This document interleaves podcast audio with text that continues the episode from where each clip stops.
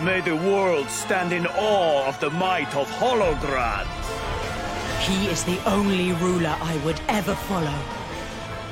No one can stop me now! Show me uh, what it takes. Come on! Give me everything you got! The time has come for me to recover my kingdom's greatest treasures.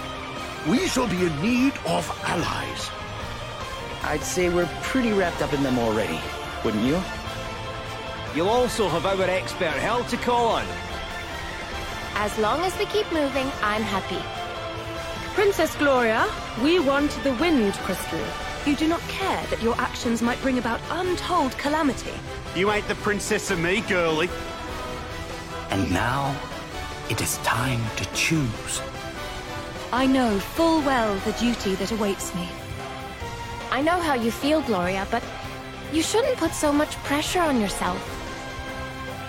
Sometimes you need to calm down and take a step back.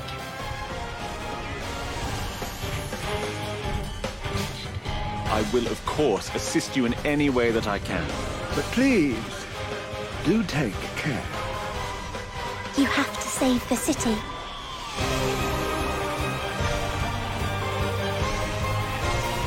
I'll never allow it! I'll die before I let you get hurt again. Who's doing this to us? This one's about revenge. Pure and simple. She's a fairy. Lord of Dragons, watch over us all. Do you really believe that the Lord of Dragons speaks to you? You doubt the truth of his word, child? Do you have any idea how much it must hurt him? To be unable to protect his beloved people? We must stand together. A vessel by whose power I shall unite the world! As long as we're still standing, we'll never let you win. Humans are so broken. They deserve to be wiped out.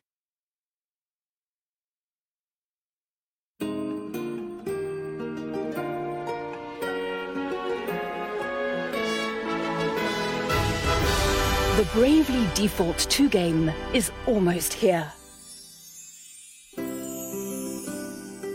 Set in a whole new world and featuring an all new cast of characters, this game is perfect for series newcomers and Bravely Default veterans alike. Join the four heroes of light on their quest to recover the crystals. My name is Gloria. With warm and enticing graphics.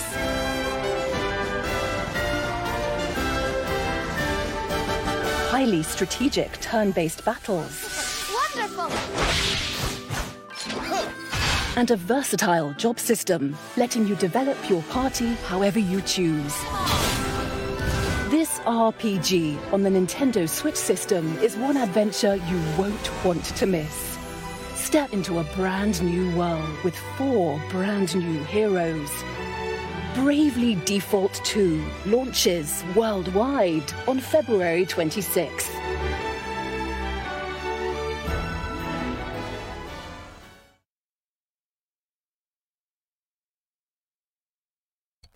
อ่าสวัสดีครับผมยินดีต้อนรับทุกท่านเข้าสู่เลิฟนีไลน์ในคืนวันอังคารแบบนี้นะครับ ก็กลับมาพบกันเช่นเคย กับเรื่องราวข่าวสารในวงการ Nintendo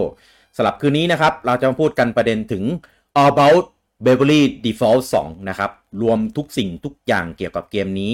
นะครับ สิ่งต่างๆ ที่ควรรู้ก่อนเล่นนะครับ ในคืนนี้พบกันกับผมลูกกี้ คุณบูจัง แล้วก็คุณเต้ครับผม สวัสดีครับ สวัสดีครับ คืนนี้ต้อนรับเซลดาไดเรกนะครับผม เย้ มีคนงอแง เสร็จงอแงไม่ยอมอะไร เสียใจ ตัวเองวะตัวเองมันโหเองอ่ะ บอกให้ไปเปิดไลท์เปิดไลฟ์แบบดีฟอลนี่คือจะรอเซลดาไดเล็กงองแง เสียใจอะคือตอนนี้รู้สึกแบบท้อแท้รู้สึกเหนื่อย รู้สึกแบบไม่มีเรี่ยวแรงจะไลฟ์จะพูดอะไรเกี่ยวกับเกมนี้เลยอะ อะไรวะ รู้สึกแบบมัน มันไม่มันไม่ใช่สิ่งที่เรารอคอยหรือแบบอยากจะทำในคืนเนี้ย รู้สึกมันแบบ มันห่อเหี่ยว มันแบบรู้สึกแบบหมดแรง คือตอนวันก่อนพี่เกมไม่เป็นอย่างนี้นะพูดว่าเป็นตอนที่แบบ อยู่ก็เพิ่งมาเป็นอ่ะ อยู่ก็มาเป็นหนึ่งเลย กระติกกระใจายกระติกกระใจายไม่อยู่ โดนกับนิโนไดเรกใหญ่ไปไงก็แบบโดนปู่ป้ายยาขนาดหนักแล้วแบบเพ้อย า ยามาแรงอะ ยา เมา แรง ยาว เออ อ่ะ อยู่คนเดียวเลยเรา ไหนๆก็เมริดีเฟลสองซึ่งสองแต่เป็นภาคสามเออ แล้วไม่ดีฟอลสองที่เป็นภาพลำดับ เดี๋ยว ที่สาม เดี๋ยวเดี๋ยวค่อยอธิบายไทม์ไลน์มันไทม์ไลน์ เออ ภาคที่สามแต่ไม่ใช่ภาคสามนะ เป็นเกมที่สามตรงนี้แล้วกันเกมที่สาม จะนับเกมที่สามไม่ได้ว่ามันก็มีเกมอื่นอีกอะ เกมคอนโซลลำดับที่สาม เอา เก เอา มหลักละกัน เอาเกมหลัก เออเออเออ เออผมว่าเรียกชื่อมันเถอะเป็นวิดีฟอลสองจบ เออ ถูกถูกเพราะว่าอันนั้นมันไม่ได้ มันงงทำไม ถูกถูกเออเออเออ เออ ก็อ่าไหนๆก็คือเกมจะออกวันที่ยี่หกนี้ใช่ไหมครับ ถ้า ครับ เรากดดิจิตอลโซนออสเตรเลียก็ได้เล่นคืนวันที่ยี่สิบห้า อืม วันนี้ก็จะมาย้อนประวัติแบบสั้นๆ กับเว็บดีฟอลอ่า แล้วก็คุยกันถึงว่าภาคนี้เราจะไฮยังไง น่าเล่นยังไง อ่าทำไมช่วงนี้เจ RPG ออกเยอะจังเลย เออ ก็มาคุยกันครับ เกี่ยวกับ Baby Default ซึ่งคาดว่าหลายๆคนน่าจะเล็งมาตั้งแต่ปีที่แล้วแล้วแหละ แล้วก็เขาก็รีเลย์มาใช่ไหม ใช่เลื่อนมา โควิดโควิดอะไรไปรับ คือแผนเดิมอะกำหนดจะขาย 2020 คือเขาประกาศตั้งแต่ตอนเอ่อ2019 แล้วว่าจะขาย 2020 แล้วก็ไม่มีอัปเดตอะไรเลยหายไป แล้วก็มาประกาศอีกทีหนึ่งว่าจะขายกุมภา2021 นะจ๊ะ จ้ะ อืมนั่นคืนนี้ ก่อนหน้านั้นก็ตอนประกาศครั้งแรกแล้วสักพักก็มีเดโมช่วงมีนาสองพันยี่สิบ อืม ใช่ไหมใช่ปะ ใช่ใช่ใช่ เออ แล้วก็แล้วก็เดโมก็หายไปนานเลย แล้วก็มีเดโมอีกทีมาช่ว เป็ ง น ช่วงปลายปี ธันวาธันวาปีที่แล้ว เออใช่ก็ช่วงปลายปี เดโม อืม พร้อมกับประกาศวันขายจริง อืม ครับผม อ่ะโอเค เราจะเริ่มมันยังไงดีครับวันนี้ ก็เริ่มด้วยคืนนี้ผมก็จะฝากทุกอย่างไว้กับคุณบูจังนะผมไม่มีแรงที่จะทำอะไร อ่ะ เกี่ยวกับ เต้รับไป ฝากบูจังด้วยครับ ขอบคุณครับ เออ เอามีแทง ก่อน ก่อนก่อนที่จะเริ่มไปที่ Beverly Default อันนี้ขอนอกเรื่องนิดนึงไหนๆก็ไหนๆก็เกรินมาขนาดนี้แล้ว คือด้วยความ งอแงแล้ว เออไหนๆก็งอแงแล้ว คือด้วยความที่ เชิญเชิญ เอ่อด้วยความที่เอ่อเมื่อวันที่ 21 ที่ผ่านมา มันเป็นวันครบรอบของเซลดา35 ปี แต่แอคเคาท์ของโซเชียลเน็ตเวิร์กของปู่เนี่ย มันไม่มีการทริบิวจริงๆ ต้องพูดหยาบอะว่าไม่มีการทริบิวตืดอะไรเลยนะฮะเกี่ยวกับเซลดาก็เลย แล้วมันมีลีก มีลือ มีอะไรมาก่อนหน้านี้ว่าเอ้ย เดี๋ยวภาคอื่นๆที่ไม่ได้ประกาศอะมันจะมาด้วยนะ ก็เลย เอ้ย มันจะประกาศตอนไหนวะ ก็คงแบบมีไดเ c กมีอะไรเป็นแบบมาริโอใช่ไหม ก็เลย เอ้ย ในเมื่อแอคเคาท์ของปู่แม่งไม่มีการแบบมาทรีวิวมาบอกเอ้ย ครบรอบ 35 ปีเซลดานะ อะไรอย่างเงี้ย อะไรเลย เออ ไม่มีทรีวิวตืดอะไรเลยนะครับ ก็เลยคิดว่า เอ้ย เดี๋ยวมัน วัน มาเป็นไดเรกตู้มเดียวเลยแน่นอน เออ เพราะว่าตอนมาโลมก็เป็นปล่อย เออ คลิปเหมือนกันไง ไม่ได้มีเป็นไดเ c กแบบเป็นสตรีม ก็เลยเอ้ย วันอังคารเนี่ยปกติปู่ชอบมีแบบอะไรโบบาโบบาใช่ไหม ก็เลยกะว่าในเมื่อวันอาทิตย์ปกติวันอาทิตย์อ่ะมันเป็นวันหยุดของ Nintendo อยู่แล้ว ไม่ทำอะไรหรอก พวกนี้มันทำงานเช้าชามเย็นชาม ตั้งเวลาไว้ก็ได้ก็ไม่ทำ เฮ้ยแต่เขาก็โพสต์อันอื่นอยู่นะ เออ เออ นั่นแหละก็เลยคิดว่า เอ้ย วันอังคารเนี้ย มันต้องมีซัมติงแน่ๆ เออ ก็เลยแบบ ก็เลยคุยกันในทีมนะครับว่า เอ้ย จริง ๆ แผนเดิมที่เราตั้งใจกันเอาไว้ว่าเราจะมา all about Beverly Default ใช่ไหมเออเพราะว่าจริง ๆ เราก็ไม่ได้ all about กันมาหลายรอบแล้วล่ะ แล้วก็อันเนี้ยก็เป็น เอ่อ จังหวะดี เออ นะครับ ที่เราจะมา Beverly Default กัน แต่ว่า คือปกติ คือถึงแม้ไลฟ์เราจะเริ่มเลทอะแต่ว่าเราก็ไม่ได้เริ่มเลทขนาดแบบสามทุ่มอะไรอย่างเงี้ย จริงๆสแตนบายพร้อมกันตั้งแต่แบบสองทุ่มครึ่งแล้วอะไรเงี้ยวันเนี้ย แต่ว่าไม่กล้ามาเริ่มก่อน เพราะว่าถ้าเกิดเริ่มก่อนแล้วสามทุ่มปู่ประกาศไดเ c กเซลดามาแบบรีดีฟอจะโดนแกล้งไง เออเราก็เลยแบบ เอ้ยเห็นใจเว้ย เดี๋ยวเดี๋ยวรอรอสักสามทุ่มรอดูว่า ช่องทางโซเชียลของปู่มันจะมีประกาศอะไรซัมติงหรือเปล่าอะไรเงี้ยแล้วเดี๋ยวเผื่อมีเราก็จะได้มา เอ่อไดเ c กเซลดากันก่อนเดี๋ยวเสร็จแล้วอะไรเงี้ย ถ้ามีกาวมีอะไรต่อก็กาวเซลดาต่อเลย แต่ถ้าเกิดไม่มีก็เดี๋ยวก็ว่ากันในส่วนของ b r e v d e f a u l 2 สรุปคือไม่มีอะไรเลย สรุปก็คือแห้งเขียว ไม่มีอะไรเลย เงียบกริบไม่มีการพูดถึง คือไม่มีแม้แต่ติ่งเดียวที่จะพูดถึงเซลดาครบรอบ 35 ปี ทั้งวันเกิดทั้งวันนี้ 3 วันที่ผ่านมาไม่มี ไม่มีการพูดถึงเลย คือฝั่งยุโรปฝั่งอเมริกาเข้าใจได้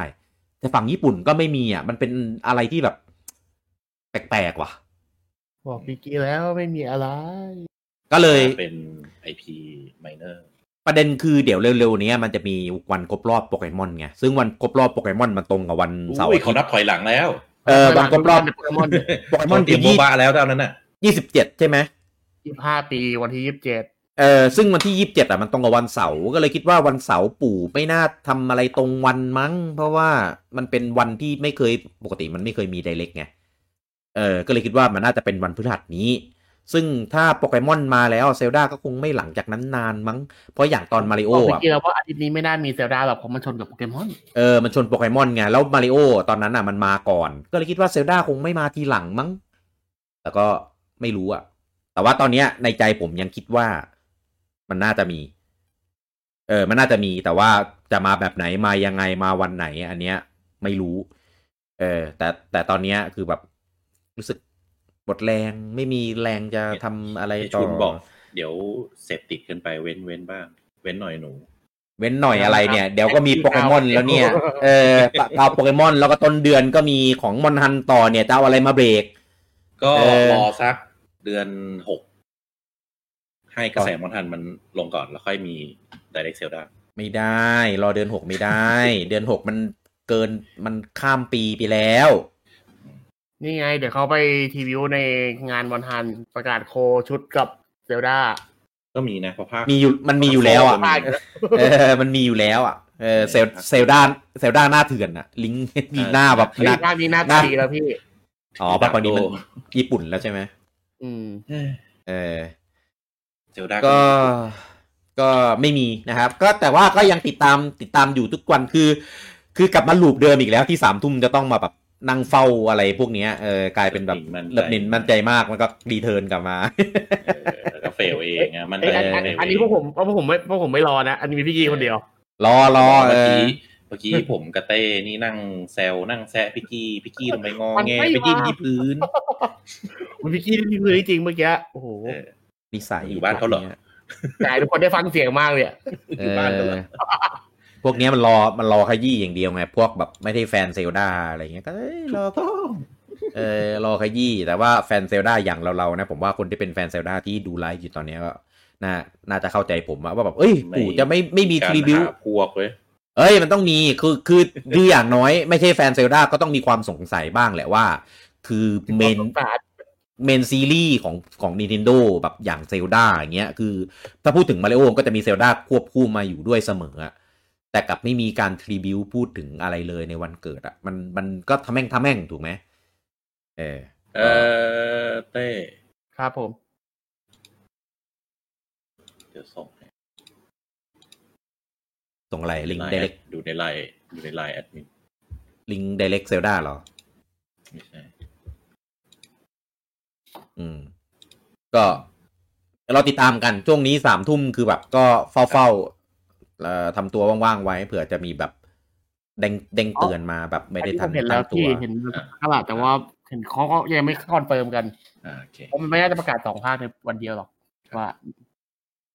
อ่ะไปต่อเข้าเรื่องเบบี้ดีฟอล มามาเบบี้ดีฟอลแล้วใช่ไหมจะได้แบบ จะได้ดึง ลมเออจะได้ดึงมูดกลับมา ดึงสติกลับมาอ่ะผมเริ่มให้เบบี้ดีฟอลนะครับ ก็เป็นเกม RPG ของค่าย Square Enix นะครับ โดย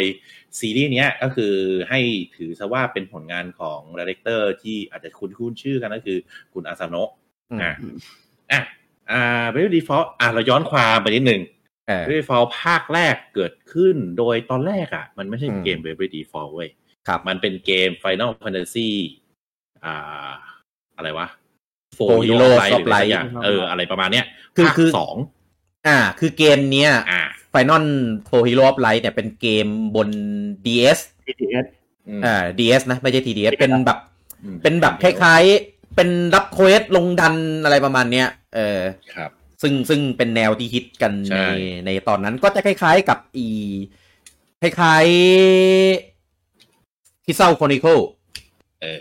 เออเออจะมีอารมณ์ประมาณนั้น แต่ว่าก็ก็ไม่ได้ไม่ได้สนุกมากอ่ะ ไม่ได้ดีมากก็กลางๆเออแล้วก็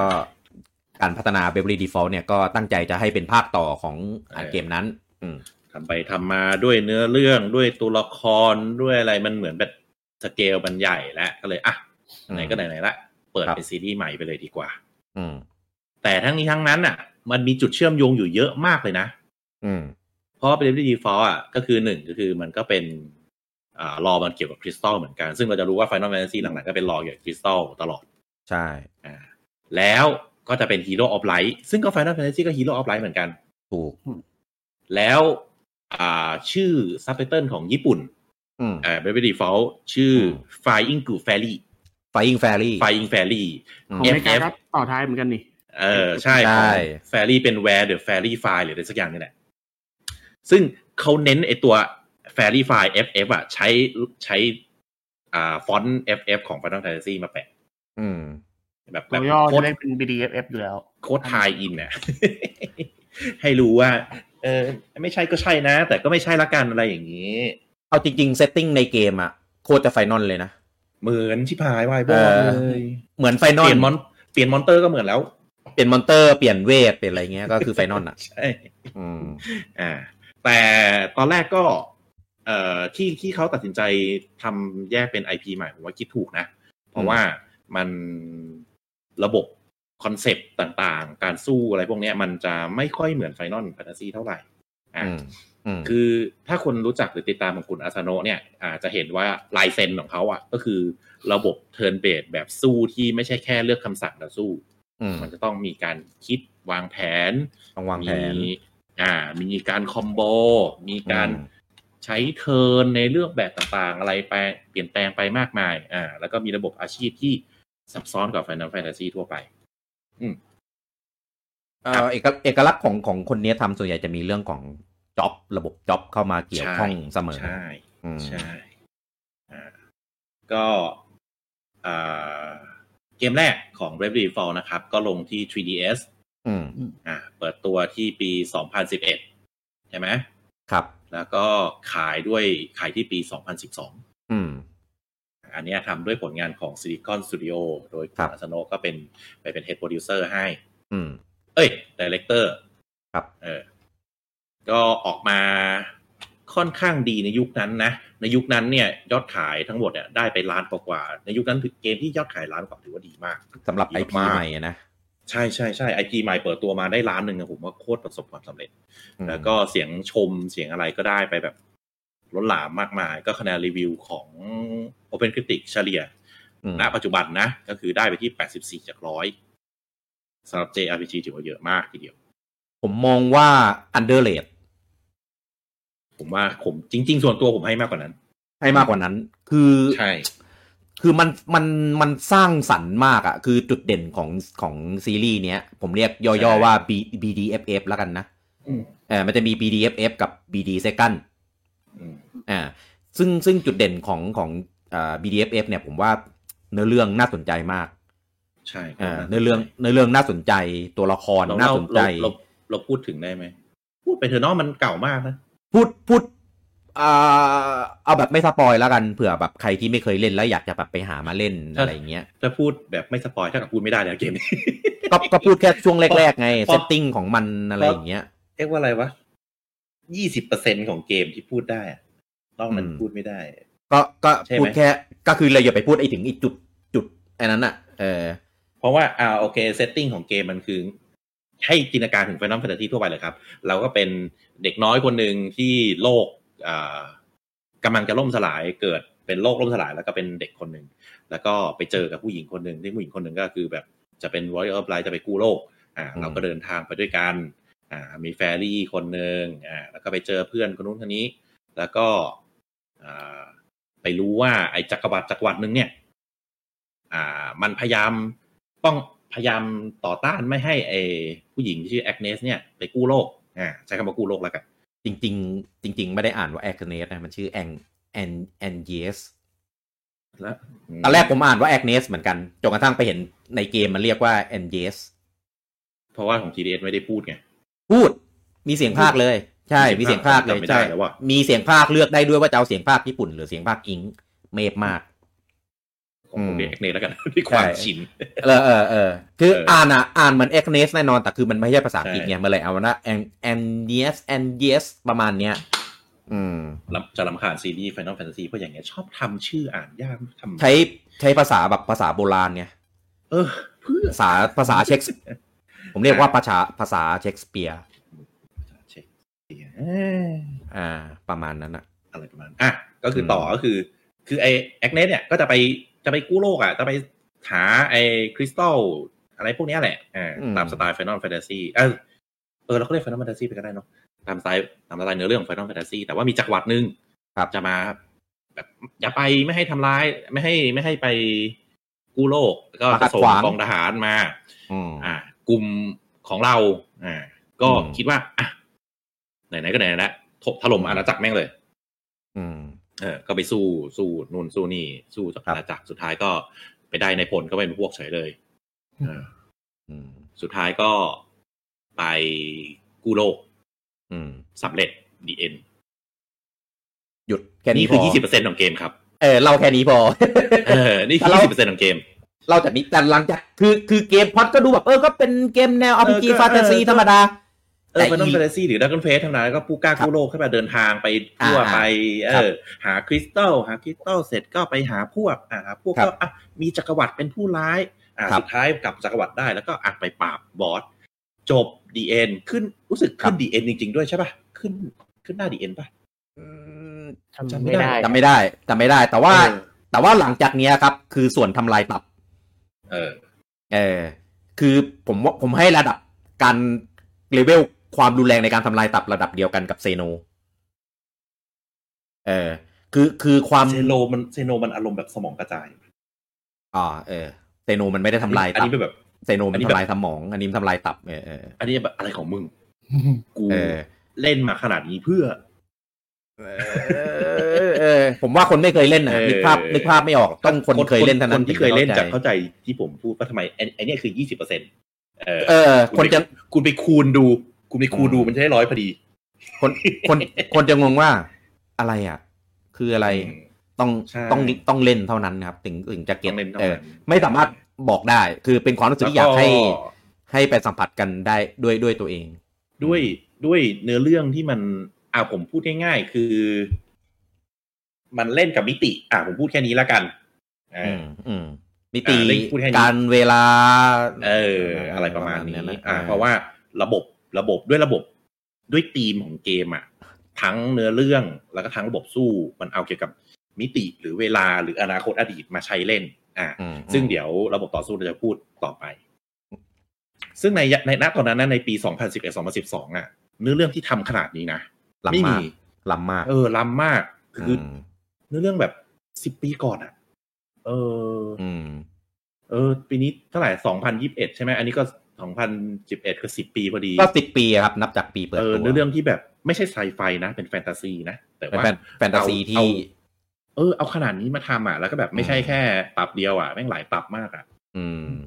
เออ จนแบบสุดท้าย สุดท้ายผู้เล่นก็จะมีแบบอารมณ์แบบ กูเล่นทำไม ทำไมกูต้องเล่นเกมนี้ กูเล่นไปเพื่ออะไร เออ อืม แล้วก็เป็นอีกเกมนะที่ดีมากนะแต่หลาย ๆ คนบอกกูจะไม่เล่นรอบสอง ก็ เออเพราะเนาะเข้าใจเนาะ รอบสองตัว มีมีคอมเมนต์บอกให้ให้สปอยอะไรอย่างนี้ เอาอย่างนี้ด้วยด้วยความที่มันเป็นความรู้สึกที่ถ้าบอกไปแล้วอะพอลาเล่นเองแล้วรู้มันจะไม่รู้สึกอย่างที่คนเจอครั้งแรกแล้วเลย อยากให้ไปรู้สึกเองมากกว่า แต่ว่าบอกเลยว่า แม่งแม่งโคตรเจ๋งมากในการ เดี๋ยว ถ้าอยากรู้เดี๋ยวก็ติดตามเดี๋ยวท้ายไลฟ์เดี๋ยวจะบอกให้ก็ได้อ่ะ เออเผื่อใครปิดไปก่อน เออเออท้ายแล้วแบบต่อจะจบแล้ว คนที่ กับ ไม่อยากดูสปอยก็ปิดไป ใครที่ไม่ได้เตือนก่อนว่าสปอยว่าเข้าสู่ช่วงสปอยวันนี้ เออเดี๋ยวท้ายไลฟ์ค่อยว่ากัน เออเออเออ จะบอกถึงความหัวระเบิดของซีรีส์นี้ ครับครับถ้าใครอยากรู้ก็เดี๋ยวเดี๋ยวรอท้ายไลฟ์แล้วกันเอ่อจุดจุดเด่นของซีรีส์ของของภาคอ่า BDFF แล้วกัน เออผมว่าเนื้อเรื่องมันน่าสนใจมาก ใช่ เออเนื้อเรื่องเซตติ้งอ่าุกอย่างอะ แบบระบบต่อสู้ที่ที่ดีมากคืออตอนนั้นอะเกมที่เป็น JRPG แบบ turn based ก็ยังเป็นแบบ ก็ก็ยังเป็นแบบ traditional อยู่อะ ผมว่าตอนนั้นนะมันมันเป็นช่วงช่วงเฟดเอาของ JRPG เลยแหละแบบ turn based เป็นช่วง ผมว่าเป็น ช่วงที่ JRPG Turn Based กำลังค้นหาตัวเอง เออ อ่ะ ตาย จะมี ตายไป หลาๆ เยอะ ใช่จะมี เปลี่ยน ห จาก ลายๆ turn based JRPG เป็น ที่แบบ เป็นแอคชั่น อ่าใช่ เป็นต่อคอมโบ อ่า มีนู่นมีนี่ แต่ไอเนี้ยไอ b a b y Default เนี่ยยังคงความเป็น traditional- traditional JRPG แต่ใส่รายละเอียดใส่การคิดการวางแผนใส่เมคานิกเข้าไปเพิ่มอ่ะจนแบบ โอ้โหเจ๋งว่ะเออ เอ่อปกติอะผมจะชอบ JRPG ที่เนื้อเรื่องเริ่มต้นด้วยด้วยการด้วยความสูญเสีย ด้วยความล่มสลาย ซึ่ง b e v e r l y Default แม่งตอบโจทย์ผมมาก คือเริ่มมา อันนี้เราได้มันเป็นมันเป็นปูมหลังของตัวละครอยู่แล้ว คือเริ่มมาตัวตัวละครเอกตัวหนึ่งผมไม่พูดชื่อแล้วกัน ก็คือเอ่อ บ้านบ้านแตก เออคือคือเมืองเขาเป็นเมืองที่แบบสงบสบายอะไรเนี่ยจู่ๆก็เกิดเป็นเหมือนแบบ ไม่ไม่เหลือเชี่ยอะไรเลยอ่ะ เออคือถูกถูกทะลวงครับ อ่า ถูกทะลวงกลายเป็นรูโบแบบ แบบจมหายไปที่ใต้พิภพกลายเป็นรูโบแบบเป็นโพรงหยับขนาดใหญ่มาก เออเมืองเพื่อนตัวละครเขาทุกอย่างคือแบบ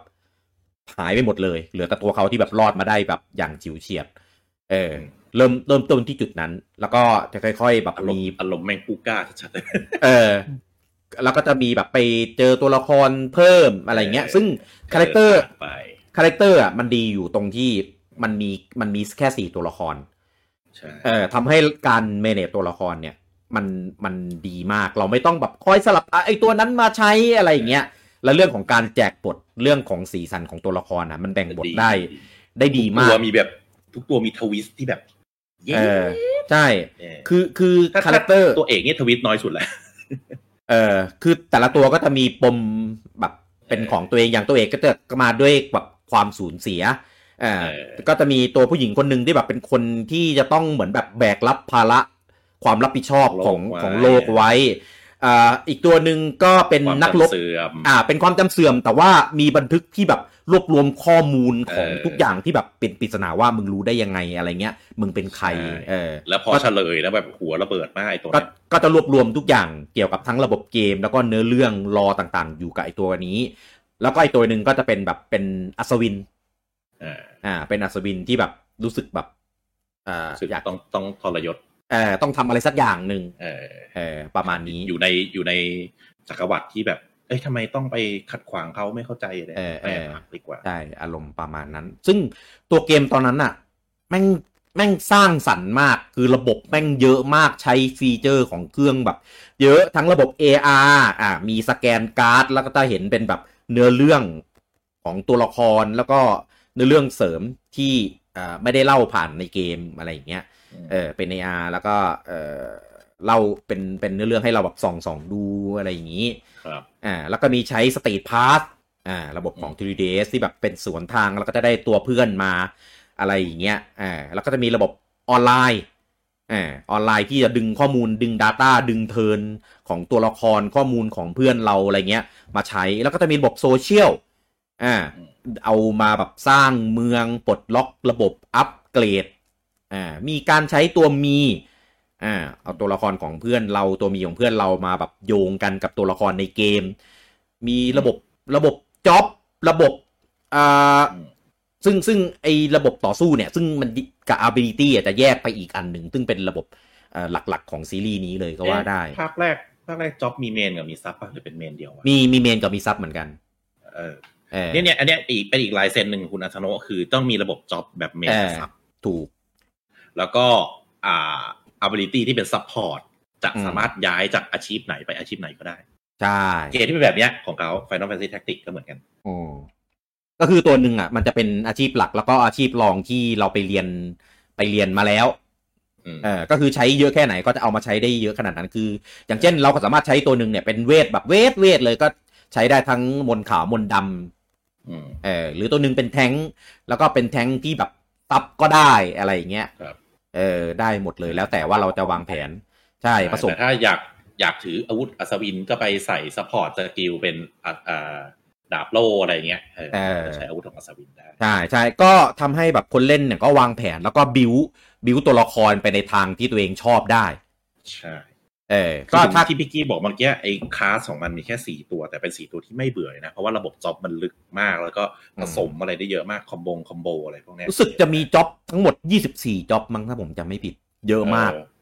เออ แล้วยี่สี่เนี่ยคือเอามาเป็นเมนกับเป็นซับด้วยนะมันก็คูณ ใช่ก็ก็มามิกซ์มาอะไรกันได้อีกกับทั้งสี่ตัวละคร เออ ก็จะมีมันจะมีความเหมาะสมอยู่ว่าตัวละครนี้เหมาะสมที่จะไปเรียนจ็อบอะไรประมาณเนี้ยเออก็ได้ลองผิดลองถูกกัน อย่างเช่น ไอตัวนี้เหมาะที่จะเป็นสายเวทมากกว่า ตัวนี้แบบสปีดเยอะเอาไปเป็นแบบโจรเป็นอะไรอย่างเงี้ยเออ ไอเขาเรียกว่าอะไรวะโกรสแตทมันเปลี่ยนตามอาชีพปะ เปลี่ยนตามครับ เลเวลอัพคือจะได้สเตตตาม แต่ว่า เยอะกว่าใช่ไหม แต่ว่ามันจะมีมันจะมีเขาเรียกอะไรนะ เป็นเป็นเมนสเตตของตัวนี้คือตัวเนี้ย ไม่ว่ายังไงแม่งก็จะมีมีสเตตอัน เม นี้ น ที่ เยอะอะไรอย่างเงี้ เอ่ ย อที่เยอะสุดเอ่ออย่างเช่นสปีดก็จะแบบเยอะสุดอยู่ตัวเดียวอะไรอย่างเงี้ยอืมมันจะมีความเหมาะสมของมันอยู่ อย่างเช่นตัวเนี้ย สปีดช้าแต่เอามันไปไปใส่โจรไปใส่มันก็อาจจะแบบไม่เข้าอะไรอย่างเงี้ย ผมจำไม่ได้ว่าคือมันจะมีเกมที่เปลี่ยนอาชีพมันจะมีสองรูปแบบคือเกมที่โกรสแตตตามอาชีพกับโกรสแตตตามตามชาติเกิดของมันอะ ตามด้วยแต่ว่าแต่ว่าจะขึ้นช้ากว่าอีกตัวหนึ่งที่ เออ ที่เหมาะกว่า อันนี้คือเหมือนผสมผสมกันใช่ไหม ใช่ใช่ผสมผสมกันเออบิ คื ว อถ้าอย่างเงี้ยดีเพราะว่าอะไรมันสามารถบิวตัวเองให้เป็นรูปแบบที่เราชอบได้ ใช่ อ่ะ แล้วก็ ก็ ผม อ่ะ ผมชอบผมชอบซีรีส์นี้ตรงที่บรรยากาศอะไรเงี้ย มันทำให้คิดถึงไฟนอลภาคเก่าๆไฟนอลหนึ่ง เรียกเป็นแฟนตาซีอยู่ ไฟนอลหนึ่งถึงห้าพูดอย่างนี้ละกัน เพราะเพราะหลังจากหกไปแล้วเนี่ยมันมันมันเปลี่ยนแนวไงมันเป็นไซไฟผมว่าหกมันยังไซไฟแบบเออมันไซไฟแฟนตาซีไงแต่ว่าตั้งแต่ห้าลงไปอ่ะมันไซมันแฟนตาซีเลย แฟนตาซีใช่ เออมันก็จะมีพวกเออเรือเหาะอ่าไอ้พวกเรือเหาะที่แบบบินข้ามทวีป เออ พวกแบบสงครามเวทมนต์อาณาจักรที่เป็นยึดเป็นเป็นมีเดวลแบบแฟนตาซีอ่ะ ใช่ใช่ใช่ใช่ เอออ่ ะ ส่วน เป็นอีกลายเซ็นหนึ่งของคุณอัธโนคือรูปแบบของเนื้อเรื่องเขาใช้แบบเหมือนอาณาจักร มันจะมีทวีปทวีปหนึ่งทุกเกมเขาเลยนะ เป็นอย่างนี้ไม่รู้ทำไมจะมีทวีปทวีปหนึ่งแล้วก็จะมีอาณาจักรหลายอาณาจักรแล้วก็ต้องตีกันเอง อืม ทุกเกมของเขาเป็นอย่างนี้หมดเลย อืม เออ ใช่ นั่นแหละ ก็เลยทำให้รู้สึกว่าแบบ โอเค ไม่ต้องเป็นไฟนอลก็ได้ แต่ว่าเนื้อเรื่องปูมามามาประมาณเนี้ย โอเคเลย เราชอบมากแล้วคือมันไม่ได้เป็นแบบแฟนตาซีแฟนตาซีด้วยมันมีแบบปวดตับด้วย คือรวมทุกอย่างที่ชอบระบบฟีเจอร์อะไรที่ใช้คือตอนนั้นผมใช้แบบคุ้มมากเล่น ใช่ เออดีมากนะครับ ก็เลยรู้สึกว่า ที่ผมที่ผมชอบสุดคือไอ้ระบบ SP ของมันนะซึ่งเดี๋ยวเดี๋ยวจะอธิบายว่าว่าคืออะไร อ่าเออ SP ของมันที่ต้อง โอ้ สลีปต้องพับพับฝาลงมาแล้วจะได้ค่า SP อ่า ซึ่งค่า อ่า SP เนี่ย อ่าใช่ แม่งได้ ใช่ ยากมากเว้ยวันหนึ่งอ่ะวันวันหนึ่งของเรานะไม่ใช่ของเกมนะ อ่า วันหอ่านึ่งของคนเนี่ยของของแอดบูเนี่ยจะได้แค่สาม SP อ่า ถ้าสลีปไปทั้งวัน อืม เอ ใช่ อเพราะฉะนั้นไอ SP เนี่ยใช้โคตรกระมิดกระเมียนเลย ถ้า อืม อยากจะได้ต้องเปย์ตังค์จริงเว้ย อืม อยากได้มากกว่านี้อะ เตะ เพราะฉะนั้นเราก็ ตะ แบบไอ้ไอ้ค่าไอ้ค่าบ้านเนี่ยเราก็จะเก็บไว้กับใช้กับบอสอย่างเดียว อืม เออ แม่งมีการเล่นกับเวลาจริง แล้วก็มีมีท่าอันติด้วยท่าสเปเชียลเอ่อสเปเชียลบิลิตี้เท่ๆ ก็จะมีผลแตกต่างกันไปแล้วแต่อาวุธแล้วแต่อาชีพอะไรอย่างเงี้ยเออแล้วก็ยังมีท่าที่ชื่อว่าเบเวอรี่เซกันอีก คือแบบโอ้โหระบบ ระบบเยอะมากระบบแบบโอ้โหอะไรก็ไม่รู้เต็มไปหมดอ่ะ เออ แต่ว่าไม่ไม่ไม่ได้ใส่มาลกๆเออ ใส่แล้วได้ได้มีจุดประสงค์ในการใช้ เออ ใช่ ไม่ได้ใส่ให้สวยๆอะไรอย่างงี้ มีมีระบบที่เป็นคล้ายๆกึ่งอ่าชาเลนจ์กึ่ง achievement ที่แบบเป็นเงื่อนไขว่า เอ้ยแบบ หาหีบของดันเจียนนี้ให้ครบเอ่อก็จะมีแบบรีวอร์ดอันนี้มาให้เอ่อหลายอย่างอ่ะ คือทำมาแบบลึกซับซ้อน แต่ว่าอ่าเฟนลี่เข้าถึงได้ง่าย การวางปุ่มลงตัว ใช้ได้ทั้งปุ่ม ใช้ได้ทั้งทัชสกรีน ภาพก็สวย น่ารัก เซตติ้งดี ออกแบบตัวละครดี เพลงเพลงเพราะเลือกเสียงภาคได้ทั้งเสียงญี่ปุ่นเสียงอิง ภาษาแปลโอ้โหคือแบบ คือตอนนั้นคือไม่รู้จะชมยังไงอะเอาจริง ๆ คือ ใช่ ชอบชอบแบบชอบมาก ใช่เหมือนอย่าง เออ พี่กี้ที่เมื่อกี้บอกคือไฟนอลมันก็มีทิศทางของมันตั้งแต่หนึ่งถึง เออ นะครับอ่ะผมถ้าถ้าคิดถ้าเป็นผมผมอาจจะรวมหกเข้ามาด้วย คือมันเป็นยุคแรกใช่ไหม อ่า เอาง่ายๆเป็นพิกเซลอาร์ตเออ อ่า ชัดเจนก็คือโพลีกอนอาร์ตแหละ โพลีกอน อืม ไฟนอลเขาก็ชัดเจนว่า กูจะเป็น RPG สายภาพสวยอ่ะ สาย อะไรก็ได้กูต้องภาพสวยไว้ก่อน เออต้อง สาย ล้ำ ลังการ ต้องล้ำ สวยต้องล้ำต้องไซไฟต้องมีเวท แล้วก็มีวิทยาศาสตร์อะไรผสมกัน อืม แต่อันเนี้ยเหมือนก็แยกออกมาแบบเอ้ยกูยังคงความเป็น traditional traditional RPG แต่ว่าระบบกูอัดแบบ อืม ความซับซ้อนเข้าไปในระบบอะแต่ว่าด้วยเนื้อเรื่องก็ยังเป็นแฟนตาซีเป็นอะไร แต่ก็ไม่ได้แฟนตาซีแบบเนิบๆนะ มีคอมเมนต์บอกว่าเกมนี้เหมือนไฟนอลมากกว่าเกมไฟนอลเองอีก เออ จริงจริง ๆใช่ใช่ผมคิดอย่าง เพ นั้น ราะ เลย ใช่อ่ะ คือไฟนอลทุกวันเนี้ย คือ มันไป อะไร หมดแล้วไงมันไป อะไร ปนะ อะไรจนแบบจับไม่อยู่แล้วอ่ะแต่อันเนี้ยคือแบบเป็นไฟนอลแฟนตาซีมาก เออคืออย่างอย่างอย่างไฟนอลสิบหกอ่ะอันนี้แถมสักหน่อยละกันเห็นเขามีพูดถึงเขาบอกว่าภาคเนี้ยจะมีความเป็นแอคชั่นสูงมาก เออก็เออมันมันเป็น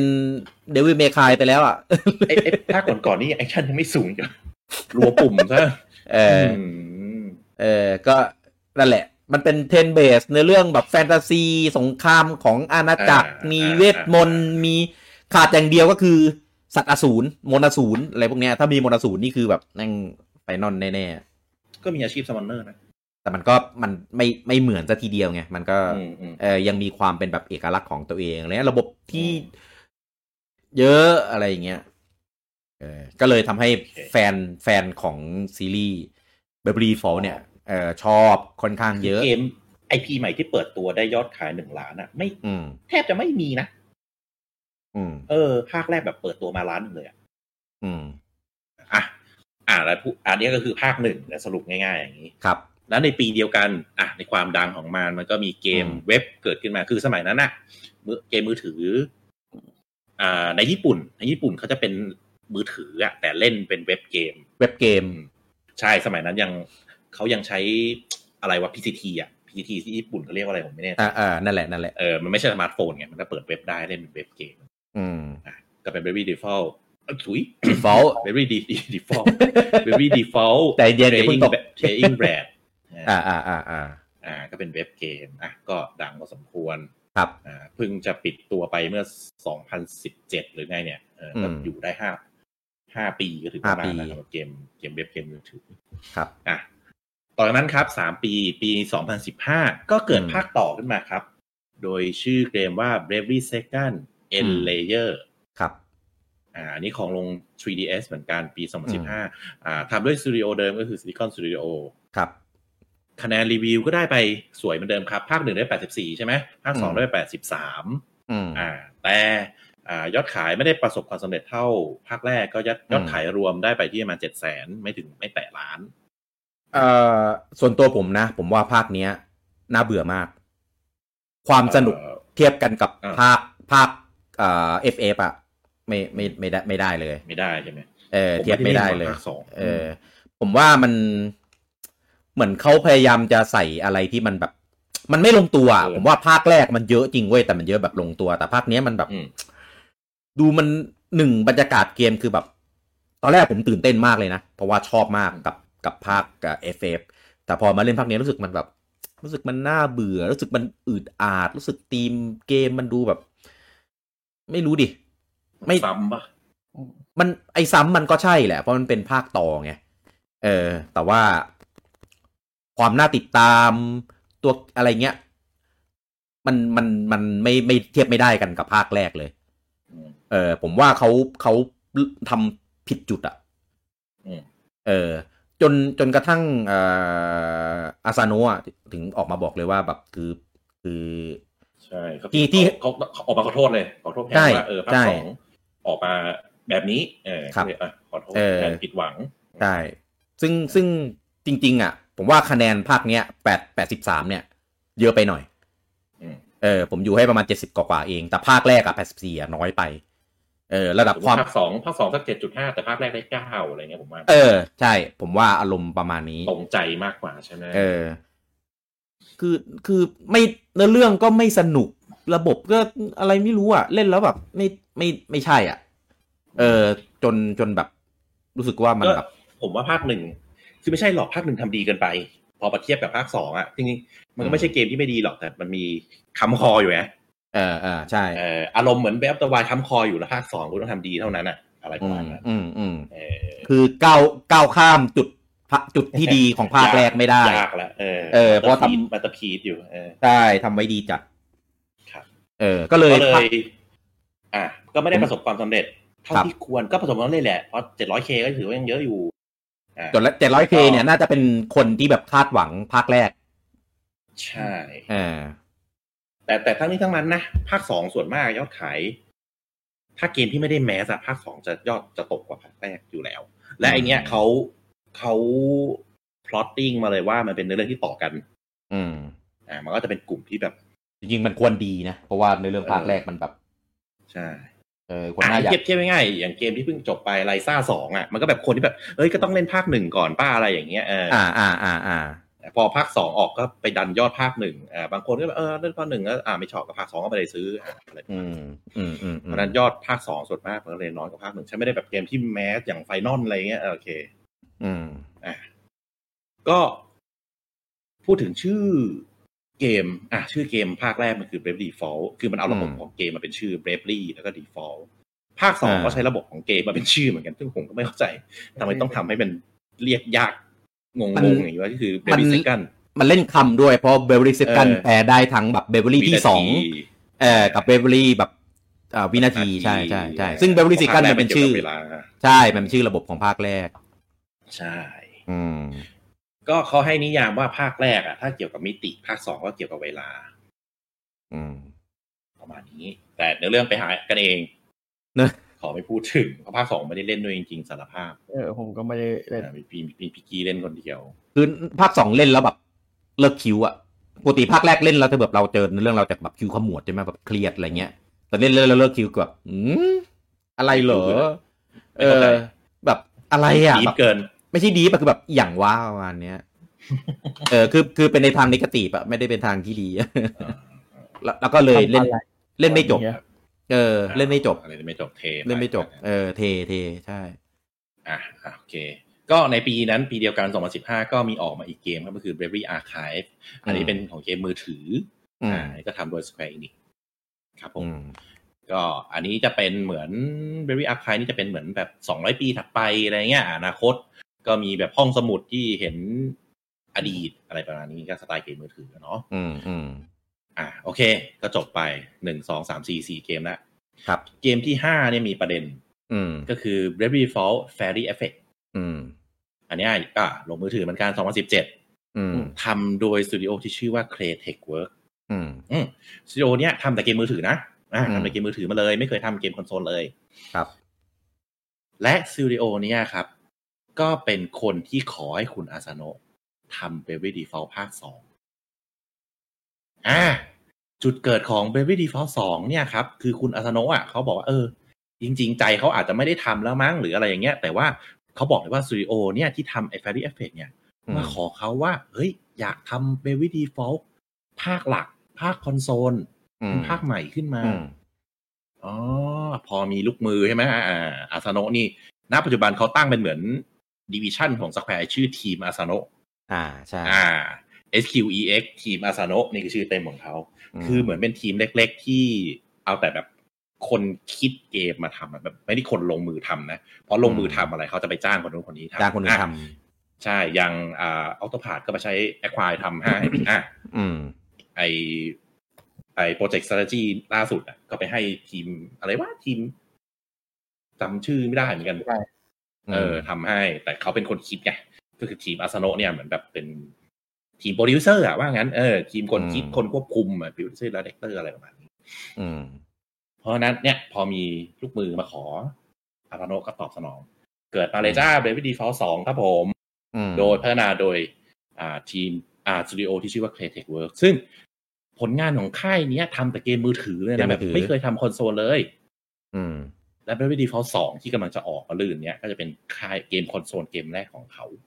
อืม อืมแต่ก็ทั้งนี้ทั้งนั้นก็คือควบคุมโดย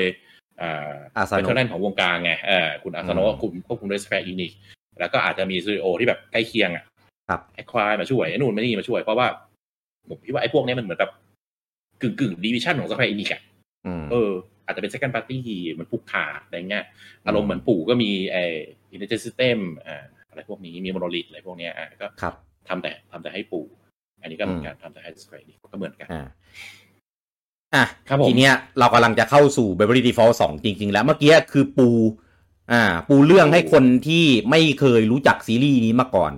ได้รู้จักประวัติความเป็นมาเป็นไปจุดเด่นของตัวเกมนู่นนี่นั่น ครับ เออนะครับ อันเนี้ยเราจะเข้าสู่ดีเทลของ Beverly Default 2 จริง ๆ แล้ว ซึ่งมันจะมีคำถามประจำเลยเกมไหนที่มันมีภาคต่อก็คือต้องเล่น ต้อง ภา เล่ คน ก่อนไหมครับ เออต้องเล่นภาคก่อนอันนี้ก่อนไหมครับ ซึ่งโอเคเข้าใจได้ เพราะว่าคือด้วยความที่เกมไหนที่แบบภาคก่อนหน้าเนี้ย มันออกมาแบบในเครื่องอื่น หรือแบบนานแล้วหลายปีแล้วอะไรเงี้ย หาเล่นไม่ ก็จะแบบ ได้อะไรเงี้ย เออ คนก็จะมีความสงสัยว่าแบบเอ้ย แล้วถ้ามาเล่นภาคใหม่เลย จะรู้เรื่องไหม จะต่อกันไหม อะไรเงี้ย เออก็กับ d e v i d Fall 2เอ่อ ก็ต้องบอกก่อนเลยว่า ไม่จำเป็น ตามที่เขาบอก เออ ตามที่เขาบอก เพราะว่าตอนนี้เท่าเท่าที่เปิดเผยมาคือเนื้อเรื่องของ b e v e r l y Default 2 จะอยู่ในเซตติ้งของโลกก่อนภาคแรก เออเขาบอกว่าก่อนภาคแรกนะ แต่ว่าไม่รู้ใน โลกเดียวกัน ไม่รู้ เหรอ ใช่ เป็น อ้าวเหรอ แต่ว่าก่อนภาคแรกในแง่ไหนเข้าเข้าใจใช่ไหม เออเออ อ่า เป็นเป็นอีเวนท์ที่อยู่ในโลกก่อนภาคแรก แต่ว่าแต่ว่า คือผมค่อนข้างจะ เอ่อ เออคือเอาแบบไม่ที่ไม่สปอยอ่ะเขาประมาณเนี้ย ผมค่อนข้างเชื่อมันเหมือนที่ผมเชื่อโมโนลิทอะ คือกูไม่เชื่อมึงอะ ไม่มีไม่ผมไม่เชื่อเหมือนกัน กูไม่เชื่อมึงอารมณ์เหมือนโมโนลิทบอกว่าเกมใหม่ผมไม่มีหุ่นนะครับไอ้ยกูให้ผมเชื่อเหรอ เออ ก็คือถ้าใครเล่น ฟอลนะเว็บดีฟอลนะ เล่นกับมิติเล่นกับเวลานะ แล้วแบบ อืม คุณจะไม่ทายอินเหรอ คือถ้าใครเอาง่ายๆว่า เออ ถ้าเกิดใครเล่น ใครเล่นภาคแรก ภาคแรกภาคเสริมของภาคแรกมา ก็ถือว่าเป็นโชคดีของคุณเออเพราะว่าถ้าเกิดเขาเขาใส่อะไรเข้ามาเนี่ย คุณก็จะรู้ได้ทันทีว่ามันหมายถึงอะไร ถ้าเขาใส่มาแบบอ้อมๆมานะ อ่า แต่ผมว่าเขาคงถ้าใส่นะ ผมเขาคงใส่ในลักษณะรอหรือกิมมิคอ่า อะไรพวกนั้นนะ เออ คงไม่ได้แบบเป็นเมนหรอก เอ่อคนที่รู้ก็รู้ว่าเอ้ย อันนี้เหรอ แต่คนไม่รู้ก็อ๋อ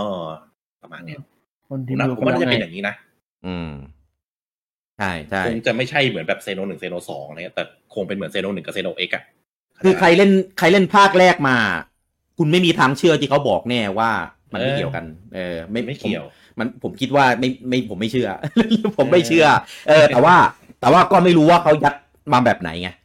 เออ น่าจะเป็น เอา รอ เอาครับแต่เอาเป็นว่าก็เป็นเป็นมาร์เก็ตติ้งคี เล่น ย์เวิ ได้ ร์ด เล่นละกัน ได้อ่าแต่แต่เขา เออ ยืนยันว่าคนหน้าใหม่เล่นได้เออ ใช่ใช่ ไม่ เ ไม่ต้องไป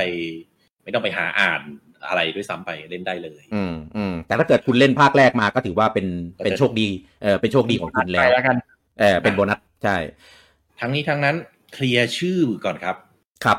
b a b y Default สอง อืม กับ b a b y Default กับ b a b y Default เซกันเบบี้เซกัน ให้นับให้นับว่า b a b y Second อ่ะเป็นภาคหนึ่งจุดสองไปละกัน หรือหนึ่งขีดสองก็ได้ หนึ่ อ่ะ ง อ่ะตามสกาสแควร์อ่ะ เออ เป็นภาคจบของ b a b y Default ครับ อ่าแต่ b a b y Default สองอ่ะให้เหมือนแบบอ่าไฟนอลเป็นกล่าวแบบไฟนอลสิบอะไรเงี้ย อืม อ่า เพราะว่าคือให้นับเหมือนไฟนอลไปเลยอ่ะ คือแต่ละ เบบี้ฟภาอลคือเป็น ต่างกั เป็นแฟนตาซีอ่าเบบี้ดีฟอลอ่าเบบี้สักการเป็นสิบขีดสองอ่าอะไรประมาณนี้ อ่าอ่าใช่ใช่ อันนี้ภาคใหม่ก็เป็นอันใหม่ไปจะเชื่อมเชื่อมหรือไม่เชื่อมอันนี้ยังไม่รู้ ไม่รู้ไม่รู้ ยังไม่รู้เออ เออ แต่ว่าอย่าไว้ใจผมบอกแค่นี้แหละ อ่ะย้ำนะครับก็เป็นเกมของค่าย Square Enix นั่นเอง ครับ ทำโดย Studio c r e a t e Work ร่วมกับ อืม คือคนโทโมยะอาซาโนะกับ อืม คุณมาซาฮาชิ มา อืม มามาซาชิ อากาฮาชิ ทาฮาชิโอ้ยชื่อ อืม อ่าเป็นทีมอาซาโนะนั่นเอง ครับ อ่าเป็นดิวิชันของ Square Enix ชื่อดิวิชันทีมอาซาโนะที่ อืม เป็นดิวิชันที่ตั้งขึ้นมาใหม่ อืม โดยคุณอาซาโนะเป็นหัวหน้า ครับ แนวก็เป็น JRPG turn based ครับผม อืม อ่ารายละเอียดส่วนนิดหน่อยที่จะหาได้จาก eShop ก็คือตัวเกมขนาด 14.6 กิก จริง ๆครับ ถือว่าเล็กมาก ถือว่าเล็กใช่ ถือว่าเล็กมาก อาจเพราะ จะมีว่าอัปเดต ผมว่าน่าจะมีอัปเดตเดวัน มีอยู่แล้ว ขนาดเดโมยังมีอัปเดตเลย เออแก้ เออ แก้แพทในเดโมคือแบบฮะ แก้เดโม ในเดโมยังมีแก้แพทอีกเหรอเออ ก็จะวางขายวันที่ 26 นี้นะครับ ก็เดี๋ยวจะได้เล่นกันคนที่กดดิจิตอลย้ำอีกทีว่าคุณได้เล่น คืนมะรืนนี้ อ่าสองทุ่มวันที่วันที่ยี่ห้าวันพฤหัสนี้ ครับ ส่วนสายแผ่นก็ แล้วแต่ เออ โชคชะตา แล้วแต่ ของคุณ ราราคาเป็นไงบ้างครับ ราคานะครับ ก็อ่าผมแจงให้อย่างนี้ละกัน อืม ดิจิตอล ถ้าตะกรุดเดียวๆดิจิตอลนะ มีสอง อืม โซนที่น่าสนใจก็คือโซนบราซิลพันหกร้อยสี่ห้าบาทไปหาวิธีกดกันเอง อืม หรือโซน US พันเจ็ดร้อยเก้าสิบกว่าบาท หรือพันแปดร้อยตี แปดร้อย กลม อืม ๆแต่ถ้าคุณจะไม่ได้กดเดียวๆ คุณไปซื้อวอชเชอร์ครับ เกมนี้ขายโดย Nintendo จ้า อ่า เพราะฉะนั้นคุณสามารถใช้เกมวอชเชอร์ราคา 3,130 แต่ได้ 2 เกม ได้ 2 เกม เพราะฉะนั้นก็คือประมาณพันห้ากว่ากว่า ประมาณพันห้าร้อยห้าสิบาท ๆอ่าพันห้าร้อยห้าสิบาท อืม ใช่ เพราะฉะนั้นถูกพันห้าร้อยห้าสิบกับเกมระดับนี้ถูก อย่าลืมว่าดิจิตอลของปู่ทุกเกมได้เหรียญทองเป็นแคชแบ็กในมูลค่าห้าเปอร์เซ็นก็คือ คิดเสมือนได้ได้ลดห้าเปอร์เซ็นทุกเกม ทบไป อันนี้ทบไปในใจ และ และดิจิตอล อ่า ของปู่ทุกเกมสามารถใช้ระบบแชร์ได้ primary ใช่ เพราะฉะนั้นพันห้าร้อยก็เทียบกับพาเจ็ดร้อยกว่าบาท ก็คือหาร 2 อีกทีหนึ่ง ใช่ ตีซะกลมๆแปดร้อย อุ๊ยแพงเจ็ดร้อยกว่านะ แปดร้อยดิ ร วมรวมค่า exchange rate อะไรพ เอ้ยว กนั้น เราจะแปดร้อยนี่คือยังไม่ได้คิดห้าเปอร์เซ็นของเหรียญทองนะนนั้น อ๋อใช่ ห้าเปอร์เซ็นต์ในใจายเอง เอาไปนับของ ใช่ใช่ใช่ ใช่ใช่ใช่ ก็เหรียญ งไ ทอจำงนวนมันก็เออมันก็กลับมาที่ลดราคาเราอยู่แล้ว ใช่ เหรียญทองจะได้มาอีกประมาณหกร้อยกว่าเหรียญอ่ะ อืม เออต่อการต่อการกดวอเชอร์ครั้งหนึ่ง ซึ่ง แล้วแต่โซนด้วย เออเอออันนี้ผมผมนับจากออส อืม เออ ครับ ก็ ทั้งนี้ทั้งนั้นผมก็หาราคาแผ่นไทยมาให้ด้วย ตอนนี้ ครับ แผ่นไทยที่ผมหาได้ถูกสุดในช้อปปี้ลาซาด้าอะไรพวกเนี้ยนะ อ่า คือพั อ่า นเจ็ดร้อยห้าสิบบาท อ่าอันนี้คือร้านที่มีขายใช่ไหม ใช่ที่ที่ให้พรีว่างั้นพันเจ็ดร้อย ครั ห้า บครั สิ บ บาท คุณจะไปใส่ตรงใส่ตัว ใส่ ใส่เหรียญ วอเชอร์เออก็ อ่า หรือจะขายมือสองอะไรก็อ่ะแล้วแต่ เออก็แล้วแล้วแต่ความชอบคนอยากเก็บก็มีมีช่องทาง อืม ครับ ครับ ซึ่งเกมนี้มีเต็ดไหม ผมมีเต็ดขายในไทยไหมวะ ไม่ไม่ไม่ไม่รู้มีขายในไทยไหมวะ เต้หายหน่อยดิ ในในไทยไม่รู้อ่ะพี่ผมไม่ได้ตามร้านเลยอ่ะ ก็ตอนเนี้ยหายหน่อยสิหน้าหน้าบัตรนาว เนี่ย ไม่ได้ตามร้านจะไปตามร้านไหน อ่า คิดว่าน่าจะมีนะ เพราะว่า ทีมเนี้ยเขาทำของมีเต็ดมาตลอดอยู่แล้ว อืม เต็ดเต็ดดีงานด้วยเขาบอก เหมือนเต็ดญี่ปุ่นนะมีแต่เต็ดตัวอื่นไม่รู้ ไม่ไม่เห็นเลยว่ะ ไทยน่าจะหายาก อืม อืม โอเค อ่ะ เกมนี้นะครับ ก็ ครับ มีอีกคนหนึ่งที่น่าพูดถึงก็คือคนที่พัฒนาเพลง เพราะว่า อ่า เพลงเนี่ยทำโดยคุณ r e v o R E V O อืม นะซึ่งเขาก็การันตีผลงานจาก r e d e f a u l หนึ่งมาด้วยนั่นเอง อืม ครับผม เพลง ก็ ก็น่าจะได้ฟังจากเดโมกันไปแล้ว ครับเพลงเพอมากผมชอบผมชอบความเพลงคือ คือเพลงเขาอาจจะมีลายเซ็นแตกต่างจากคุณเอ่ออะไรวะจู่ๆลืมชื่อ ที่ทำเพลงของไฟนอลซีรีส์ไฟนอลอ่ะเอ่อเอ่อทำไมจู่ๆลืมชื่อวะ ชื่ออะไรนะช่วยนึกดิ นี่หนึ่ง ชื่ออะไรวะจู่ๆลืมชื่อ คือพูดพูดมาสักชื่อดิ อันนี้ผมไม่ได้เซิร์ช นั่นแหละ คือ ฟูจิโอฟูจิโกะ ไม่ไม่ใช่แล้วมัน แล้วมันโดราเอมอน ก็บอกก็บอกให้พูดมาสักชื่อหนึ ง เดี๋ยวนะผมเซิร์ชเองก็ได้ เออทำไม ตาม จู่ บ้านนะก็ไม่จะบอกใช่อ่ะ ทำไมจู่ๆลืมชื่อเขาวะ โน เอ บุ อโนบุโอะเออ ใช่ คืออันนั้นก็เตะเพลงเขาจะมีใส่ความแบบอลังมีความดราม่าอยู่ในเนื้อหาของเพลง แต่เนี้ยมันจะมีความเป็นแบบโลกแฟนตาซีที่อ่าดูเหมือนจะสดใส แต่แอบแฝงฟิลลิ่งของความแบบดักดาร์กผสมอยู่ในเมโลดี้ของตัวเพลงคือแบบ ซึ่ง ผมว่าของไฟนอลมันได้ความแกรนมากกว่า อ่าใช่ใช่จะไปเน้นที่แบบ เออ ความความแกรน ความความความกระทันกระ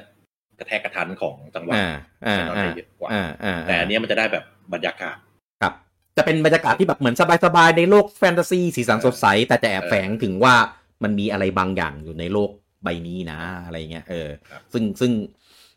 ซึ่งก็ตรงตรงกันกับแนวเกม ซึ่งซึ่งเพราะด้วย เออเพราะด้วยดีงามมาก ครับ อืม เป็นอีกเป็นคอมเพรสเซอร์อีกคนที่มีชื่อพอสมควร อืมอืมก็ตัวเกมเนี่ย เปิดตัวเมื่อตอนอางาน The Game Award ปี 2019 ครับ อ่านะครับ ก็ประกาศเลย เปิดตัวในงานเกมอวอร์ด ใช่ แปลกมากคือเป็นเกมญี่ปุ่น JRPG ที่แบบ JRPG ไม่น่าเชื่อว่าจะไปเปิดในในอันเนี้ยเอออ ม ถ้าเป็นถ้าเป็นเดเล็กอ่ะ เข้าใจ แต่เปิดในใน The หรือ Game Award หรือตัว คือ ที่ แบ เก บ มโชว์อะไรอย่างเงี้ยเออ เออ งงมาก เปิดตัวในเกมวอร์ดว่าแปลก อ่า เชิญ ครับ แล้วก็เอ่อพวกนี้ก่อนหน้านี้ก็อย่างอย่างที่เราพูดพูดกันแล้ว พวก Burberry Default เอ้ยพวก Burberry ต่างๆ ทั้งเกมมือถือทั้งเว็บเกมอะไรอย่างเงี้ย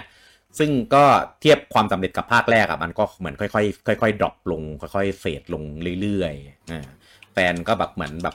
ไม่ไม่ฟินอะแล้วก็ตัวเขาเองก็ออกมายอมรับด้วยว่าภาคหลังๆ เนี้ยมันมันไม่ได้ไม่ได้ดังใจ เออไม่ใช่ไม่ใช่แบบอย่างที่เขาคาดหวังไว้อะไรอย่างเงี้ย แต่ว่าพอหลังจากเอ่อภาคมือถือเอ่อที่พัฒนาโดยทีม Creative Work แล้วก็ได้ทำ Octopath Traveler มานะครับ ก็เลยเหมือนมี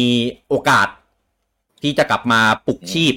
อ่าซีรีส์นี้อีกครั้งหนึ่ง แล้วก็ Square Enix ก็ให้โอกาสเขาด้วยในการทำภาค อืม ภาคใหม่เอออย่าเรียกว่าภาคต่อนะ เรียกว่าภาคใหม่ละกันเอ ผ อ มว่า ของ Safe จาก Bravery จากผลงาน Default จากออโตพา t ทาวเวลเลอร์ทำให้แบบ ชื่อของเขาในสกายนีค่อนข้างกลายเป็นบิ๊กเนมขึ้น เออเออใช่ เออเออ ก็แบบได้สตูดิโออาซาโนะอ่ะ ก็สตูดิโอกูอ่ะ เออ เอ้ย ทีมอาซาโนะอ่ะ ทีมกูเองอ่ะดิวิชันของกูเองอะไรอย่างเงี้ยเอาชื่อตัวเองขึ้นดิวิชันอ่ะตลก จริงๆ ให้ทีมนี้ทำอ่ะผลก็ผมค่อนข้างมั่นใจนะ แต่ถ้าเกิดให้ทีมที่ทำให้ทีมที่ทำไอแอมซืนะไซซืนะทำนะ ผมจะแบบเบะปากเลยว่า เอออันนั้นมันอันนั้นมันโตเกียวสตูดิโอแฟคทอรี่อาร์พีอาร์พีจีแฟคทอรี่อะไรสักอย่างใช่ไหม อะไรสักอย่างอ่ะ ซึ่ง เออ ผมจะแบบ เออไม่เอาไม่อยากได้เครื่องของกล่อมนอน แต่คน เออ ชอบไปเทียบคนชอบไปเทียบนะ เพราะว่าทีมทีมภาพ แล้วก็ทีมอาร์ตกับลักษณะตัวที่เป็นจีบีอ่ะ เออ คล้ายกัน คล้ายๆกันใช่ใช่ เออ คนจะคิดว่า ล้ยๆ ทีมทำ กลิ่นอาย เออ แต่ว่าอารมณ์ในการเล่นคนละเรื่องเลยครับ คนละเรื่องคนละเรื่อง เออ แบบ คนง่วง อันนั้นกล่อม ง่วงง่วงขนาดเกมใหม่ของเขาอ่ะ ที่เพิ่งขายไปเมื่อ 2019 อ่ะ อันนั้นยังง่วงเลยขนาดเปลี่ยนไปขนาดนั้นแล้วอ่ะ แต่ ชื่ออะไรวะ ตอนนี้เล่นแล้วกูต้องใช้สมาธิกูหลับไม่ได้เพราะกูต้องคิด เออ ใช่ใช่ เออ ก็ โอเค ตัวเกมมีเดโมครั้งแรก ช่วงเดือนมีนาปี 2020อ่านะครับ ก็ตามสไตล์ของของค่ายเนี้ยนะ ที่ออกจะออกเดโมมาก่อนเพื่ออ่าหาฟีดแบ็ก รับฟังฟีดแบ็กผมว่าดีนะ อ่า ผมว่า ดีมา ผ ก มว่าเป็น เพราะว่าเหมือนตอนออโตพาใช่ไหมเขาก็ออกเดโมมาให้ แล้วก็ อืม แล้วก็ก็ให้มีเรียกว่า questionnaire อ่ะให้คน อ่า ตอบกลับไป แล้วเขาก็ออก อืม ในตอนออโตพาเขาก็ออกคลิปมาบอกว่าเอ้ยเขาจะปรับนู่นปรับนี่ปรับนี่แล้วก็ปรับจริงๆตามที่บอก อันนี้ก็เหมือนกันครับ ก็คือเขามีเดโมแรกมาแล้วเขาก็มี questionnaire ตาม ครับ คนก็คอมเมนต์ไปเอ่อเอ่อเอ่อระบบเทิร์นอ่าระบบ active time แต่ไม่มีเวลาให้ดูอ่า อ่า อ่าตัวหนังสือมัวไปหน่อยอ่า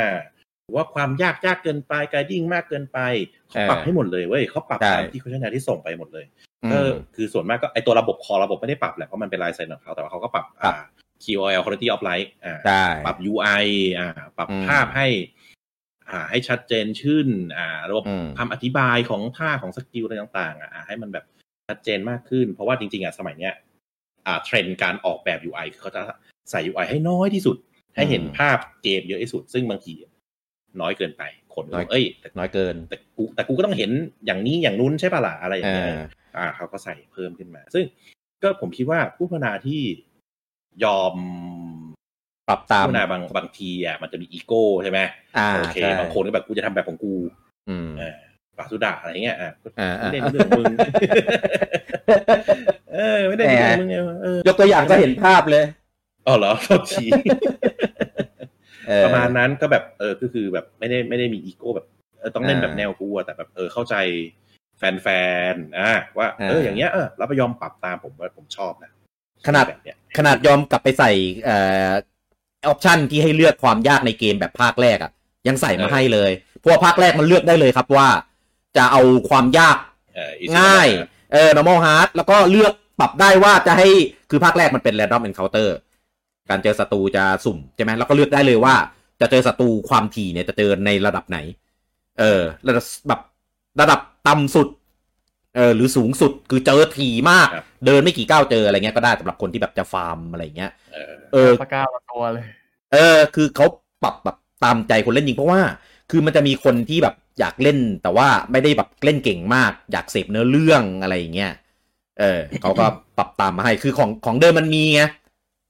เออ ตอนภาคแรกมันมีไงเขาก็เลยแบบเอออยากให้มีอะไรอย่างเงี้ยกลายดิ้งจะได้ไม่ต้องแบบกลายดิ้งฟาร์มเวลฟาร์มอะไรกันเยอะเกินไป เพราะว่าซีรีส์เนี้ยเลเวลมีผลมากกับการเล่น เออถ้าเกิดใครแบบฟาร์มเยอะ ๆ อะไรเงี้ย ก็เจอมอนเจออะไรก็ต้องทำอะไรอะกดเบเบอรี่เบเบอรี่รัวๆทุก เออ สีตัว กดเบฟให้กดเบฟให้สุดแล้วก็โจมตีแอคแท็ก โจมตีธรรมดาจบ ก็คือเล่นกะเสพเนื้อเรื่องอย่างเดียวก็ก็เล่นได้มันตามสไตล์คนเล่นไง อ่ะ เออแต่ถ้าเกิดคนอยากจะแบบรับประสบการณ์ที่แบบเขาตั้งใจมาให้จริงก็แบบ normal ไปอะไรอย่างเงี้ย ครับ เออก็ปรับเยอะปรับหลายอย่างเลยจนกระทั่งออกคลิปออกอะไรมาว่าอะไรที่เขาปรับเปลี่ยนไปบ้างเรื่องของเอ่อทุกอย่าง คอมเมนต์ตัวแมปตัวมอนตัวระบบเรื่องความยากเรื่องการกรายดิ้งอะไรเงี้ย เออ ก็ปรับกันค่อนข้างเยอะ แล้วก็ออกเดโม อ่า ออกเดโม อ่า เขาใช้ชื่อว่า อ่า ใช้ชื่อว่า Final Demo อ่า ก็เป็นเดโมสุดท้ายก่อนที่เกมจะออกนะครับ กันในช่วงธันวาปีที่แล้ว ซึ่งจริง ๆ ผมว่าไอเดโมตัวเนี้ยมันตัดมาจากเกมจริง แต่มันออกไม่ได้เพราะว่ามันติดโควิด ก็เลยดีเลย์ไปก็เลยอ่ะ ใช่ ไหนๆก็อ่ะตัดส่วนมาให้เทสดูอีกทีนึงละกัน อ่า ผมคิดว่าอย่างนี้นะ เพราะว่าคุณอัธโนเขาก็ให้สัมภาษณ์จริงว่า พอไอสถานการณ์โควิดฮิตเขาอ่ะโดนเขาอ่ะก็คือเอ่อโดยโดยส่วนพัฒนาของเขาว่าไม่ใช่ไม่ใช่ของสปายอินิกใหญ่นะส่วนพัฒนาของของเขาโดยเฉพาะเบบี้ดีพอ อ่า สอง อ่า ไม่ได้มีการแพลนว่าจะมี work at home ไป เพราะฉะนั้นพอโดนปุ๊บแล้วสไวนิกสั่งว่าทุกคนต้อง work at home เขาทำอะไรไม่ได้เลย เขาต้องเบรก เออ เพราะฉะนั้นแบบมันก็เลยแบบการพัฒนาเขาหยุดหยุดทันทีอะก็ทำได้แค่บางส่วนที่ตัวเองทำได้ แต่แบบไม่ได้มีเซิร์ฟเวอร์กลาง ไม่ได้ตั้งอินฟาสำหรับ work at home ไว้อะไรเงี้ยเออก็แบบทำให้ยังไงก็ต้องโดนดีเลย และช่วงนั้นสแควร์ก็ก็เร่งเร่งเร่งมาเขาบอกเออเขาก็เครียดมากก็ไม่รู้จะทำยังไงเพราะว่า อืม เขาพูดง่ายๆ คือเขาไม่ใช่ทีมหลักของสแควร์อ่าเขาก็เป็นทีม อืม แรกที่แบบให้ อ่า คือมีทีมคิดใช่ไหมทีมอาร์เซนอลเนี่ยเป็นทีมคิด ครับ แล้วก็ให้สตูดิโอเล็กสตูดิโอย่อยสตูดิโอลูกว่างั้นนะเป็นคนทำ อ่า ก็ยิ่งทำให้การทำงานลำบากขึ้นไปอีก อืม อ่าเออก็เลยตอนจำเป็นต้องดีเลย์และสุดท้ายก็คือ อ่าปลายปีก็ตัดเดโมมาให้เล่นอันหนึง แล้วก็บอกว่าเดี๋ยวจะออกนะครับ แต่จะออกปีหน้าก็คือปี 2021 ปีนี้นี่เอง ครับจริงๆผมผมผมโอเคนะ ผมไม่มีปัญหาเลยกับการที่จะแบบประกาศเลื่อนอะไรเงี้ย คือ ใช่ ออกเมื่อพร้อม ใช่อ่า เอออั อันนี้คือเป็นคอนเซปต์ของของของการพัฒนาเกมที่ผมชอบคืออ ม เกมที่ดีเลย์อ่ะ ดีเลย์ไปเถอะแต่ให้ออกมาดี แล้ว เรา มี มี ตัวอย่างเห็นชัดๆปีก่อน ก็คือ Cyber- ก็คือไซเบอร์พัง อันนั้นคืออันนั้นเลื่อนนะ แต่ว่าก็ อัน นี่ เลื เลื่ อ อน นอันนั้นก็สุดท้ายก็แบบ เลื่อนแล้วใช่ไหม ทำไมก็ตัดสินใจว่าออก เออ แล้วก็มีอีกตัวอย่างหนึ่งก็คือ Watch Dogs กับ Assassin อ่า ก็เอาเกมอ่า Watch Dogs Assassin ก็คือ เอาเกมซิงเกิลมาให้เล่นก่อน แต่ตัดส่วนมา GPU ออกมาทั้งยวง แล้วก็เพิ่งอัปเดตตามให้ทีหลังอะไรอย่างนี้ อืมอืม อ่านั่นก็เป็นอีกอีกโมเดลหนึ่งที่สามารถทำได้ อืม อ่าแต่ไซเบอร์พังก็ก็กูจะออก ก็ก็โดนไป อืม เกมอย่างปีก็อาจจะเหลือแต่ชื่อ เออประมาณ อ่ะ นั้น ไหนๆก็พูดถึงแล้ว ผมว่าไซเบอร์พังอ่ะ ถ้าเขาไม่กำหนดกำหนดแบบมั่นใจมากว่าเดี๋ยวจะขายทีเนี้ย แล้วมาเลื่อนเลื่อนเลื่อนหลายทีอ่ะ ผมว่าไม่มีปัญหาแบบนี้หรอ ใช่ กคือแบบ ก็คือ เลื่อน ทำทำแบบ ก็ไม่ต้องไม่ต้องมาอัปเดต ว่า เออ ก็อัปเดต คือใช้วิธีแบบบาโยก็ได้กูแบบเออยังทำอยู่นะ ก็ อืม ก็โดนโดนด่า แต่ก็ไม่โดนด่าขนาดนี้อะ ก็บอกไปก่อนว่าขอเลื่อนไปก่อนแบบยังไม่มีกำหนด เออ แล้ว ขอให้ มั่นใจเมื่อไหร่ค่อยประกาศวันไง เอออันนี้แบบมั่นใจมาก สามรอบสี่รอบอะ ได้มั้งเออแล้วก็สุดท้ายก็แบบ เออ เกมนี้ส่งไปทำแผ่นแล้วส่งไปตามแผ่นแล้ว เออ อะไรไม่รู้อะอะไรกรโกแบบปั๊มแผ่นแล้ว อ่าประประกาศเลื่อนอะไรวะตอนนั้น ก่อนก่อนโกะยังประกาศเลื่อนแล้วพอออก เอ มา อ ก็ ไม่ นะ ไม่เคยมีในประวัติศาสตร์วงการเกมมาก่อนนะว่ากรโกแล้วเลื่อนนะ แต่ไม่ใช่เกมไม่ดีนะ เกมที่แต่ไม่เสร็จ ก็ก็ก็ยังยัง ตรงคือเป็นเป็นเกมดีที่ทำไม่เสร็จ เอออ่าว่างั้นละกัน อ่ะ กลับมาที่ของเรา เอ เออครับ ไหนวะ ถึงถึงเดโมยังพูดถึงเดโมอยู่ อ่ะถึงเดโมผมจะพูด อืม ถึงระบบต่อสู้นิดนึง ครับ เอ้ย เรา เมื่อเมื่อกี้มีพูดถึงเรื่องของอ่า UI อะไรอย่างเงี้ย เออคือด้วยด้วยความที่ภาคแรกอ่ะมันลงบน 3DS มันมีสองจอมันได้เปรียบ ครับครับ เออไอพวกความลกๆอ่ะมันก็ยัดไปอยู่จอล่างหมด ไง เออจอบนมันก็ ใช่ โชว์มันก็โชว์ฉากสู้กับสแตทบางอย่างที่แบบคลีนคลีนสวยๆได้ อืม แต่พอมาภาคเนี้ยบนบนสวิตเนี่ยมันมีจอเดียวไง มันก็จะแบบ การจะจะใส่ลกๆไปมันก็จะแบบกระไรอยู่ไง แต่ถ้าเกิดจะให้ไม่มีเลยมันก็ดู แต่ ลำบาก เดโมแรกก็ออกมาสครีนใช่ไม่เห็นเชี่ยอะไรเลย ผมว่า เออก็น้อยไป ผมว่าผมผมเล่นแล้วอ่ะ ก็ยังรู้สึกว่ามันแบบยังขาดขาดๆอยู่เหมือนกันนะ เพราะว่าอะไรหลาย ๆ อย่างอ่ะ ในในภาคแรกเราดูบนทีเดสอ่ะ คือสเตตอะมันโชว์อยู่ที่จอล่างมันดีสำหรับเรามันคือไอ้ข้างบนก็สู้ไปข้างล่างเราก็ดูไปไงเออ แต่ทีเนี้ย ฉากสู้ก็แบบไม่มี UI เลยไงเออแต่ไอ้ระบบทั้งหลายก็จะคำอธิบายแล้วก็อยู่ อ่ะโอเค มันเป็นมันเป็นข้อดีของสองจอของ TDS ของ Wii U ที่มันทำได้อะไรเงี้ย เออเออเออซึ่ง ซึ่งถึงตอนเนี้ยผมว่ามันก็ยังมีข้อมูลที่ไม่เพียงพอแล้วก็ยังไม่ค่อยลงตัวเท่าไหร่นะสำหรับเรื่อง UI อ่ะแต่ก็มันมีจอเดียวอ่ะก็ก็ทำไงได้อ่ะ ได้เท่าไหร่ เออเออเออไม่ไม่รู้ว่าจะเปลี่ยนไปเยอะขนาดไหนนะถ้าถ้าเป็นเกมเต็มเออซึ่งตัวเดโมเนี่ยก็อ่าไม่ได้เล่นกันตั้งแต่ต้นเกม มารู้สึกเป็นแชปแบบ สักพักหนึ่งอ่ะ คือตัวละครในตี้ครบแล้วอ่ะอ่าปลดจ็อบปลดอะไรมาสักสักประมาณหนึ่งแล้ว แล้วก็อ่าเล่นได้แค่ห้า โยน ชั่วโมง โยนไปให้เล่นเอออ่ อ่า เล่นได้ห้าชั่วโมง เออ what the fuck มากทำไมต้องจำกัดเวลากู ใช่เล่นได้ห้าชั่วโมง แล้วก็แน่นอนว่าไม่สามารถโอนเซฟไปที่เกมเต็มได้ ใช่ อ่าก็เลยทำให้อย่างน้อยคือผม มันกลางเกมอะมันโอนไม่ได้อยู่แล้ว เออผมคนนึงแหละที่แบบอืมคือถ้าเกิดเล่นเนี่ย เราต้องเรียนรู้ใหม่หมดเลยใช่ไหมแล้วเรียนรู้ใหม่แล้วเดี๋ยวพอเกมเต็มออกมาก็ต้องมาเรียนรู้ใหม่อีกรอบอีกก็เลยแบบ อืม เล่นเล่นแค่เออก็เลยเล่นแค่พอรู้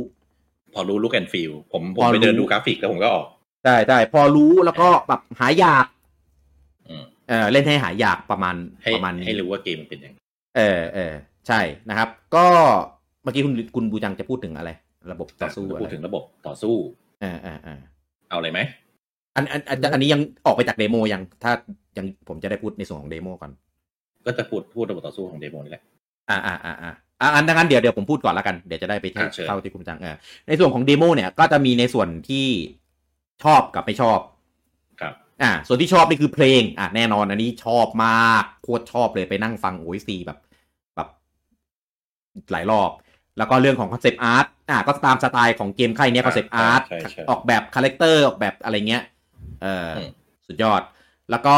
เอ่อเรื่องของสไตล์ของฉาก เออคือ อะไรเมืองเหรอ ฉากเมืองซึ่งจะเป็นกราฟิกแบบแบ อั บ นเนี้ย ทีเรนเดอร์ ผมชอบมากคือผม ชอบมาก ตั้งแต่ ภาคแรก สไตล์ภาคแรกแล้วก็รวมไปถึงอ เออ อกตพาดแล้วก็รวมไปถึงอันนี้ด้วยคือเขาเหมือนจะใช้เป็น เออเออ เมืองที่เป็นพรีเรนเดอร์ที่เป็นภาพวาดแล้วก็ซ้อนกันแบบหลายๆหลายๆหลายๆ หลายเลเยอร์ เออ เออ แล้วก็แบบเดินทีมันก็แบบทุกเลเยอร์ก็เคลื่อนเคลื่อนเคลื่อนเคลื่อนตามไป ใช่ มีการทำเดฟออฟฟิล อ่า อ่ามี ซูมเข้า การ ซูมออก เออ ผมว่าผมว่าสวยมาก แต่อันเนี้ยมันเจ๋งกว่าออกโตพาดคือออกโตพาดมันจะเป็นโพลีกอนไงคือเห็นเลยว่าเป็นแบบ ใช่ เป็นโพลีกอนเป็นแบบแต่ละส่วนส่วน โพลีกอน แต่เนี้ย จะทำมิติเดียวอ่า ๆอันเนี้ยเป็นเหมือนเป็นภาพวาด ใช่ อ่า แล้วตัวละครก็เดินอยู่ในนั้น เหมือนแล้วป๊อปอัพอาร์ตอ่ะ อ่าอ่าใช่ใช่ใช่เป็น แต่ ป๊ แบ อป บ อัพ เลเยอร์มันแบบเยอะนะแล้วก็ใส่ มีหลายเลเยอร์ ไม่ได้กระดาษโง่ๆอะไรเงี้ย ใช่สวยมาก สวยสวยสวย อ่าแล้วก็เอ่อระบบอาชีพอ่าแล้วก็ดีไซน์ต่างๆ ของอาชีพพวกชุดพวกอะไรเงี้ยเอฟเฟกต์การต่อสู้อ่าอันนี้คือสุดยอดมาก คือเกม RPG อ่ะความสนุกจะอยู่ตรงที่ท่าเทอร์เมดมนต์อะไรเงี้ยต้องอลังการ คือออกตัวพาดเนี่ย กราฟิกมันเป็นแบบ ไอไอ 2D HD ใช่ไหม ก็จริง แต่ว่าเอฟเฟกต์การต่อสู้เวทมนต์อะไรเงี้ย มันอลังการมาก เออเพิ่นเลยรู้สึกว่าต่อสู้แล้วฟิน อันนี้หนักเลยคือมันเป็นโพลีกอนเป็นอะไรเงี้ย แล้วใส่เวทมนต์ใส่เอฟเฟกต์อะไรมาแบบโหอลังการมาก แล้วออกแบบออกแบบชุดของแต่ละอาชีพอะไรเงี้ย อืม สวย อืม เออคือตอนตอนภาคแรกอะ่ะ มันก็สวยแหละ แต่ว่าด้วยความที่ข้อจำกัดของ TDS ไงเอออ อ่าข้อจำกัด ได้ ของ แค่นั้น ฮาร์ดแวร์มันก็เลยได้แค่นั้น แต่ทีเนี้ยมาเป็นแบบในในยุคเนี้ยเอ้ยมันเลยแบบเห็น ข้อจำกัดก็ ใช่ เห็นรายละเอียด เห็นดีเทล ได้ได้ดีมากขึ้น เออ เห็นความสวยงามในการออกแบบได้ได้ได้ดียิ่งขึ้น เออ ชอบมาก อ่ะ อันนี้แล้วก็ระบบต่อสู้ ซึ่งไอ้สองอันหลังเนี่ย มันก็ต่อยอดกันมาจากตัวภาคแรกเลย ใช่ อ่า ก็เลยแบบดีงามมาก ประทับใจมาก คือเขาไม่ทิ้งจุดที่ดีที่สุดของของซีรีส์นี้ไป เออ แล้วเอามาต่อยอดมาสานต่อในในในภาคล่าสุดนี้ เดี๋ยวค่อยอธิบายกันละเอียด ค ละ รับ เอียด เดี๋ยวเดี๋ยวค่อยลงเจาะลึก ส่วนที่ไม่ชอบเลยก็คือนะครับเอ่อเรื่องของเมนู เรื่องชื่อไอเทม เรื่องของ UI อะไรพวกเนี้ย ที่ผมรู้สึกว่าเนี่ยแหละไอพูดเรื่องสองจอจอเดียวเนี่ยแหละ ผมว่ามันยังคือเนี้ย อันเนี้ยวัดจากในเดโมนะ ผมไม่รู้ว่าเกมเต็มเนี่ย มันจะปรับเปลี่ยนไปได้ขนาดไหน แต่ถ้าเท่าที่ดูจากในคลิป ทั้งตัวไอตัวไฟแนลเทเลอร์หรือตัวโฆษณาของทางฝั่งญี่ปุ่นเนี่ย ก็ไม่ไม่ค่อยจะเปลี่ยนไปจากในเดโมเท่าไหร่นัก ผมว่ามันยังมันยังดูมีความลกลกดูยากๆ ไม่ถ้าเทียบความเหมาะสมในในใน TDF TDF เนี่ยมันเหมาะสมกว่าอยู่แล้วอ่ะมันมีสองจอใช่ไหมล่ะ ผมคิดว่าน่าจะมีทางแนวทางอื่นที่ทำให้มันแบบที่ที่ดีกว่าเนี้ย แต่แต่ถามว่ายังยังไงผมไม่มีไอเดียนะ แต่เล่นแล้วรู้สึกมันแบบ มันมันซับซ้อน มันดูยากอะ่ะ คือ คือภาคแรกมันซับซ้อน แต่มันเฟรนลี่ แต่เนี้ยซับซ้อนแต่ไม่เฟรนลี่ การเข้าถึงแหละแต่แต่ละเมนูมันไม่สะดวกอ่ะ ผมว่ามันเป็นอย่างเงี้ยเพราะว่าเขาจับเราโยนไปในกลางเกม ซึ่งเรายังไม่ชินจากเมนูแบบง่ายๆ ตอนเริ่มเกมหรือเปล่า ก็ก็ใช่อ่ะ คืออย่างอ เอ อ อ โตพาด ที่จะง่ายกว่านี้ ออโตพาดเนี่ยมันซับซ้อนนะ แต่มันเฟรนลี่ มันเข้าถึงในแต่ละเมนูได้แบบ ได้ได้ง่ายได้สะดวก แต่อันเนี้ยมันแบบการจะเข้าแต่ละอย่างมันดูแบบ ยังไม่ ไม่ ชิ รู้ น ดิ นะ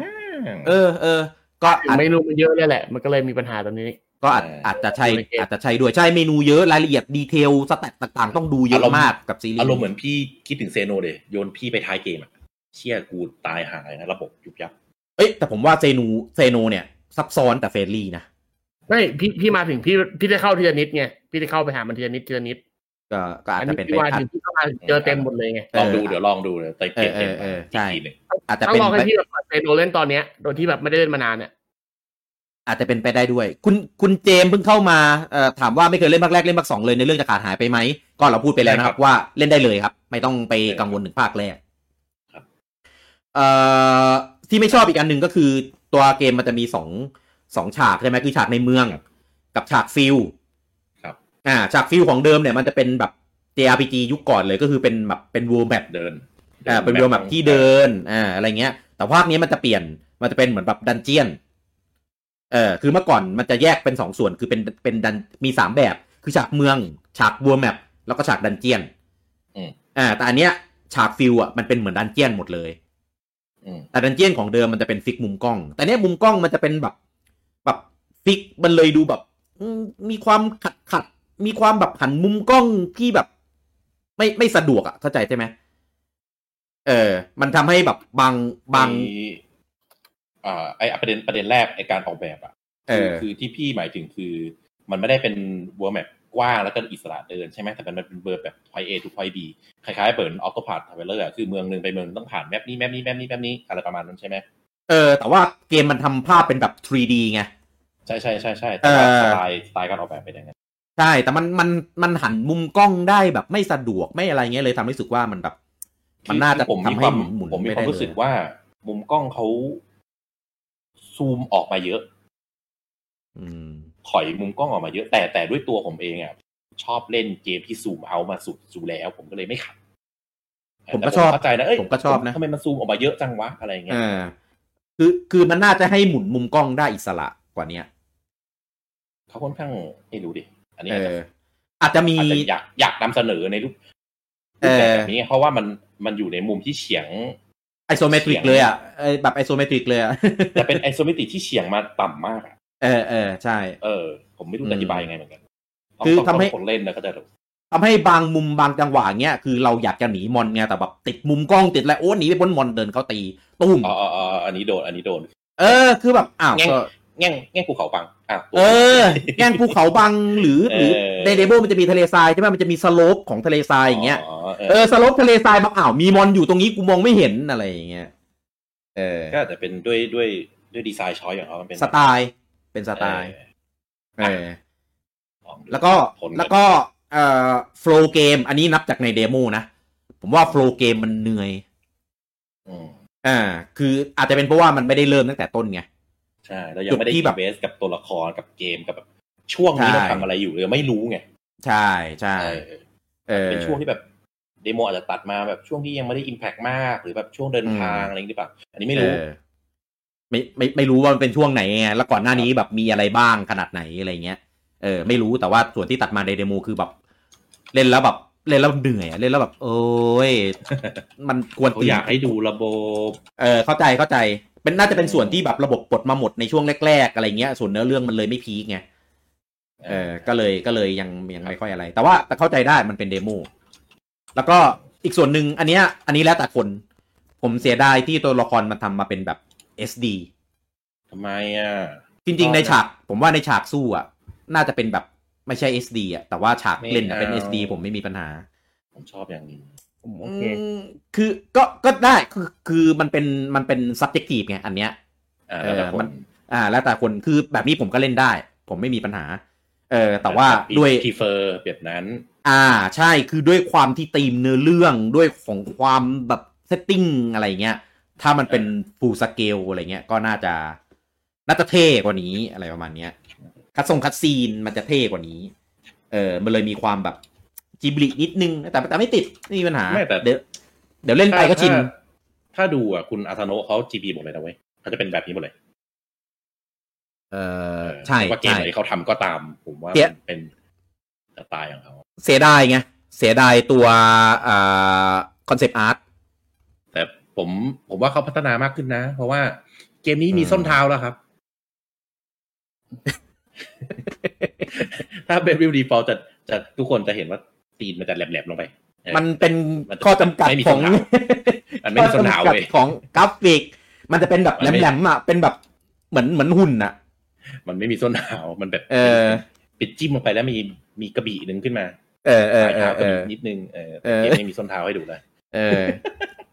ตตอนแรกพูดส้นเท้านี่ผมตกใจเลยเฮ้ยทำไมด่าวะ อ้าว เออ ไม่ใช่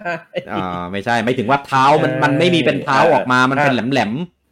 ใช่ใช่ถ้าไปเปิดดูอะหรือว่า ๆอืม ในเกมหรือแม้แต่ตัวอาร์ตเอ่ออาร์ตเวิร์กอาร์ตสไตล์ที่เขาออกมาก็จะแบบ เออ เท้ามันแหลมๆลงไป แหลมแหลมแหลมแหลมๆเออเป็นสไตล์ แต่เกมนี้มีมีมีเท้าละมีส้นละมีส้นละ มีส้นเท้า คือเกมเลเวลดีฟอลก็จะเหมือนแบบทุกคนใส่ส้นสูงแล้วก็เอาตีนปักพื้นอะ อืมใช่ เหมือนเล่นบัลเล่ต์ อารมณ์ประมาณนั้นแม่แซวแซวแซว นั่นแหละนั่นแหละผมว่าคนชอบมีอย่างคุณบูจังคุณเต้ก็ชอบไม่มีปัญหา เอ้ยแต่ผม ะไรคชรับอบแต่ผมชอบ เออเออ ช เอ อบ อ ชอบ ผม แบบนี้ ผมแค่เสียดายตัวสไตล์ของคอนเซปต์อาร์ตเฉย จริง เพราะ ๆ อันเนี้ยเป็น เขาออกแบบ SD มาเท่มาก เป็น SD ยุคใหม่แล้วนะ เป็น SD ที่ตัวขึ้นแล้วนะ ๆอืม ถ้าเทียบกับ Level Default แรกนะ Level Default จะตัวอ้วนๆป้อม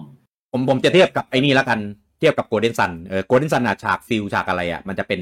SD เว้ยแต่พอฉากต่อสู้มันจะเป็นฟูลสเกล ๆก็เป็น Full Scale แบบเม่ๆอ่ะ เออใช่ถ้าเป็นแบบนั้น ก็ นะ ไม่ ก็ ไม่ได้เป็นแบบเออ ใช่ก็โอเค แต่อันนี้มันเป็นแบบ SD ไงมันเป็นสไตล์เขาอะแล้วไม่มีปัญหาเล่นได้ มันเป็นมันเป็น SD ยุคใหม่ที่แบบ หัวไม่ได้โต ก็โตแหละ มาอไร ก็โตแหละ เออ แต่ว่าก็ไม่ได้แบบ ก็ก็ก็เยอะยืดยืดกว่าภาค Level Default หน่อย อ่า ตัวยืดกว่าหน่อยโตขึ้นละ ประมาณนี้อันนี้รีวิวเดโมจากที่ผมดับได้ได้ลองเล่นไปเดโมผมเล่นไม่ครบไม่ครบห้าชั่วโมงนะเอาเล่นแค่แค่พอ โอ้ยไม่ต้องหรอกแหม เออเล่นแค่พอรู้เล่นแค่พอหายอยากเพราะว่า เออ เพราะว่า เออไม่ไม่อยากเรียนรู้อีกรอบเอางี้ละกัน ถ้าเกมเต็มออกมาก็เลยเดี๋ยวรอ ผมจะแนะนำอย่างนี้สำหรับคนที่ฟังอยู่แล้วก็เอ้ยเดี๋ยวเกมมันจะออกมาเดือนนี้ไปเล่นเดโมดีกว่าผมแนะนำอย่างนี้ ถ้าคุณจะกดเกมนี้แน่ๆ ไม่ต้องเล่น อืม เพราะว่าหนึ่งคือมันเป็นเดโมที่ให้ดูระบบ โอ้ย ถ้าคุณจะเล่นจะเล่นเกมอยู่แล้วไม่จำเป็นนี่ไปเรียนรู้เอาสองมันไม่ได้ทานเฟอร์ได้ เออ เพราะฉะนั้นก็ก็ไม่จำเป็นต้องเล่นใช่ปะ ไม่ได้ทานเฟอร์ ไปไป ไม่ได้มีโบนัสอะไร เออเป็นรอเรียนรู้ระบบเต็มๆแบบที่ผู้พัฒนาเขาอยากให้คุณเรียนรู้ตั้งแต่หนึ่งไปจนสิบดีกว่า ถึงตอนนี้ไม่ต้องเล่นแล้วเดโมไม่ไม่มีประโยชน์แล้ว แต่แต่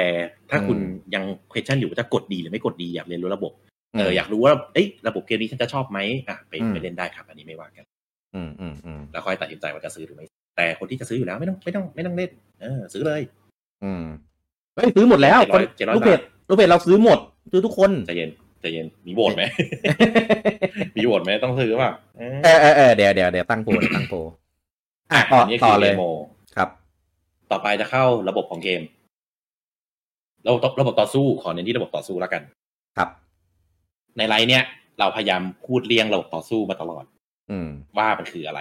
อืม เพราะว่าอย่างที่ผมบอกว่าไอชื่อเกมเกมเนี้ยมันเอามาจากระบบมาเล่นครับกับต่อสู้ ครับ มาตลอดไม่ว่าเป็น อืม default r e v e r s e c o n d แล้วก็เป็น อืม default สองเกมนี้มันจะมีระบบจุดเด่นในการต่อสู้นะครับ ก็คือระบบ brave กับระบบ default อ่ะระบบ brave ก็คือระบบ อ่าที่จะใช้เทิร์นซ้ำๆๆๆได้ สมมุติเทิร์นเบส RPG ส่วนมากก็คือกดเลือกคำสั่งแล้วก็ตี อืม อ่ะได้คำสั่งแล้วก็แล้วก็ทำแอคชั่นที่เกิดขึ้น ระบบเบฟนี้ครับทำให้หนึ่งเทิร์นคุณสามารถเลือกได้หลายแอคชั่นอ่าโดยจะใช้ค่าที่ชื่อว่าค่า BP อืม BP คือ Brave Point นี่แหละ brave point อ่า อืม มี Point เท่าไหร่ ก็ใช้เข้าไปสิ อ่าเพราะฉะนั้นก็คือแทนที่หนึ่งเทิร์นเนี่ยคุณจะตีครั้งเดียว คุณก็สามารถตีได้ตามที่เบฟพอยที่คุณมี ตีซ้ำไปสองครั้งสามครั้งสี่ครั้ง ซึ่งแต่ละครั้งอ่ะก็จะใช้เอฟเฟงเอฟเฟกแล้วแต่ได้ เพราะฉะนั้นเกิดอะไรขึ้นคุณสามารถใช้คอมโบได้อ่ะสมมติมีพอยต์สามพอยต์เอาง่ายๆสามพอยต์ไม่ต้องซับซ้อนพอยต์แรก ใช้บูตแอคแท็กตัวเองอ่าพอยต์ที่สองใช้อ่าแอคชั่นต่อไปทำให้คูณสองอ่าพอยต์ที่สามเป็นโจมตีถ้ากับคุณจะได้โจมตีแบบแรงมากเลยนะ อืม เออ ในเทิร์นเดียว อืม ถ้าคุณมีเบรกพอยต์ใช่ป่ะเพราะนั้นคือมันเป็นคอมโบที่คุณสามารถเบ็ดเสร็จในตัวได้ อืม หรือ อ่ะใจ JRPG ทั่วไปจะมีปัญหาอยู่ที่เพื่อนตาย เพื่อนตายแล้วจะชุบ ชุบส่วนมากของ JRPG เพื่อนจะพลังแบบออกมาเป็นเป็นติ่งเดียวอะชุบแบบเฮ้ยพลังนิดเดียวแล้วเดี๋ยวก็โดนบอสตกก็ตายอยู่ดิตายซ้ำซ้อน ชุบมาให้ ทุกคน ตาย จะ ต้องเคยเจอเออทุกคนจะต้องเคยเจอรูปนี้ชุบแล้วก็ตายชุบแล้วก็ตาย เออ กูจะชุบยังไงดีอะไร ก็สามารถใช้อันนี้ได้อ่ะก็คือชุบ ชุบเสร็จแล้วก็ฮิวซ้ำไปเลยดิเออ ใช่ป่ะ เนี่ยมันสามารถเปิด possibility ได้เยอะแยะมากมายในการคอมโบ อืม ในการทำวิชัย BP นี่ BP จะเกิดได้ยังไงครับ BP ก็คือมันจะให้มาเทอร์ละหนึ่งเทอร์ละหนึ่งเทอร์ละหนึ่ง แต่ประเด็นคือ อืม คุณไม่มี BP คุณก็สามารถใช้เบรฟได้ อืม เออ มันสามารถใช้เบรฟให้เป็นติดลบได้ อืม ใช่ป่ะ ใช่ เนี่ยคือคือ เริ่มแปลกละ คือติดลบแล้วยังไงวะ อ่ะ แล้วคือยังไง เทิร์นต่อไปคุณก็ทำอะไรไม่ได้ ใช่ จนกว่า BP คุณจะกลายเป็นศูนย์ก็คือมันก็จะอ่ะลบสามลบสองลบหนึ่งศูนย์ อืม เนี่ยก็คือเป็นระบบยืมเทิร์นที่ผมพูดถึงแต่แรกระบบเบรฟก็คือ ถ้าคุณมีเวบพอยต์ก็ใช้เท่าที่มี ครับ เทิร์นต่อไปคุณก็ได้แอคชั่นตราบใดที่ BP คุณไม่ติดลบ อืม แต่ถ้าคุณใช้ยืมเทิร์นอนาคตมา BP คุณกลายเป็นติดลบละ ครับ เทิร์นต่อไปคุณก็ไม่ไม่สามารถแอคชั่นได้ละ อันนี้คือแบบมีหนี้ละเออ เออ ทำอะไรไม่ได้ละ มีหนี้ใช่ เออยกเป็นจะใช้สกงสกิลของเพื่อนที่พิเศษอะไรมาการในการคืน BP อะไรพวกเนี้ย อืม ก็ว่ากันไป ต่อไปครับ ระบบ default อืม default เนี่ยก็คือ เอาง่ายๆคือมันคือท่าป้องกัน ท่ากาดท่า defense หรือท่าอะไรก็ตามแต่ที่ RPG มันจะเรียกชื่อ เออ ในเกมเนี่ยใช้ ถ้าในไฟนอลก็เป็นดีเฟนต์ เออ เป็นอ่า คือเป็นการป้องกัน อ่า ป้องกันนี่คือหนึ่งก็คือเอ่อผมไม่แน่ใจนะ ว่าถ้าศัตรูโตมจีมาเราจะไม่มีทางตายว่าเลือดจะเหลือหนึ่ง อันนี้ไม่แน่ใจจำไม่ได้แล้วมันนานมาก เออ เอออันนี้อัน อาจ นี้ จะเป็นส จำไม่ กิลหรือเปล่าผมไม่แน่ใจแต่ เอออันนี้จำไม่ได้ว่ะ นติดเข้ามาในหัวก็ไม่แน่แต่แน่ๆคือมันมันเป็นการป้องกัน อ่าใช่ แต่ดาเมจที่ได้รับมาก็จะลดลงหารสองหรือเปล่านี่ไม่แน่ใจเหมือนกันแต่คุณก็จะได้บีพีมาด้วย ถ้าศัตรูมันโจมตีคุณโดน อืม อืมเพราะฉะนั้นก็เป็นอีก เนี่ยก็จะเป็นชื่อคอนเซปต์หลักของเกม Brave กับ Default กลายเป็น อืม Brave with Default ชื่อเกม ครับ ก็คืออ ม ใช้เทิร์นกับอ่าอะไรอะสะสมเทิร์น สะสมเทิร์นนะ อ่าสะสมเทิร์น ใช่ ก็ ซึ่ สาง ก็ มารถ เป็น อ่ะว่า สามารถใช้ต่อเนื่องหรือ ใช้อนาคต สะสมต่อเนื่องได้อ่าสี่เทิร์น อืม อืม ไม่ใช่ห้าเหรอ สี่สี่ เหรอ อืม เออจำไม่ได้ ก็คือติดลบสามใช่ไหม แต่ ล่ะก็คือศูนย์หนึ่งสองสามบวกก็คือบวกบวกสามก็คือเทิร์นปัจจุบันและ ลบสองลบหนึ่งศูนย์อ่าใช่สี่ ใช่ เออเออเออเออ อืมสี่ ใช่มั้งใช่ไหม ใช่ใช่ใช่ใช่ใช่สี่สี่สี่เพราะว่า ใช่ เพราะว่าสี่สี่ตัวรวมกันเป็นสิบหกเทิร์นครับ ถ้าใช้โกง อ๋อใช่เต็ม ใช่แล้วใช้ใช้ยืมกันทุกรอบ ก็เนี่ยคุณคุณเบิร์ดคอมเมนต์ว่าเนี่ยเอ่อใช้โกงเทิร์นติดลบแต่บอลไม่ตายเนี่ยฮากากเลยนะ เพราะว่าทุก ใช่ใช่ใช่คือคือ สี่ตัวติดลบสามคือแบบตายตายเหอะ คือที่ผมอธิบายไปทั้งหมดเมื่อกี้คือถ้าเป็นแบบ encounter แบบ เออ มอนโง่ๆนะ ที่บอก เออ เมื่อกี้แบบเจอมอนตามทาง ทุกคนเริ่มมาปุ๊บกูเบฟแม่งให้เสร็จเลยแล้วตีแอคแท็กให้มันจบๆ ไป ถ้าไม่จบ เออ ถ้าไม่จบมอนตีฟรีสี่เทิร์น encounter แบบโง่ๆกูก็ตายได้อะ เออ ถ้าเราไม่จบแต่มอนมันจบให้ ใช่ คือแบบถ้าเจอแบบ ชีวิต เออเจอเจอมอนตามแมปไปเราก็มั่นใจเอ้ยก็ตีสี่สิสี่คนตีสี่ทีแอคแท็กก็สิบหกทีแล้วใช่ไหมยังไงก็ตายน่ะ เออ ภาคแรกเคยปล่อยบอทอะตังค์ที่มัน เออ ให้ตังค์บอทได้อะ เออเออเออ มาถึงพูดเถิดแล้วก็กลับปั๊มเวล เออ พูดเถิด เออ แล้วก็ใช้บอทครับอ้าวไม่ตาย มอนไม่ตายนี่กูเหงื่อตกเลยอ้าวชิบ ตายทำไมจะไม่ตาย โง่เลยเนี่ย ตายนะ ไม่ใช่มอน เออเรา เออ เราอีกแหละ ใช่ปะ ตาย ใช่ ก็คิดง่ายๆอ่ะมอนถึงโง่ๆก็ตามแต่ตีเราฟรีอ่ะ เออ สีเทิร์นอ่ะ ก็ก็ ได้ ปลุกได้อ่ะมันก็ต้องมีเพื่อนตายอะไรอย่างเงี้ยใช่ไหม อืม ซึ่ง ก็สามารถตายได้ตลอด มอนก็ใช้ได้นะ อ่า เออมอนก็มีใช้ได้แต่อาจจะแบบมอนเก่งๆหน่อยอะไรอย่างนี้ อืมผมว่ามอนมอนเกมเนี้ยอ่าเหนือชั้นกว่าพวก JRPG ทั่วไป ใช่ก็อย่างหนึงเนี่ยเป็นลายเซ็นของคุณอาสโนะก็เหมือนกันคือ ใช่ การสู้ต้องคิดเนี่ยแบบ อืม ไม่ใช่แบบ เออ เริ่มมาแอคแท็กเริ่มมาแอคแท็กก็ต้องแบบดูนิดนึงเออดูวงดูเวลดูมอนเพราะมอนมันก็แบบมีมีทริคมีอะไรที่แบบเอ้ยพร้อมจะตีเราให้ได้อะไร อืม ไม่ใช่แบบ ทั่วไปต้องมีกันตีให้ได้โดนจุดอ่อนอะไรนิดนึงเออคิดนิดนึงเพราะฉะนั้นผมเลยบอกว่ามันเป็นเกม JRPG ที่ระบบต่อสู้ค่อนข้างสนุกและทำให้เราตื่นตัว ผมว่าน้อยเกมนะ JRPG ที่ทำให้แบบมอนตามทางตีเราตาย ได้ นี่คือ ใช่ เออ ก็ ทำตัวเองอะ เซฟบ่อยๆใครเล่นเกมนี้ก็เซฟบ่อยๆ ก็ เออ ก็ตอนที่ผมเล่น 3DS ตอนนั้นผมจะผมก็ใช้วิธีนี้แหละ แต่ผมจะใช้แค่สามตัว อีกตัวหนึ่งผมจะตีธรรมดาเลยนะ อีกตัวหนึ่งคือเอาผ้า เออ อ่าอ่าอ่าอ่า โดยเฉพาะเป็นตัวฮิวแล้วก็เออกันกันเหนียวเผื่อเพื่อนตายกูได้ชุบได้อะไรอย่างเงี้ย ถูกถูก ซึ่งทั้งหมดทั้งมวลจริง ๆ มันจะมีระบบอีกระบบหนึ่งที่ผมไม่รู้ว่าในภาคนี้จะมีไหมคือระบบ b r a v y Second อ่า อ่ะในเดโมทั้งสองตัวที่ใน b r a v y Default 2 ที่ปลดมาเนี่ย ยังไม่มีระบบนี้ แต่คิดว่าผมคิดว่ายังไงก็ต้องมีว่ะ ไม่ แต่ รู้ เขาอาจจะยังไม่เปิดเผย เอ คือ อ คงไม่เปิดเผยหมดในเดโมอ่านี่เดี๋ยวไหนๆก็ไม่มีเดโมจะอธิบายแบบเร็วๆไปแล้วกัน อืมอืมอืม Baby Circle เนี่ยใช้ point ที่ชื่อว่า SP ซึ่ง SP เนี่ยก็คือที่บอกเมื่อกี้แหละไอ้สลีปโบนของ GDA ที่พับฝาไว้อะวันหนึ่งคุณจะได้แค่สาม point อืม เออ หรือคุณจะต้องไปเปย์เงินจริงที่ต้องเอา SP link มาเติม ครับ ก็เป็นเออเป็นเป็นอินเกมทรานซัคชันตั้งแต่สมัยนู้นแล้วนะ อืม อินแอปอินแอปเปอร์เชไป ไอ้เบบี้เซคันเนี่ย เป็นเหมือนระบบอ่าระบบเบฟละครับ อ่า แต่เป็นระบบเบฟที่ใช้ณตอนไหนในฉากต่อสู้ก็ได้ อืม ณตอนไหนถึงขนาดที่แบบศัตรูกำลังจะเงื้อ ขวานมาตีดาเมจกำลังจะขึ้นก็คุณสามารถกดได้เลย อืม กดตอนไหนก็ได้จริง ๆ เออ พอกดปุ๊บ เวลาจะหยุดเหมือนแบบสกิลหยุดเวลาอะไรเกิดขึ้นอะไรอย่างเงี้ย อืม และคุณก็ใช้ Baby Second Point ไอ SP Point นะจะใช้ก็ใช้นะตอนนั้น คือใช้เหมือนเบฟเลยครับ ใช้ซ้อนซ้อนซ้อนกันก็ได้ อืมแต่กันพอย ได้ Baby Second เนี่ยมันคูณก็ไปอีกอะ่ะเออ อืม เพราะฉะนั้นดาเมจก็ทำตอนหลังๆ ถ้าบิวดีๆ ก็สามารถใช้เนี่ยทำก้าวก้าได้ อืม ก็มันโกงอ่ะ พูดง่ายๆมันโกงเขาก็เลยออกแบบว่า เออ วันหนึ่งคุณได้แค่สามพอยถ้าคุณไม่ได้ สาม เป point ย์ถ้าเปย์ก็ถ้าเปย์ก็ก็ ก็แล้วแต่อะก็แล้วแต่อะ เอาแต่ถ้าถ้าถ้าเกมนี้เป็นเกมเพดูวินปะวะ มันมันไม่ต้องก็ได้ ไง เออ จะคิด จะต้อง จะคิดว่าจะคิดว่าใช่ก็ใช่ แต่คิดว่าไม่ใช่ เออมันไม่ใช่เพย์ทูวินมันเปย์แบบสามารถเปย์ได้เอางี้แล้วกัน เออ เอ้ยแต่แต่หลายๆคนสสมัยนั้นก็แบบตอนสู้บอสสุดท้ายก็แบบก็เปไปนะครับ เออ ก็ก็จก็บโดน จบ แก อะ ง เออ ก็จบ ก็โดนแกง จ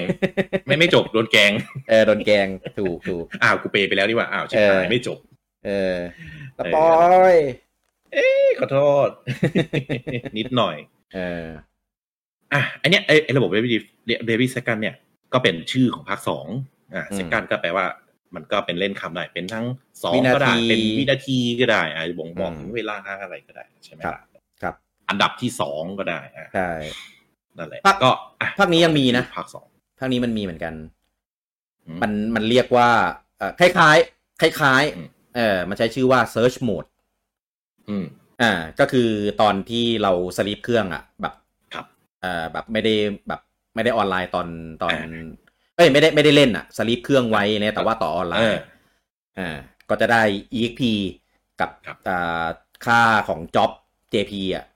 ครับ อ่าสะสมได้ ซึ่ง สูงสูงสูงสุด ผม สิบส ว่า องชั่วโมง แม่งต้องมีคือคือตอนแรกผมคิดว่าอ่ะอาจจะตัดออกนะ แต่พอเบียร์บอก เออ มีระบบเสิร์ชเนี่ยผมว่าแม่งต้องมีแน่เลยว่ะ มีผมว่าน่าจะมีแต่ยังไม่เปิดเผย ไม่บอก อาจจะเป็น เออ ระบบใหม่หรือชื่ออะไรก็ตาม แต่ผมว่ามันต้องมีอะไรสักอย่างนะ อืม กวนตีนกวนตีนอย่างเงี้ยต้องมี ใช่ใช่ผมว่ามี เออและและในเซิร์ชโหมดที่พี่กี้บอกเสริมนิดนึงคือสามารถจริงๆมันออฟไลน์ด้วยก็ได้ออฟไลน์ก็ได้นะ อ่าออฟไลน์ก็ แต่ ได้ ว่าถ้าออนไลน์อ่ะมันสามารถเอาเพื่อน จาก า เพื่อน ข้ยจากเพื่อนเอาอะไรอย่างงี้ซึ่ง อ่า ไอ้ระบบเนี้ยยังไม่เปิดเผยแบบละเอียดละเอียดเลยว่ามีอะไรบ้างก็ เอ ไม่ อ ไม่บอกก็ไม่รู้ ยังไม่มีดีเทลว่าได้เท่าไหร่อะไรยังไง ใช่ คุ้มไหมเอาจากเพื่อนยังไงอะไรเงี้ย มันเป็นระบบที่มันแทนสติพาร์ทผมว่า ดีซึ่งดี คือถ้าเกิดใครใครมีเพื่อนแบบเล่นเยอะๆอะไรเงี้ย ผมว่า อืม ดีก็แอดแอดกันเอาไว้เกมเนี้ยมีเพื่อนเยอะน่าจะน่าจะดี ครับ อืม แต่แต่ยังไม่เห็นนะเลยนะหน้าตาการใช้งาน เออว่ายังไง ไรพวกเนี้ยไม่ บอก ไม่โชว์เลย ไม่ท่าไหกั เออ ใน ม่ คลิป ท่า ในอะไร ทำม ก็ คุณไม่ไม่โชว์ว่าออกมาแต่แบบ อาจจะเกี่ยวกับเนื้อเรื่อง ข่าวอะเออ อาจจะเกี่ยวกับเนื้อเรื่อง อืม มีมีพูดถึง เออใน อืม ในนู่นนี่นั่น แต่ว่าไม่ไม่มีโชว์ให้ดู เอออันอันเนี้ยน่าสนใจ คุณเปียดนเมนว่าไม่ได้ใช้เซิร์ชโหมดแน่เลยครับ เพราะว่าคงไม่ได้สลีปเนี่ย เจ้าเจ้าเจ้าของกาแฟอมตะเนี่ย อันนี้ไม่ได้สลิปเครื่องกับสลิปตัวเองฮะ เออ คืนที่คือวันที่ยี่ห้าปุ๊บ ก็คือเปิดจนจบเลยใช่ไหม เออ ถูก ยี่สิบชั่วโมงเจอกัน เออสลีปก็ไม่ถึงสิบสองชั่วโมงอะไรเงี้ยใช้ไม่คุ้มเออ สลีปเครื่องหรือสลีปคน ทั้งสองทั้งคู่อ่ะ ไม่ต้องสลีป เออคนสลีปแค่หนึ่งถึงสองชั่วโมงครับ ต่อวัน อ๋อหนึ่งสองชั่วโมง เออ ไม่ไม่เขาบอกเขาต้องบอกเล่นเกมหนึ่งสองชั่วโมง อ๋ออ๋ออ๋อเอาขีดออก เอาขีด ออก เออ ทุย เออ อ่ะ อันนี้ก็คือระบบต่อสู้ที่เป็นจุดเด่นของซีรีส์นี้อ่ะ อ่า ก็คือมีระบบเว็บระบบเรฟ อืม ยืมเทิร์น ครับ บบ default อ่า เพิ่ม point อ่ะป้อง ม กั อบ นและเพิ่ม point มอบเทิร์น อ่ะมอบเทิร์นก็คือแล้วแต่ แล้วแต่ใช้ให้ตรงจังหวะ ก็จะเป็น ครับ ซิงเกิลของเขา อืม ทั้งนี้ทั้งนั้นก็จะมีระบบอีกระบบหนึ่งก็คือระบบ อืม แอสลิกหรือระบบอ่าอาชีพจ็อบ อ่า อ่าที่มาเกี่ยวข้อง อันเนี้ยต่อต่อยอดมาจากภาคแรกคล้ายๆกัน ใช่ ก็จะเป็น อืม ระบบจ็อบนั่นเองก็คือ ครับ อ่าเกมเนี้ย ตอนแรกก็จะมีจ็อบเป็นฟรีแลนเซอร์อ่าก็คืออ ม ทุกคนก็จะเป็นจ็อบที่กูว่างงาน กูไม่มีงาน เป็นเป็น เรียกว่างงานได้เหรอเฮ้ยผมว่า อาชีพว่างงาน เป็นเป็นถ้าเป็นไฟนอลก็เป็นพวกโนวิส ก็ชื่อมันเป็นฟรีแลนเซอร์ก็ เออ นัก พีลอน นัก เซนเซอร์ แต่ว่า นักรับจ้างสารพัดนะ เออเออเออใช่ใช่แต่ความสามารถมันก็คือโนวิส ใช่ เป็นพวกเบสิก ท ต่างๆอะ ำทำเบสิกได้ทุกอย่าง แต่ทำอะไรไม่ได้ไม่ได้เก่งต้องว่างงาน เป็นเป็นเป็ด เป็ดเป็ด เออ เป็นเป็ดแต่ว่าเป็นพื้นฐานที่ต้องมีตัวหนึ่งอ่ะ ควรควรแม็กจ็อบไอตัวนี้ไว้มาสเตอร์จ็อบตัวนี้ไว้ มันมันจะต้องมีอะไรพิเศษ ใช่ มันจะมีพิเศษ คือแรก ๆ มันจะมีช่วงแรก ๆ ประมาณช่วงหนึ่ง แล้วก็ช่วงท้ายๆนี่คือแบบ จะจะดีมาก คือถ้าถ้าทุกคนแบบสามารถมาสเตอร์อาชีพนี้ได้ แต่ว่าอาชีพนี้จะให้แตทบูสต์น้อย ก็ เอ เอา อ เอาเป็น second second อ่า sub job เอ้ยเขาใช้คำพูดอะไรวะ ใช่ไหมเขาใช้คำว่า sub ป่ะ เอ่อซับซับจ็อบ main กับ sub ใช่ไหมเออ ใช่ใช่ ครับ ก็อย่างอย่าง เอ่อ ภาคแรกอ่ะ มันจะมีตัว อันนี้ถ้าผมจำไม่ผิดนะ ไม่ชัวร์มันจะมีตัวเป็น ability ของตัวฟรีแลนเซอร์เนี่ย ที่ทำให้ได้ค่า job point มากขึ้น ใช่ ใช่ เอหอมืน ซึ่ง เหมือนเหมือนแฟนแท็กติกเลยครับ ก็ เอ คือ ออาชีพแรกก็จะได้แบบ EFP โบนัสได้ top 6ได้ JP โบนัสอะไรอย่างเงี้ย ใช่ใช่ ซึ่ง เพราะว่าอาชีพแรกได้จ็อบพอยคูณสองค่ามาสเตอร์ อืม อืม ก็ ใช่ ทำให้บิวบิวอันอื่นได้ ได้เร็วขึ้น เออไกลเยอะ ใช่ ซึ่งดีมาก แต่ว่ากว่าจะมาสเตอร์ได้คือแบบ โอ้โห ถ้าเล่นตามเนื้อเรื่อง คือ ไปถึงไหนตอนไหนแล้วอะเออ จะจะเอ้ยจะทำก่อนดีไหมว่าก่อนจะไปบิวอันอื่น แต่ว่าก่อนบิวนี้กว่าจะได้บิวอันอื่นก็นานไงแล้วจะเล่นเนื้อเรื่องต่อก็ไม่ได้ หรือใครจะมาขยันฟาร์มก็ไม่ได้ขึ้นง่ายๆไงช่วงแรกก็อีพีมันก็ไม่ได้เยอะไงมอนช่วงต้นๆน่ะ เออ ก็นั่นแหละ เป็นเป็นเขาเรียกอะไรนะ เป็นทีส เออเป็นการทีสจ็อบที่ทำให้คนเล่นก็แบบ เป็นเป็นรีวอร์ดที่หอมหวน แต่ว่าก็การที่จะได้มาก็ไม่ใช่ว่าจะได้มาได้ง่ายๆ อืม เออ ก็แต่ทั้งนี้ทั้งนั้นก็คือการได้อาชีพใหม่ อันนี้ อืม เนื้อเรื่องนิดนึงอ่ะ ครับ อืม จะเล่าเนื้อเรื่องไหมหรือยังไง เอ่อเอาเอาเอาระบบพวกระบบต่อสู้ระบบอะไร พวกนี้ให้หมดก่อนแล้วกัน อาชีพให้หมดก่อนนะก็คืออา อ่า ไอ้ระบบอาชีพเนี่ย เขาจะต้อง อ่ามันจะมี อ่า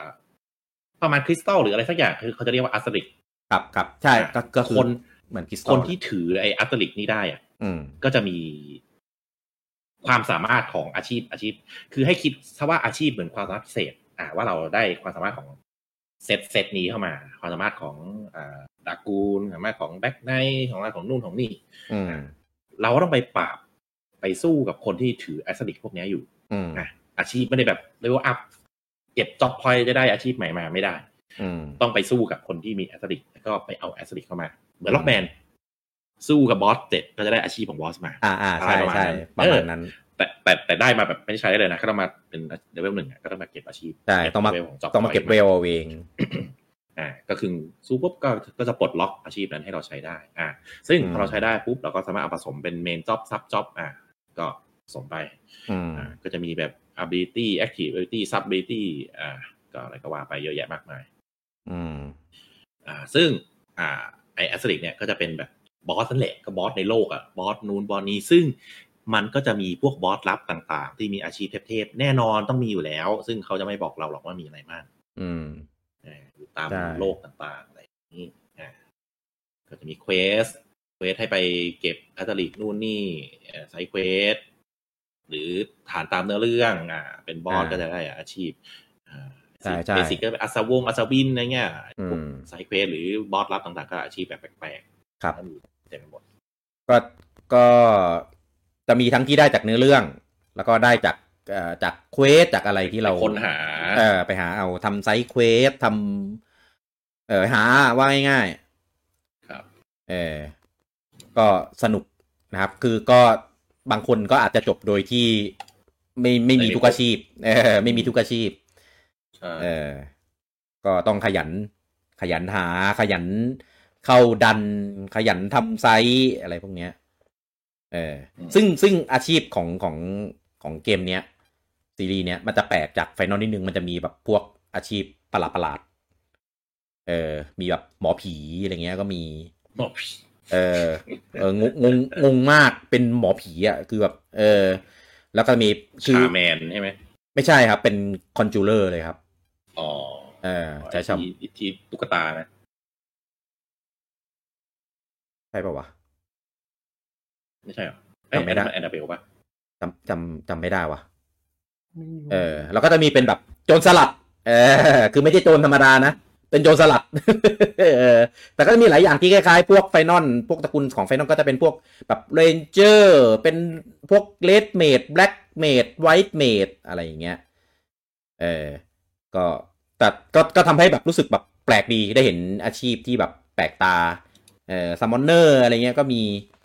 ใช่ อืม เพราะฉะนั้นก็ก็เลยอันนี้ขอพูดถึงอีกเกมหนึ่ง ครับ ก็คือไอ้ Project Triangle Strategy คือเกมของคุณอาทารอทุกเกมอ่ะมันจะมีระบบจ็อบเว้ย ผมให้เวลาคุณ แล้วใช้ จริงจังแค่สิบนาทีห้ามสองชั่วโมง เออเป็นนิดเดียวไม่ถึงสิบนาที เพราะว่าง้างแล้ว มันง้างแล้วพี่เต้ช่วยผมเบรกเลยนะ ว่าไม่ ไม่คือจะบ่นว่าไอ้ Project Triangle Strategy ที่เป็นเกมใหม่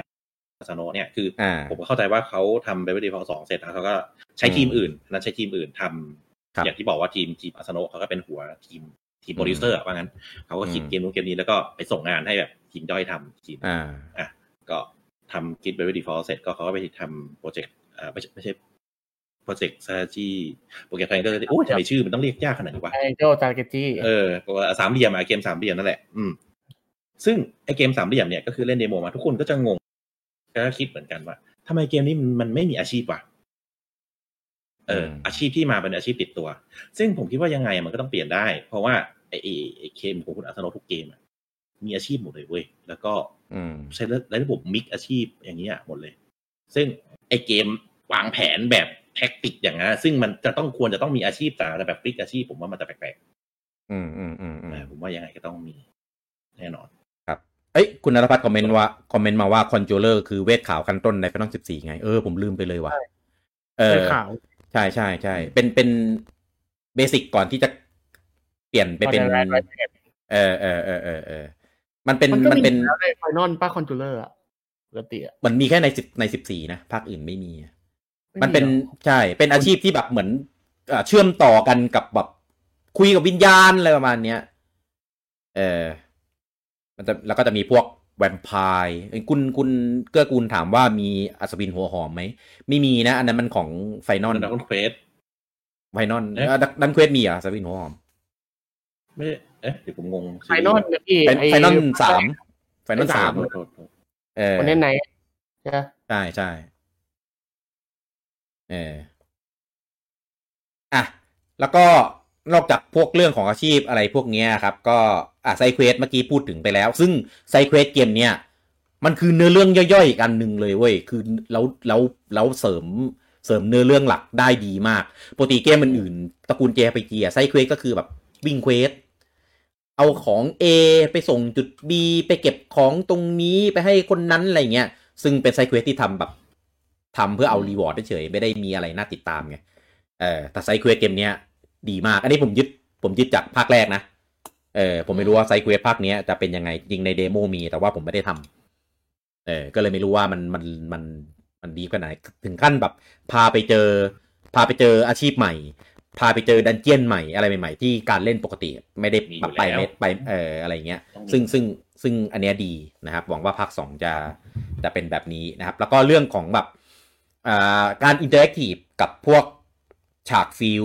เอ่อมีแบบฟันหญ้าแล้วมีของแบบดอกปิหญ้าเออนี่เหมือนเหมือนเหมือนเซลดา เออมีแบบแบบสำรวจหินผลักหิน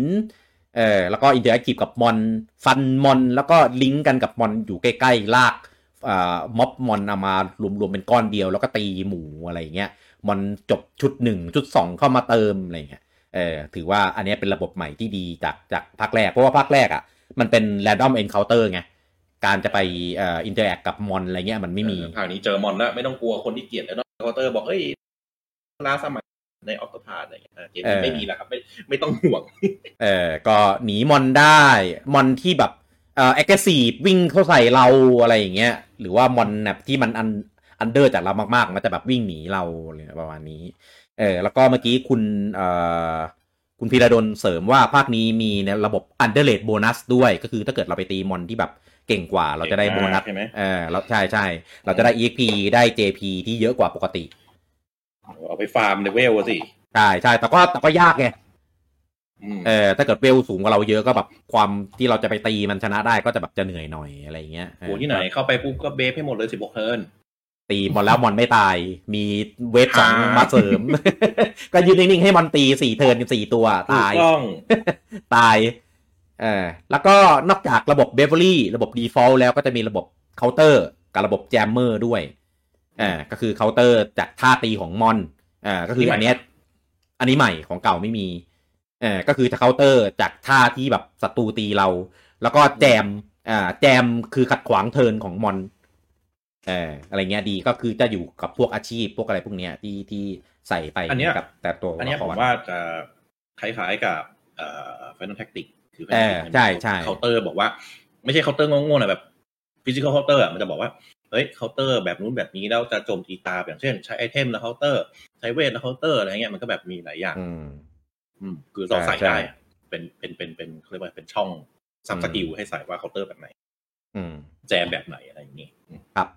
แล้วก็เรื่องของจ็อบเรื่องของ ability ที่ ability ก็จะมีทั้งแบบเอ่อ ability ที่เอามาใช้ในการต่อสู้ ability ที่เป็นบัฟอ่าเป็นดีบัฟศัตรูเป็นเอ่อ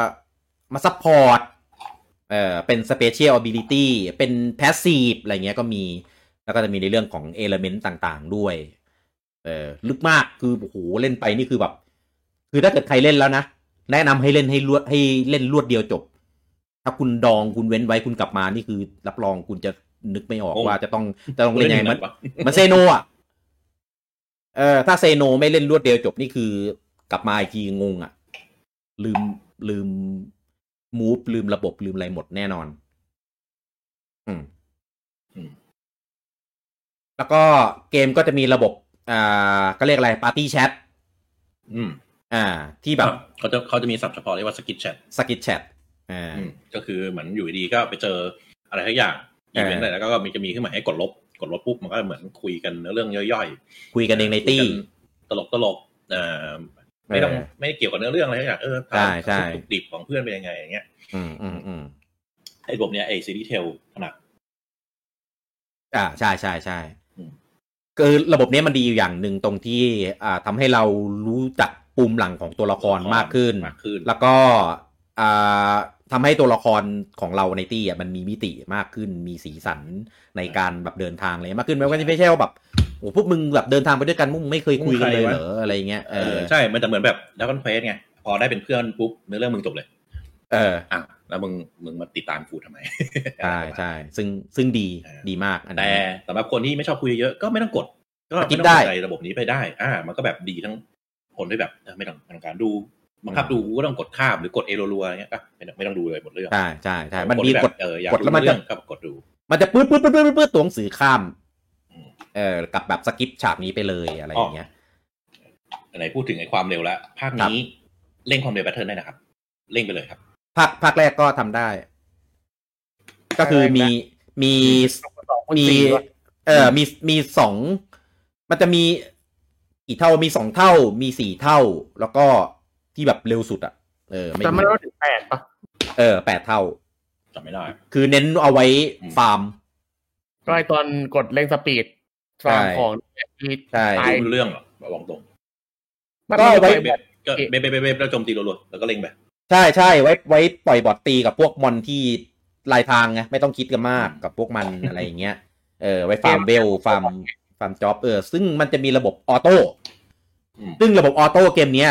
ปกติถ้าเป็นเกมอื่นออโต้ก็คือมันจะ ก็กดไปรัว ใช่มันจะแตกตีรัวๆใช่ไหม อืม อ๋อแต่ออโต้ออโต้เกมเนี้ยมันจะใช้เทิร์นตามครั้งล่าสุดที่เราออกออกคำสั่งให้มัน กดครั้งแรกครั้งเดียวว่างั้น เออถ้าเกิดครั้งล่าสุดเราใช้แบบ เราเราเบรฟสองที อันแรกใช้สกิล อันสองใช้ไอเทม แล้วต่อไปเราตั้งออโต้อะมันจะทำตามลูปนี้เลยครับ มันจะมี เออ แบบพอใช้ท่ารีเซ็ตจบเทิร์นปุ๊บมันจะมีให้กดล็อกอะนะคือ อ่าก กดล็อกคอนโทรล ใช่ใช่ ตามตลอด อืม อันเนี้ยอันเนี้ยดีมาก เออถ้าเป็นเกมอื่นมันก็จะแบบออโต้คือออโต้แบบแอตแทกมั่วๆอย่างเดียวอันเนี้ยอันนี้คือเราวางแผนได้ สมมติอยู่ในดันเนี้ยเราต้องสู้ประเภทประมาณนี้คืออย่างเช่น ไล่เวทไล่เวทไปให้ใส่มันก่อน เออเราค่อยแบบตีตีตีอะไรอย่างเงี้ย แต่ว่าไม่ได้ ตีหมดทำไงวะ ก็ก็ไม่ได้ไงก็ลำบากไงเออก็ต้องต้องวางแผนดีๆ ก็ต้องดู MP เราดีๆ ส่วนมาก อ่ ก็ทุกคนก็กดอารัวแล้วก็เอ ถูก แล้วแล้วก็ปล่อยบอดตีไปโผล่มา ได้ อยู่ดีอ้าวกูตายหมดตีแล้ว เออส่วนใหญ่ส่วนใหญ่จะแบบตีรัวๆไม่ไม่ค่อยได้แบบใช้ MP อะไรเงี้ยเท่าไหร่เออก็เหมาะกับมอนที่ไม่ซับซ้อนมาก ได้ EP เพราะว่า เยอะ อ่าเพราะว่าเกมเนี้ย HPMP ไม่เติมหลังจบนะ HPMP ก็เท่า เอ นั้ อน เออ เออ เวลเวลขึ้น แล้วก็ ก็มีอยู่เท่านั้นน่ะ เออแล้วก็ MP ก็ไม่เติมด้วยต้องใช้ไอเทมเป็นแบบ JB กับ ถูก เออแล้วก็อ่ะจะพูดถึงอะไรอีกวะ ลืมแล้ว เหลือเนื้อเหลือเรื่อง เออ หมดแล้วมั้งในส่วนของตัวระบบหลักๆของของเกมนี้ เพราะว่าเดโมมันก็ยังไม่ได้ปล่อยอะไรมาให้ดู อืม เยอะแยะเท่าไหร่ ใช่ใช่โอเค อ่ะ เนื้อเรื่อง อันนี้สิ ของดี อืม อืมเอ่อตัวเซตติ้งของของตัวเนี้ยนะครับ เขาอยู่ที่เขาบอกว่าอยู่ทวีปที่ชื่อว่า Excellent อืม อ่า เป็นทวีปที่แบ่งแยกออกเป็นห้าอาณาจักรแม่ผมดีใจ ตอนแรกถ้าบอกเป็นสามอาณาจักรที่ผมตบเข่าฉาดเลยนะ ดีที่มันแบ่งเป็นห้าเอ้ยมันให้มันเยอะๆหน่อย มันจะได้หลากหลายหลังๆนี่ สามอาณาจักรก็คือไฟเบมสามเฮา คือใช้กันจนแบบน่วมหมดแล้วไอ้สามไอ้เป่ายิงฉุบเนี่ย เออไอ้ไอ้สามบ้านไฟเบมก็ใช้ไอโปรเจกต์สตรจีแม่งก็ใช้สามมันก็เหมือนกันโอ้จะสามไปไหนสามก๊กเนื้อ ใช่ครับผมว่าบางดีไงไม่เยอะเกิน อันนี้ห้าอันนะเยอะเลยนะ ไม่เหมือนถ้าเกิดเป็นเรื่องตีกันเองอะอืม อืม ก็มีห้านาจักรมีอ่าสี่ตัวละคร อ่า ซึ่งตัวละครในในซีรีส์เนี้ยก็คือจะเป็นเป็นอ่าฮีโร่ก็เรียกอะไรนะเออฮีโร่ออฟไลท์ใช่วอลเลย์ออฟไลท์เออเหมือนไฟนอลเลย ของไฟนอลจิโพ เออ เออจะฮีโร่ออฟ ก็ ไลท์ วนๆอย่างเงี้ย ใช้ใช้ออฟโฮปฮีโร่ออฟไลท์แอนไนท์ออฟอะไรก็ว่าไป มันก็คือนั่นแหละ แล้วก็มีเรื่องของคริสตัลเป็นเป็นตัวแกนหลักในการดำเนินเรื่องอ่าซึ่งตัวละตอนนี้ตัวละครก็เปิดเผยมาทั้งหมดแล้วมีสี่ตัวละครอ่าตัวละครแรกชื่อว่าเซตนะครับ ตัวนี้อ่าจะเป็นอันนี้ไม่ใช่จ็อบนะ จะเป็นปุ่มหลังของตัวละครอ่าตัวนี้จะเป็นกะลาสีอ่านะครับ ก็ตัวละครเนี้ยก็จะเป็นผู้ที่รอดชีวิตมาจากอ่าพายุอ่านะครับ โดยได้ความช่วยเหลือมาจากคริสตัล เออก็เลยออกเดินทางเพื่อค้นหาดินแดนใหม่ ตัวที่สองนะครับ อันนี้ชื่อกอเรีย เป็นอ่าเจ้าหญิงนะครับ ที่ลี้ภัยมาจากการล่มสลายของอาณาจักร เออก็ออกเดินทางเพื่อเอาคริสตันเนี่ย ไปกลับคืนสู่โลกที่เหมาะสม แล้วก็ตัวละครที่สามชื่อเอลวิส ตัวนี้เป็นอ่าเป็นสกอล่าเป็นนักวิชาการที่ออกเดินทางเพื่อค้นหาความรู้อ่านอกจากแบบในหนังสือค้นหาความหมายของชีวิตอะไรประมาณเนี้ย ส่วนตัวละครที่สี่นี่คือแบบ คือเอาจริง ๆดิปุ่มหลังแค่นี้จริงเหรอ ก็คือเป็นเมอร์เซนารีเป็นนักเป็นทหารรับจ้าง ที่ออกเดินทางเพราะเอลวิสจ้างมาจบครับ ไม่จริง คื หร อ อกแหม คือเออเอ่อไม่ไม่จริงหรอกแต่ว่า คือตอนนี้ที่ปล่อยมาคือแบบ กวนตีน คือออกเดินทางเพราะว่าเอลวิสคือมีคนจ้างจบ แค่เนี้ยเหรอคือ คือไม่มีแบบ และใน Final t a ลเลอร์ก็มีบทพูดออกมาด้วยนะเขาบอกว่าฉันไม่ได้เป็นอะไร ฉันเป็นคนที่ฐาน เออ ต้องยต้องย้ำขนาดนี้เหรอ เออ ไอไอย้ำเยอะๆขนาดเนี้ยไม่ใช่ ใช่ คือไม่ เป็นอะร ไม่มี อย่างเป็นเจ้าหญิงจากอาณาจักรไหนสักอย่างแน่นอน ไม่มีแรงบันดาลใจอะไรสักหน่อยหนึ่งเหรอในการเดินทางอ่ะคือแบบ เออ ก็ทั้งสี่คนเนี่ยก็ร่วมออกเดินทาง แล้วก็มีในเรื่องของการแบบกู้โลก อ่า ต้องไปหา เรื่อง คริสตัลสีอัน ใช่ สีน้ำลมไฟ อ๋อผมแก้นิดนึง เป็นฮีโร่ออฟไลน์ไม่ได้วอริเออร์ ใช่ใช่ฮีโร่ไล ก็บอกอยู่ฮีโร่ไล อืม ก็จะมีเรื่องของการแบบกอบกู้ อ่า ตอบโต้ ต่อต้านอาณาจักรโฮโลแกรมอ่า ก็คือเป็นหนึ่งในหนึ่งในห้าของอาณาจักรที่ที่อยู่ในทวีปเอ็กซิแลนด์นะครับ ซึ่งซึ่งอาณาจักรเนี้ยมันคาดหวังที่จะครอบครองโลก ครอบครองทวีป อาจากเก่าแก่อาจากทหารว่างั้นอ่ะเซตติ้ง อ่า ไฟนอนไฟนอ ไฟ น ไฟนอนมาก เออเซตติ้งแม่งเหมือนภาคแรก เออเนี่ยมันจะมีอาณาจักรหนึ่งที่แบบมีทหารเก่งๆ มีแบบเอ่อการเอ่อวิวัฒนาการด้านการทหาร จักรวรรดิไปประมาณเนี้ จั ย กรวรรดิใช่ใช่ใช่นะครับ ก็เอ่อเราและเพื่อนๆเนี่ยทั้งตี้เนี่ยก็จะออกเดินทางกันไปเจอพวกแบบผู้คนที่ครอบครองแอสเตริกอ่าก็คือคนที่ถืออ่ามันจริงๆมันก็คือคริสตัลอ่ะ อ่าแต่ว่าจะเป็นคริสตัลที่เป็นตัวแทนของแต่ละอาชีพอ่าก็จะมีคนครอบครองอยู่ในในสถานที่ต่างๆ ในเมืองต่างๆ ในอ่าอาณาจักรต่างๆ ที่อยู่ในทวีปนี้อ่าแล้วก็จะได้อาชีพนู่นนี่นั้นมาใช้นะครับ แล้วก็ค้นหาคริสตัลเพื่อเอาไปคืน เอาไปเอาไปคือคริสตัลเนี่ยมันถูกครอบครองก็จะเอาคริสตัลเนี่ยกลับคืนสู่สู่โลกนะครับ ไม่ให้แบบอาณาจักรใดอาณาจักรหนึ่งแบบครอบครองเอามาใช้งาน เออ ก็จะเป็นเรื่องของแบบเบสิกเลยดินน้ำลมไฟอะไรอย่างเงี้ย อืม ก็จะมีแบบ อ่า อันเนี้ยเซตติ้งแฟนตาซีของมันนะก็คือมันจะมีแบบเลือกเป็นดินแดนที่แบบมีหลากหลายด้านเอ่อภูมิประเทศ ด้านวัฒนธรรม มีทะเลทราย มีอาณาจักรเป็นเมืองใหญ่ มีเมืองหิมะ มีแบบในป่าอะไรเงี้ย ซึ่งใครที่ชอบแฟนตาซีแบบสไตล์แบบแฟนนอนยุคเก่าๆเนี่ยคือแบบชอบ ไทยอะไร ใช่ใช่สไตล์มันเป็นอะไรอะไรอะไรเต้ อืมก็ใครชอบแบบเก่าก็น่าจะชอบไง อ๋อผลฟังฟังเป็นว่าไม่ค่อยชอบ เดี๋ยว เออ ทำไม คุณ พี่ เต้ หาเรื่องจังเลยวันนี้ คุณเตเปิดวอลเออ คือฟนอนยุคใหม่มันจะแบบมันจะกึ่งกึ่งไซไฟสตรีม sci-fi เออ คือจริงๆจริง ๆ มันคือเหมือนมันจะเป็นจังเป็นสตรีม แต่ว่าสตรีมเนี่ยมันแทนที่ด้วยพวกไลท์สตรีม หรือหาเฮลคริสตัลพลังเนี่ย อืมใช่ ไฟนอนมันจะเป็นประมาณเนี้ยหุ่นยนต์ด้วยพลังแปลกๆแต่ว่าพวกนี้ก็จะเป็นแฟนตาซีแบบแท้ๆ traditional ใช่เออนั่นแหละอารมณ์มันจะมีการแบบเป็นการประจนภัย ครับ อ่า การประจนภัย การเดินทางของเหล่าเหล่า อ่า ฮอยโล แล้วก็ ผู้กะ อะไร อ่าอ่าใช่ใช่ใช่ใช่ เฟสอะไรแล้วก็เฟสแต่ทั้งหมดที่เล่ามาเนี่ยกี่สิบเปอร์เซ็นต์ของเกม เอ้ยใจเย็นๆคือคือ เปล่านะ คือตอนเนี้ยสิ่งที่ง้างนะครับ ของภาคสองเนี่ย อยากรู้ว่ามันจะใส่อะไรแบบภาคแรกอะ อุ้ยมาแน่ เออแบบตรงไหน เออ ใส่ตรงไหนใส่ยังไง ซึ่ง ไอมามันมาแน่แต่มาตรงไหน มาตรงไหนยังไงเนี่ย ก็ก็ต้องง้างเอาไว้ดีๆ ครับ คือรอเจอดีๆเออเตรียมตับของตัวเองให้แข็งแรง อืมกูจะเห็นแมปนี้กี่รอบนะ เอ้ย อ่าโอเค โอเคว้ย เอออันเนี้ ยอันเนี้ย พีท อย่า พีท อ่า พีท อ่า พีท อ่า พีทเออพีท อืม นั่นแหละ เดี๋ยวผมว่าเนี่ยแม่ง ครับ ไม่เกินสามสิบเปอร์เซ็นของเกมเนี่ยที่เล่ามาเนี่ยเนี่ยชัวร์ที่เหลือก็ค่อยว่ากัน ผมว่าเกมเนี้ยเป็นซีรีส์ที่ผมเต็มใจที่จะอ่าเล่นเสียงแบบเสียงแบบเสียงอิง เออ เออ เออ แต่ผมไม่รู้ว่าเสียงเป็นยังไงวะ เพราะว่าจากในเทรลเลอร์อะผมฟังเสียงอิงอ่ะโหภาคดีมาก ในเดโมด้วย ในเดโมไม่แน่ใจแต่ว่าในเทรลเลอร์ผมดูแล้วโอเคเลยนะ โอเคเลย ดีมากได้คือคือภาคแล้วแบบ ได้อารมณ์อ่ะ โดยเฉพาะโดยเฉพาะใน Final t e l l e r เราได้เห็นเนื้อเรื่องอะไรเพิ่มนะก็คือ ใช่ ฉากที่ฉากที่เขาเรียกว่าอะไรจากไอราชาของจักรวรรดิของไอโฮโลแกรมเนี่ยสู้กับฮีโร่ออฟไลน์คนก่อน ซึ่งพอมันฟันดาบปุ๊บฮีโร่ออฟไลน์คนก่อนไอคนแก่เขาบอกตอนนี้ฉันไม่ได้เป็นฮีโร่ออฟไลน์แล้ว แล้วก็ฟันแล้วก็ฉากก็ตัดไป อะไรก็ ซึ่งไอ ไม่ ฮี รู้ โร่ออฟไล อะ น์เนี่ยก็โผล่มากับไอแอคไม่ใช่โอ้ยกูจะเรียกว่าแอคเนสไม่ใช่ชื่ออะไรนะ อืม Agnes กอเรียเออกอเรี ย กอเลีย อืม ก็เนี่ยเขาก็โผล่มาจากไอ้คนแก่คนเนี้ยก็เหมือนแบบส่งต่อให้ลูกออฟไลน์เป็นคน ใช่หรือเปล่านะ นะ เออ ไม่รู้ เวลาจะเป็นตรงนี้หรือเปล่านะ เออ ไม่รู้ไม่รู้ เนี่ยเนี่ยมี บอกเลยว่าทำใจโดนแกล้งกับทำใจบริหารตับไป อืม เยอะๆ เนี่ยคุณนบคุณนบคอมเมนต์ว่า ต้องเกี่ยวกับไอ้สองขีดแน่ๆใช่เนี่ย ผมว่าไอ้สองขีดเนี่ย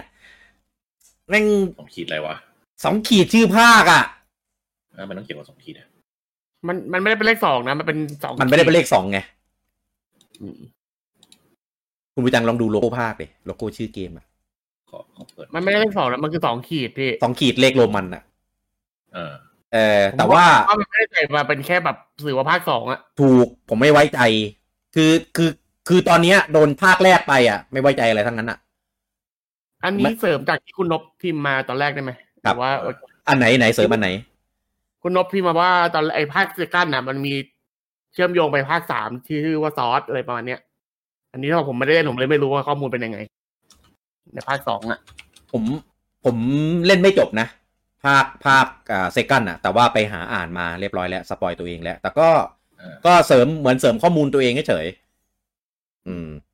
แต่แต่อีภาคเนี้ย อีภาคภาคสองเนี่ย อีสองขีดเนี่ย ไม่ไม่รู้ว่า นี่ชื่อภาคมาตลอดไงมันไม่น่าพลาดหรอกภาคเนี้ย เออ แต่แต่ด้วยคือผมไม่คิดว่ามันจะเชื่อมอะไรเยอะขนาดนั้นไง ถ้าจะเชื่อมนะเพราะว่าจากที่เขาบอกอะ ไม่ไม่เชื่อมไก่นี่พี่เชื่อมกับโลโก้ภาค ไม่ได้ เออ เชื่อมกับภาคอื่น พูดถึงโลโก้ เชื่อมกับโลโก้ข้ามเชื่อมยังไงวะไม่เข้าใจ เอ้าก็ภาคแรกมันยังขนาดนั้นเลย ภาคแรกชื่อภาคมันคือสปอยล์หลัก รู้ เออ เนี่ยเนี่ยเนี่ยสปอยจุดแรงกว่าผมแล้วเนี่ย ไม่ได้บอกว่าอะไรไง ไม่ได้บอกว่าอะไรไง ได้อยู่ได้อยู่ มันเป็น แค่พี่พอรู้ดาวได้นะ มันเป็นแค่สองขีดจะสื่ออะไรได้วะ สื่อสื่อแน่นอน กูช่างรอดูได้เลย จริงๆกับผมไม่อยาก ผมไม่อยากพูดนะเพราะว่าเดี๋ยวจะแบบรอคุณภาพ พิกเซลก่อน ไม่โอ้โห อันนั้นก็เกินไป เออ แต่แต่จะบอกบอกตรงหน้าปกหน้าปก แผ่นไม่ชอบเลยอะไม่สวยเลย ไม่ชอบเหมือนกันแต่คืออาร์ตเวิร์กมันสวยมากแต่แม่งไม่เอามาใช้ค แต่ รับ แต่ทำไมเอารูปนี้มาใช้แบบยืนคนเดียวก็อืมทำไมวะ เออไอคอน แล้ว ก็ ตอนถ้าถ้าถ้าดูไอ้ไฟนอลเทเลอร์นะ อืม คืออาร์ตเวิร์กโผล่เยอะมากไว้ยของแต่ละ คิดว่าน่าจะเป็นของแต่ละอาณาจักรนะ แบบอาร์ตเวิร์กของแต่ละอาณาจักรสวยมากเว้ยโผล่มาเป็นเป็นแบ็ค ใช่ แป๊บๆเออ ใช่ใช่ใช่ ทำไมเลือกเอาอาร์ตเวิร์กนี่ใช่เป็นหน้าปกผมว่ามันดูจืดอะ คืออย่างแรกที่ที่อยากให้แบบเฝ้าเฝ้าดูนะ คือมันใช้ชื่อเดิม เออ คือชื่อเกมอาจจะไม่ได้เป็นแบบแบบ Default 2 ก็ได้อะไรอย่างเงี้ย เว็บบีดีฟอลหนึ่งหนึ่ง ไม่รู้ ไอไอ ไอไอหรือเปล่าไอไอแล้วก็มีอะไรที่เกี่ยวข้อง อย่างเงี้ย เออเออจริงๆ คือตะเกียบ อ๋อสื่อว่าอยู่ญี่ปุ่นอย่างเงี้ยใครจะเก็บกินอะไร อยู่จีนดิ เป็นเว็บบีดีฟอลสิบเอ็ด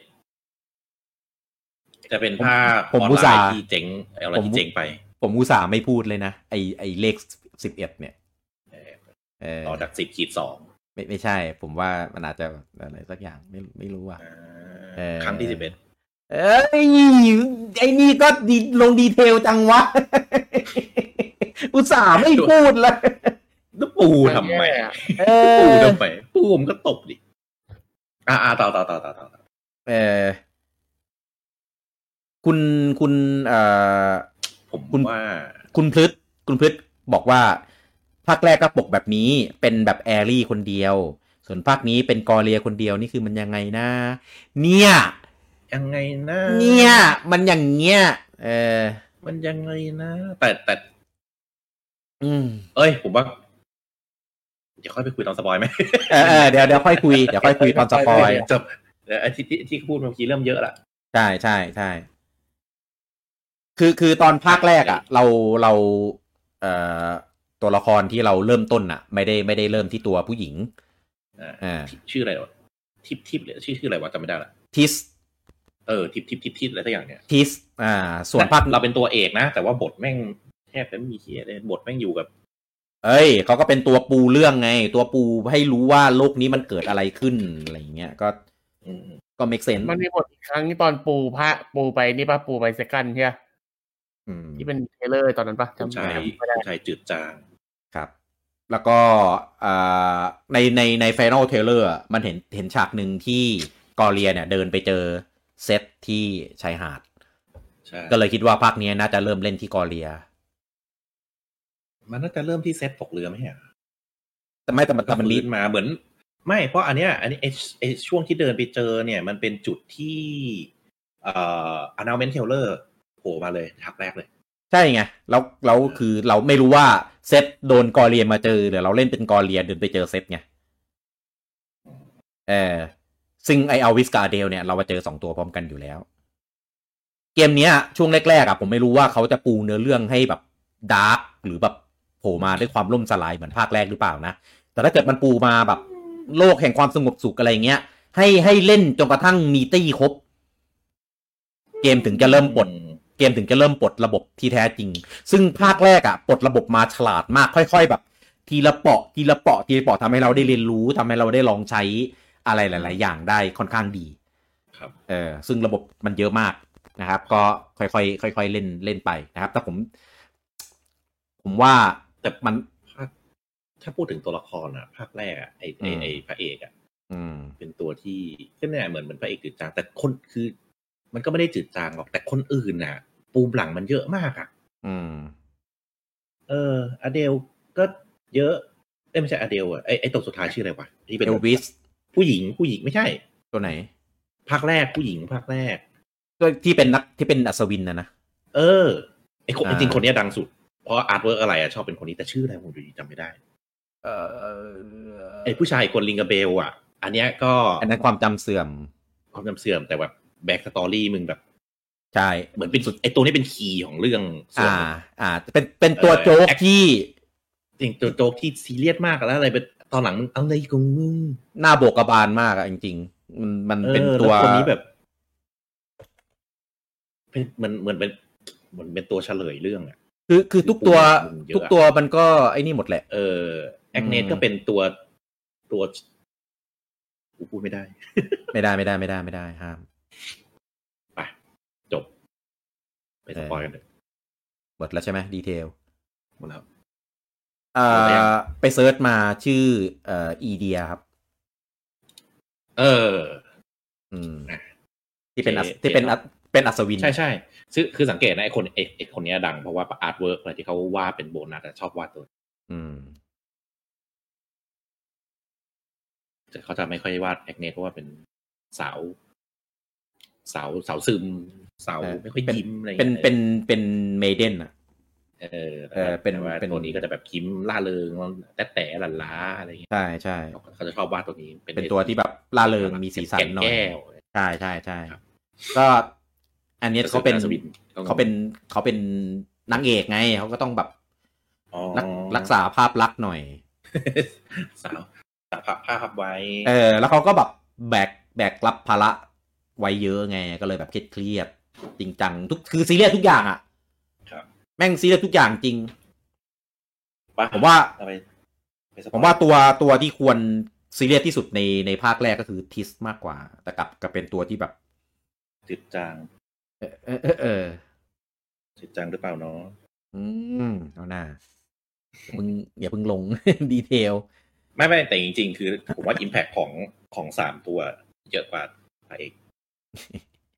นี่นี่คุณพืชกล่าวแล้วว่าแบบมีอีเดียมีอาเดล เอ๊มันยังไงนะ เดี๋ยวก่อนเราอ่ะ ไม่ไม่น่าหรอกมั้งเออ มันก็แค่อาจจะออกอ่ะอึอ่ะเอออ่างเหมือน กันอะไรเงี้ย แต่มันคงไม่ไม่ไม่โยงกันขนาดนี้มั้ง มีมีมีแอคเนสแล้วก็มีกอเรโอตุจีเหมือนกันอีกเลย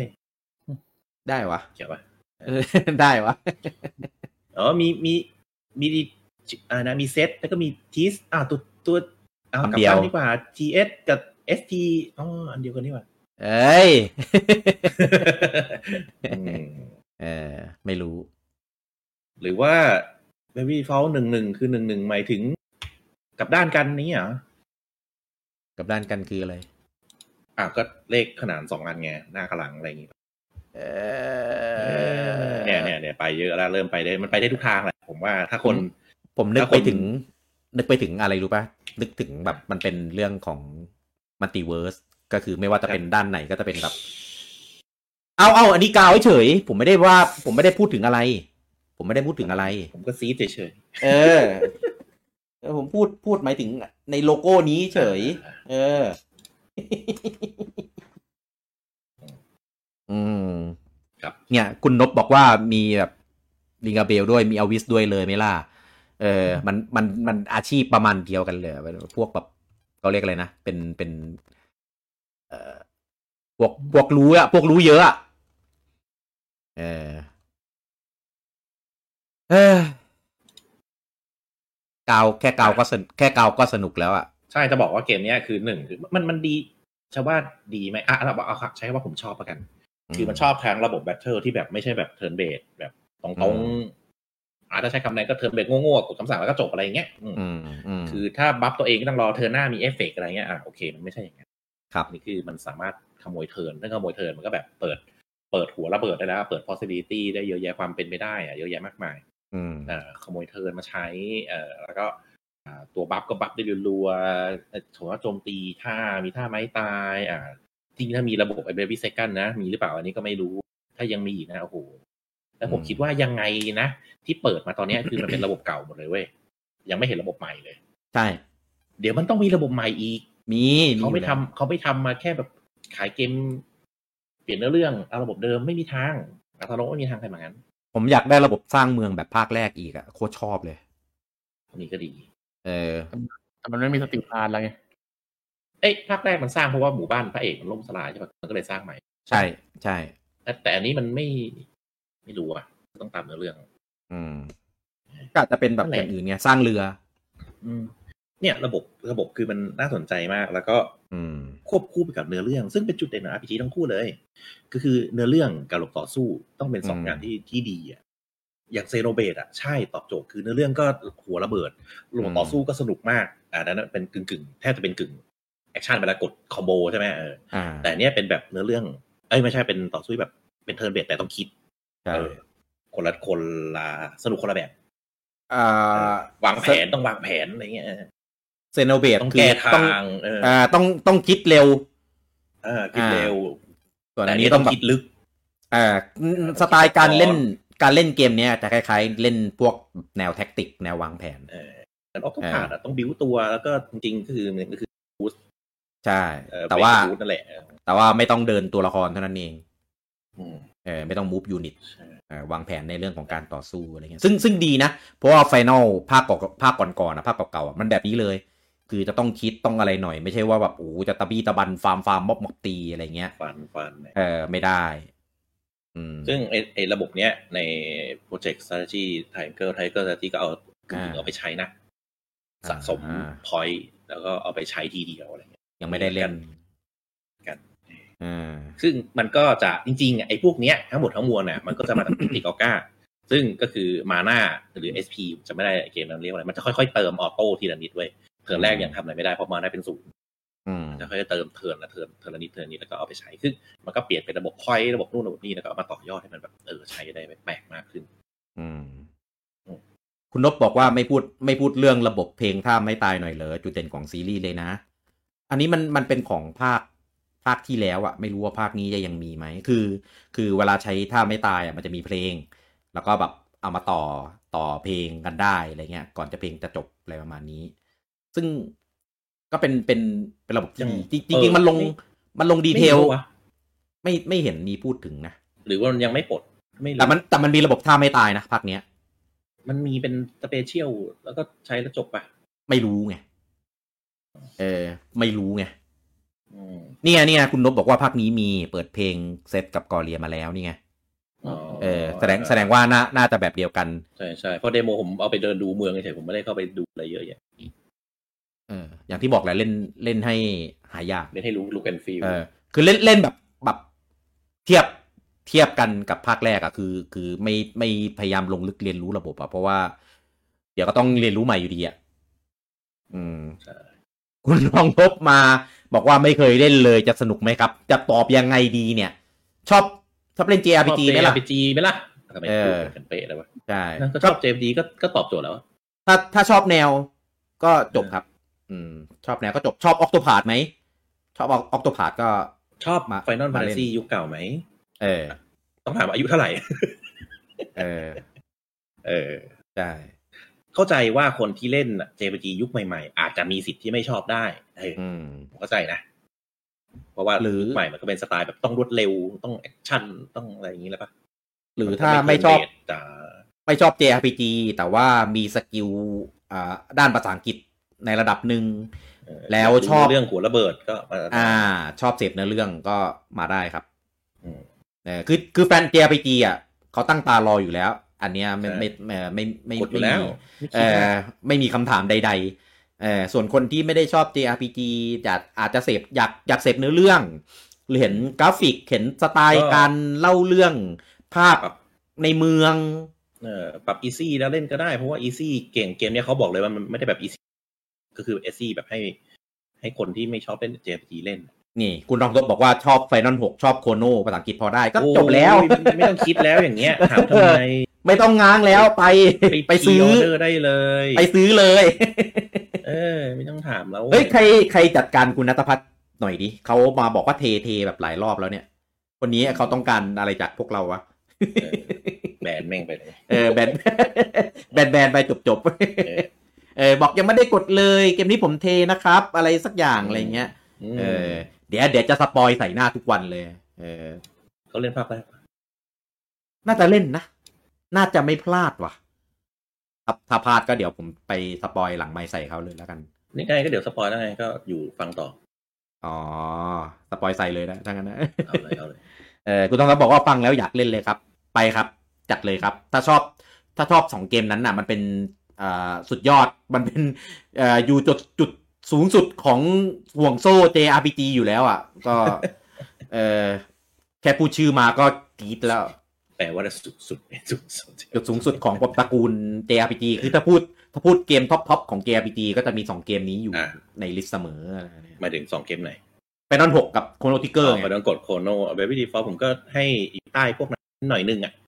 ผมว่าภาคแรก เดี เนี่ย ยว เดียวๆกันอ่ะ เออภาคแรกนี่คือสุดยอดมากจริง เออ ๆ เออ ผมว่ามีมีเขาเรียกอะไรนะ มีบารมี เออ แต่ว่าด้วยด้วยความที่แฟนๆอาจจะยังไม่เยอะนะครับ แต่คุณภาพของตัวเกมเนี่ย ผมว่าไปสู้กับพวกนั้นได้สบายๆอืม ถ้าเทียบดราก้อนเควสไอ้นั่นก็อยู่นะดราก้อนเควสสิบ ฮะดังเควสไหนสิบเอ็ดเปล่า สิบเอ็ดสิบ เออผมว่าในแง่ ในแง่ของ ในแง่ ความ เนื้อเรื่อง ความ เพราะว่าดราก้อนเควสจุดอ่อนมันคือ เนื้อเรื่องแต่ละภาคมันเป็นคล้ายๆกึ่งๆ จะเป็นเส้นตรงเออผู้กล้าอะไรเงี้ยเอออา อ่า มีมี อ่า ไอ้ภาคภาคความฝันนะผมชอบคือมันมีสวิตช์มีเยอะหน่อย ภาค แต่ ควา ภาค ม สิบ ฝั เอ็ด น เออโลดความฝัน แล้วก็ภาคภาคสิบเอ็ดเนี่ยค่อนข้างค่อนข้าง เออครับ จะ ครับ เป็น โบบะ เอ่อแฟนตาซีที่ใส่ อืม การดำเนินเรื่องแบบยุคใหม่เข้ามาเยอะ ใช่ไปด้านเควสที่ที่เล่าเรื่องแบบยุคใหม่ อ่าจะไม่เส้นตรงเท่าไหร่ อ๋อ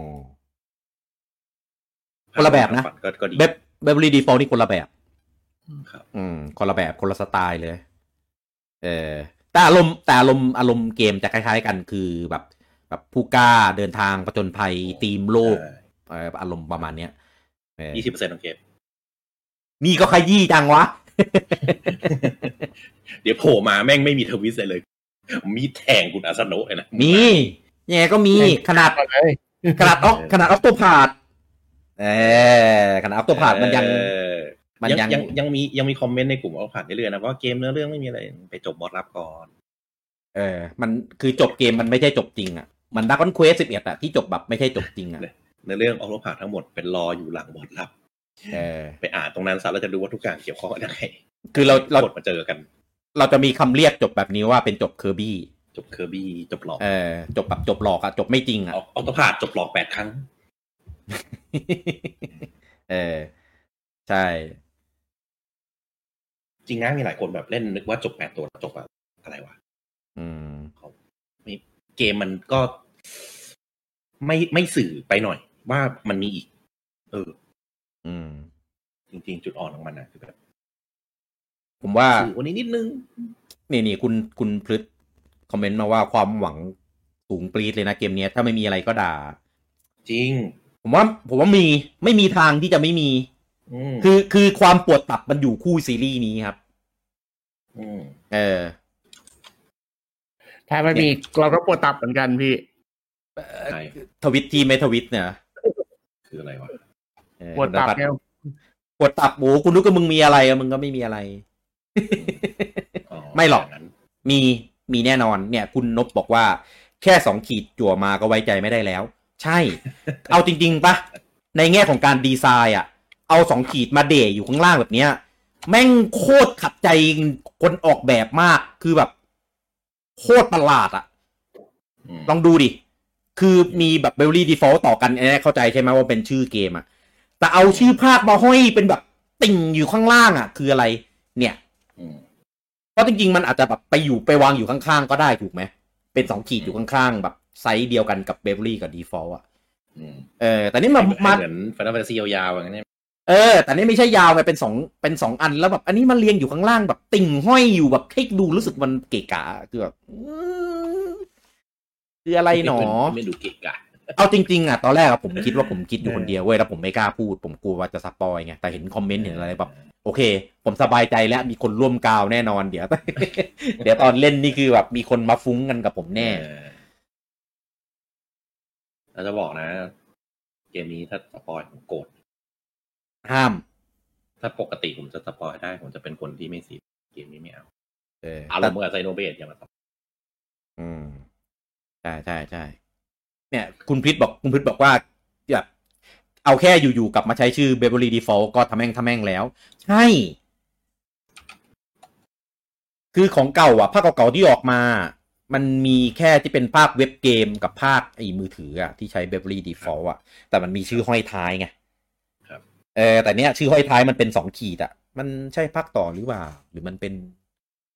มันเป็นคำ ก็เป็น อะไร ก็เป็นไปได้ เพราะว่ายุคเนี้ยยุคปัจจุบันเขาจะ อืม ไม่ค่อยเทรนด์ไม่ค่อยใส่ตัวเลข หลังชื่อ จริงจริงๆ จริง ๆ ปรากฏว่าเล่นจบแล้วไม่มีอะไรไอไอตัวไอสองตัวคือเบเบอรี่ฟอลอีอี เดี๋ยว คิดได้ไง เบเบอรี่ดีฟอลอีอี หัวเราะมึงเว้ยมึงโดนกูหลอกเล่นจบแค่นี้แหละ เดี๋ยวไว้เราใช้ชื่อเนี้ยมาเรียกเรียกเกมดีกว่า เล่นกันยังเบเบอรี่ดีฟอลอีอี เอออีอี เออคิดได้ไงวะ เออผมผมผมขอผ่านไปเล่นสามเหลี่ยมนะผมไม่เล่นแล้วอีอีเนี่ยกูรอปีหน้าก็ได้อาสโนะเจอกันปีหน้า เออ เราข้ามไปดีกว่าพี่ เราไปสาระดีกว่า มันจะมีสาระอะไรตอนนี้มันเป็นช่วงกาวอยู่แล้ว เออ อ่ะก่อนก่อนที่จะไปสปอยนะครับ เดี๋ยวจะอ่าผมมีตั้งโพลไว้อ่ากับเกมนี้นะครับ ว่าอ่าคนผลโหวตของคนที่มาดูไลฟ์อยู่ในตอนเนี้ยจะไปในทิศทางไหนนะครับอ่าคนที่บอกว่าจะซื้อแน่นอน อันนี้คือยังไม่ซื้อนะ แต่จะซื้อแน่นอนเนี่ยสามสิบสี่เปอร์เซ็นต์อ่าแล้วก็คนที่ซื้อแล้วพรีแล้วเรียบร้อยเนี่ยยี่สิบห้าเปอร์เซ็นต์ เออ อืมแล้วก็ไม่ซื้อเนี่ยสี่เปอร์เซ็นต์ อืม อ่าดูก่อนสามสิบหกเปอร์เซ็นต์ อืม ที่ทางคนไม่ซื้อคือแบบน้อยมากน่าจะเป็นคนที่หนึ่งคืออาจจะเอ่ออาจจะไม่เคยเล่นภาคแรก หรือไม่ชอบสไตล์ของตัวละครจิบีอะไรอย่างนี้เออหรืออาจจะไม่แข็งในเรื่องของภาษาอังกฤษเอ่อยกตัวผมสมมติสมมติเฉยๆนะเออถ้าไม่ใช่ก็ต้องต้องขออภัยด้วยนะครับ เออแต่ว่าสัดส่วนสัดส่วนของดูก่อนเนี่ย ถ้าคอนเวิร์ตไปแบบจะซื้อหรือซื้อแล้วเรียบร้อยเนี่ยก็คือเยอะมากก็คือถึง 96เปอร์เซ็นต์นะ เข้าเข้าใจแหละว่า RPG อ่ะ RPG RPG เอ่อเกมทั่วไปสมัยเนี้ยก็คือแบบรีวิวก่อนใช่ไหมรีวิว อ่า สื่อ อ่า ว่า ใช่ ใคร ใช่ เป็นยัง ใช่ ไงบ้าง อืม ซึ่งคิดว่าน่าจะรู้ภายในมันลื่น น่าน่าจะวันวันพุธวันพฤหัสแถวๆเนี้ยเพราะว่าตอนนี้ใน YouTube เห็นมีมีคลิปมีอะไรออกมาแล้ว ผมน่าว่าน่าจะเตรียมปลดเอ b มบาโกแล้ว ระวังสปอยละระวังสปอยนะ ใครเข้า YouTube อะผมบอกก่อน ไปเซิร์ชเยอะๆเนี่ยวันเนี้ยผมดีใจมากที่คุณบูจังรวบรวมมาให้ผมผมรอดตาย แล้ว เออ ก็เลย ผมก็ใช้ที่คุณบูจังใส่มาให้นั่นแหละเพราะว่าถ้าผมไปเซิร์ชเนี่ย แม่งเสี่ยวโดนมากอ่ะ ผมก็จะไป ผมจะไม่เซิร์ชด้วย ผมจะไปดูจากของช่องอ่ะสมมุดเกมปู่ผมก็จะไปที่ช่องปู่ แล้วก็เอาคลิปจากในช่องปู่รวบรวบรวบรวบมาจะไม่ไปเซิร์ชในช่องช่องเซิร์ชอ่ะ แล้วแม่งชอบโผล่มาเป็นทัมเนลหลังๆมันมันสปอยแบบตั้งใจอ่ะเออลาสลาสบอสหน้าตาอย่างนี้มาเห็น ตั้ง รูป ตั้ง เห็น ใจให้ ตัว โดนด่าไง ใช่ ตั้งใจให้คนแบบเข้ามาด่าไง เออ โดน โดนหลายเกม ตอนไอ้นี่ก็โดน เออกิงน้ำฮาร์ดอะไรอย่างเงี้ย คิดว่าตอนนี้เท่าที่เช็คดูน่าจะปลดเอมบ g โกตอนเกมออกอะก็คือน่าจะเป็นเหมือนพฤหัสช่วงสายสายๆเที่ยงเที่ยง อืม ตามเวลา US อะนะ อืม เออแต่ว่าตอนนี้พรีวิวออกมาหลายสำนักแล้ว ชั่วโมงมีหลายสำนักพรีวิวมาแล้วว่าจะเป็นยังไงอ่า อืม คือตอนนี้ทุกคนได้ได้เกมได้อะไรไปเล่นหมดแล้วล่ะเออเริ่มใช่ เริ่มมีรีแอคเริ่มมีอะไรออกมาบ้างแล้ว แต่คือยังไม่มีเต็มเต็มๆอะแต่ทิศทางไปในทางที่ ดี เออ ถ้า ทิศถ้าทางไปในทางที่ดี พรีพรีวิวนะเท่าที่ผมอ่าน อ่า พรีวิว อ่า ทุกคนชอบหมด ใช่ อ่าแต่ก็มีมีมีบ่นว่ายาก แต่เข้าใจแหละ ว่า JPG ของสไตล์อ่าเนี่ย อ่า ของของอามาโนะอาซานะ อาซาโนะเนี่ย อืม เป็นประมาณนี้แหละ ใช่ ก็ต้องต้องต้องศึกษา ใช่ใช่ ต้องต้องไกลต้องฟาร์มนิดนึงอยู่แล้วแหละผม ต้องฟาร์มสู้ เพราะว่า ต้ มั อนง มันมันก็เป็นแบบ traditional RPG อ่ะในในคอของมันนะมันก็แบบเออ ใช่ใช่ ที่แบบ ใช่ เออ แบบสมัยดั้งเดิมอะแบบต้องไกลต้องอัพเวลไปหน่อยนึง ไม่ใช่เหมือน RPG ยุคใหม่ที่แบบไม่ต้องอัพเวลก็แบบสู้ถึงลองบอ เล่ ส น ได้อ่ะก็ เล่นไปตามในอเรื่องก็จบอะไรอย่างเงี้ย เออเล่นไปถึงรองบาสแล้วถึงบอสอะไปไปไกลหน่อยหนึงอะไรเนี้ยเออไปเก็บเควส เออ จริงๆเพราะจะเขาจะ RPG ยุคใหม่นี้แบบถ้าเก็บไซด์เควสอะยังไงเลเวลคุณออนพาถึงบอสได้เลยอะ ผม ไม่ ว่า ต้องไป ผมผมว่าแบบนั้นน่าน่าน่าเบื่อ เล่นไปเรื่อยๆอะไรเงี้ย คือเกมเล่นมาเพื่อแบบแค่ตั้งใจเล่าเนื้อเรื่องอะไรเงี้ย ใช่มีไซด์เควสมีอะไรก็ไปเก็บเออถ้าเก็บครบแม่งบอสง่ายด้วยซ้ำไป อืมใช่ ถ้าคนอยากเล่น RPG ท้าทายอะผมว่าได้ เอาแล้วงี้คุณบูจังก็อดดีฟไมล์เนี่ยเกมเนี้ย เอ้ย นิ่งพี่ เออดีฟเลิร์นนิ่งนะ deep learning deep learning เดี๋ยวเดี๋ยวเดี๋ยวเดี๋ยวทำเดี๋ยวท มันทำได้นะ แต่ทุเล่ ำมันจะมีมันมีหาเออมันจะมี ทำได้ทำได้ ไม่ได้มันเติม MP ยังไง ก็ใช้ไอเทมไง โอ้ยเติมสต็อกไอเทม แต่มันแต่มันมีมันมีสกิลที่เติม MP นะ ดู เออ ก็ก็นั่นแหละคุณบูจังก็ตั้งไอ้นี้ไว้ดิเออตั้งตั้งโลไว้ เออแล้วแล้วอย่าลืมมาไลฟ์เพื่อให้พวกผมดู ด้วย เอาจบจริงนะไม่เอาไม่เอาจบเกอร์บี้ ได้ได้ได้ เออ โอ้ดังเพจก็ได้ถึงรองบอสรับป่ะแหม่ ก็เอ่อก็เคอร์บี้ไงอันนั้นอะ ไม่ไม่ไม่ไม่ลองบอสรับ เออ ยังคุณบูจังยังไม่ได้ไปอันนันสิบหกอีกเลย ที่ผมมีจบแล้ว เหรอ ได้ใช้ดีฟ ใช่ ไมล์ด้วยนะ ใช่ ดิฟเลิร์นนิ่ง ใช่ เชด ผมเฉพาะพอดบอสรับสุดท้ายที่ไม่ได้ อ๋อไออ่าอ่าอ่า สุดท้ายท้าย อ่า สุด อ่าอ่าใช่ใช่ใช่ ก็ไลฟ์ให้ดูอยู่ อืม อ่ะไปจบอ๋อไม่ได้ ยังไม่จบ สปอย สปอยใช่ไหม อ่ะ ต่อไปนับหลังจากนี้คือการสปอย ภาคแรก นะครับเออ แตะแรก ถ้า แตะกาว เออถ้าใครถ้าใครไม่ได้เล่นภาคแรกมาก่อน หรือถ้าไม่อยากรู้อ่ ปิด า ไป จุดจุดพลิกของซีรีส์นี้นะครับ ก็ ก็ Good ปิดไป Night ได้ ครับ เออกุดไนท์นะครับเออ แต่ถ้าใครเล่นมาแล้วแล้วอยากร่วมคุยหรือ ไม่คิดว่าจะเล่นแน่ๆแล้วก็อยากมาฟังว่าเนื้อเรื่องเป็นยังไงไอ้ยี่สิบเปอร์เซ็นที่ผมบอกเนี่ยก็ ครับ มาคุยกันก่อนได้ ครับ อืม สวัสดี อ่ะ ครับ เดี๋ยวเดี๋ยวอย่าเพิ่ง สวัสดีครับดี เดี๋ยวเดี๋ยวคน ก็สวัสดีสวัสดีคนที่นั่นไง อ๋อเดี๋ยวคนงงอ่ะ เราจะเริ่มสปอยหลังจากสิบวินาทีถอยหลังนี้นะครับ ยังปิดทันนะ อ่ะสิบเก้าแปดเจ็ดหกห้าสี่สามสองหนึ่งศูนย์ เดี๋ยว รีบ เออ เริ่มจากภาคหนึ่งครับ หน้า เริ่ม ปกที่ออกมาเอาเลยไหม เอาเลยเอาเลยซัดเลย เริ่มแล้วนะ หาปก เริ่มแล้วที่ออนะกมา เออ เริ่มแล้วนะครับ หน้า ค ป รั ก บ ที่ออกมาที่เป็นไอ้แฟรี่ตัวนั้นนะครับ ครับ นั่นคือตัวร้ายครับ มันคือตัวเลวมันคือตัวแกงแกงแอคเนสของกูไอ้สัตว์ นิสัยมาก ก็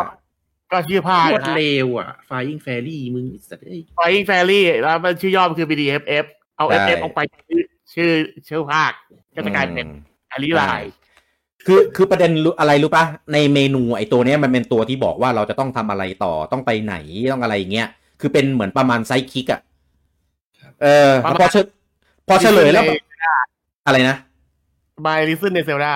เออเออเออแล้วแล้วมันมีมันมีมีการ์ดที่แบบให้ส่อง AR ของมันด้วยอะ่ะเออ ส่องไปไหนผมไม่ผมไม่มีเออ มันมันเป็นพูด เป็นพูดตัวตัวแบบคาตัวคาแรคเตอร์ของมันอะไรอย่างเงี้ยเออ ซึ่ง พอเฉลยปุ๊บ ผมด่าเลยนะปกติผมจะแบบเชดคิดได้ไงว่าอันนี่คือแบบ อีหาอะไรผมพูดอย่างเงี้ย อ่ะก็อ่ะ ผีเสื้อ เราแบบ ผี ราแบบ ผีเสื้อเวรเออ ก็ตามหน้าปกอะครับ อย่างที่คุณเต้บอกเมื่อกี้มันชื่อ ชื่อภาคจริงๆอ่ะชื่อเกมจริงคือ Bravely Default อืม อ่า Flying Fairy อ่า อืม ก็ไอไอที่ผมบอกตอนต้นว่าไอไอ Flying กับ Fairy เนี่ยที่สัญลักษณ์ตัว F อ่ะใช้ฟอนต์ของ Final Fantasy มาใช้ใช่ไหม อ่า ถ้าตัดตัว F นี่ออกมันจะกลายเป็นคำ ว่า Lying Alley Lie- Lying Alley คื คือ อ แบบ แอลลี่จอมโกหก ไม่ไม่คือปกอะ่ะเขาเขียนตัวเอฟให้แตกต่างจากตัวอื่นเลยนะ คือไซส์คนละไซส์อ่ะเออเราเอาฟอนต์ไซนอนมาใส่แล้วคือแบบ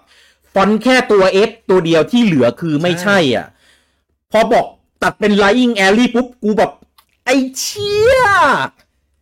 ขนาดนี้เลยเหรอ คือแบบเนี่ย มีของแต่หน้าปกเลยเหรอ ทำให้ผมไม่ไว้ใจอีตัวไอสองขีดของภาคสองเนี้ยมาก คือคิดได้ยังไงอ่ะ ไอไฟยิงแฟรี่คือแบบตัดเป็นไลท์เงี้ยคือเล่นคำได้แบบโคตรฉลาดอ่ะ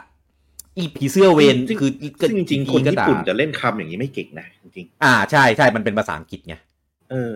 แล้วแบบ เออ เจ๊เป็ด อ่ะ มาเล่าแบบรูปลักษณ์กันครับ ก็ แต่คือคือผมสงสัยว่าทำไมทำไมปกปกอิงถึงไม่มี อิงตัดทิ้ง เออ มีแค่ Burberry Default คือปกเนี้ยเราเห็นแค่เฉพาะของในญี่ปุ่น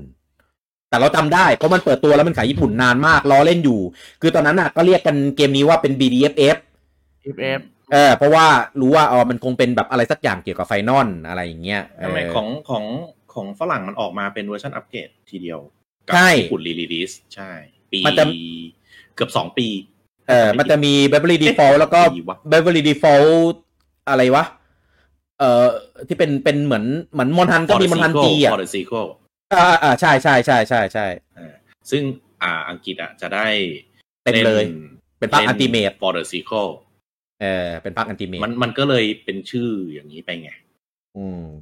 อ่าแต่ว่า เข้าใจได้ แต่ว่ามีมีของผมถ้าผมจะไม่ผิดของยุโรปบางที่อ่ะใช้ใช้ว่าแวร์เดอร์เฟรฟาย อืม แต่ไม่แน่ใจไม่ไม่น่าจะ US เป็น แต่พี่ Border มี Sea แฟรี่ไฟด้วยเพราะผมจำไปชื่อแฟรี่ไฟมันก็แปลว่าไอรีไลน์ได้เหมือนกัน เอ่อ where the alley lies คือแบบ มึงโกหกเอ่ออะไรอย่างเงี้ยคือแบบโอ้โหูยคือแบบ คิดได้ยังไงคือเราไม่สงสัยเลยไม่เอกใจเลยเว้ยคือตัว F มันเป็นตัวตัวใหญ่อยู่แล้วไง เออ เออ แล้วก็เออก็เป็นสไตล์การออกแบบเฉย ไม่ไม่ตอนแรกอ่ะเข้าใจว่า FF เอาคืออ๋อแต่ทริบิว Final ไฟนอลแฟนตาซี เออ อ่าใช่ใช่ ไม่ไม่ได้คิดหรอกว่า เออ ไม่ไม่ไม่ไม่ไม่ไม่มีใครคิด ผมเชื่อว่าไม่มีใครคิด และและอีนางฟ้านี่ก็เสือกชื่อแอรี่ไง เออ ไม่ได้คิดไงแบบไม่ได้อยู่ในหัวเลยไง แล้วมัน แอรี่แอรี่ไง ใช่ก็ก็เป็นตัวแบบบินเนี่ยก็เป็นแอรี่ก็ก็ได้นะ ไม่ เอ้ย ไม่ ตอน คิดว่าจะเอามาเล่นอย่างนี้ ตอนนี้ความพีคคืออะไรรู้ปะหลังจากนับถอยหลังว่าจะสปอยอะคนดูไลฟ์เพิ่มอะ อะไรวะ งงมากเลยอ๋อคือน่าจะอยากโดนกันแหละ บางคนคือแบบ เออเออเออเออ ผมว่าผมว่าเพราะว่าตอนที่ออก มัน อืม ไม่มีโซเชียลมีเดียมันแบบไม่มีเพื่อนเมาส์อะไรอย่างเงี้ย มันมีเว็บบอร์ดแต่มันก็ เออมันก็ไม่ไม่สนใจใช่ปะ ใช่ใช่ไม่สะใจ อ่ะผมจะ ตอนนั้ เล่านแบบ เป็น ผม Animal จะเล่าแบบรวบรัดเลยนะ อืมอืมอืม ที่บอกเมื่อกี้ยี่สิบเปอร์เซ็นก็คือ อ่า ไอ้พระเอกเมือ ครับ ถูบ้านล่มสลายมือแผ่นดินแยกใช่ไหม แผ่นดิน โอเค แผ่นดินจมหายไปใน เออเออนั่นแหละก็กลายเป็น อ่าอะไรเขาเรียกว่าอะไรวะเหตุการณ์อะไรเกิดขึ้นบางอย่างก็ไม่รู้เหมือนกัน จำจำชื่อไม่ได้อะเป็นโฮทะลุลงไปอะอ่า แล้วก็ไปเจอกับไอ้แอคเนสซึ่งก็ Arias มีแอลลี่แอลลี่บินนั่นแหละ เออ มันมามันมาด้วยกัน เออมาด้วยกัน เออสองตัวนี้มาด้วยกัน เขอธิบายว่า อ่าเขาก็เป็น เหมือนจะต้องเอาคริสตัลอ่า ไป ไม่รู้ต้องต้องไปวางที่เดิมหรืออะไรสักอย่างเนี่ยจำไม่ได้ ใช่ แล้ว ต้องนำ ต้องนำไปคืนนำไปคืน ใช่ไหมเพราะว่าไอไอ้เหตุการณ์นี้เกิดขึ้นเพราะว่าคริสตัลมันมันไม่อยู่ที่เดิมเหมือนเหมือนซีลมันโดนทำลายอะไรอย่างเงี้ยเออ อืม อ่าซึ่งไอแอลลี่เนี่ยก็เป็นคนบอก ไอ้นางเอกว่าให้ทำอย่างนี้เออเขาเชื่อ แล้วก็บอกเออเป็นคนที่ถูกเลือกอ่า อืม ก็ไปก็เดินทางไปเดินทางกลับไปเจอ อ่า ลิงกาเบลก่อนลิงกาเบลก็เป็นคนที่สูญเสียความทรงจำเนี่ย อืม อ่าก็ไปเจอเพราะว่า ไอ้อาณาจักรเนี่ย ไม่รู้ทำไมต้องมาขัดขวางว่าฉันจะฉันจะฟื้นความสงบให้โลกนี้แต่อาณาจักรนี่ก็ขัดขวางจังเลยอ่า อ่าอ่าใช่ ก็ไปเจอลิงกาเบลอยู่ในหมู่บ้านอ่ะก็ช่วยกันสู้อ่ะก็ก็ติดตามมาแต่ลิงกาเบลมีสมุดอะไรสักอย่าง ซึ่งเขียนประวัติทุกอย่างไว้ อืม เออเหมือนเหมือนเหมันเป็นเหมือนเป็นแมนนวลของเกมด้วยแหละ ครับ แล้วก็โอเคก็ตัดสินใจว่าอ่ะไหนๆเมื่อทำอะไรก็ไม่ได้ละเราไปลุยที่จักรวรรดิก่อนแล้วกัน อืม ไปสู้กับจักรวรรดิก็ไปได้ ไอ้แม่ทัพผู้หญิงมาอาสาบินผู้หญิงมาอีกคนหนึ่งอ่ะ อืม ก็โอเคอ่ะจักรวรรดิเจ๊ง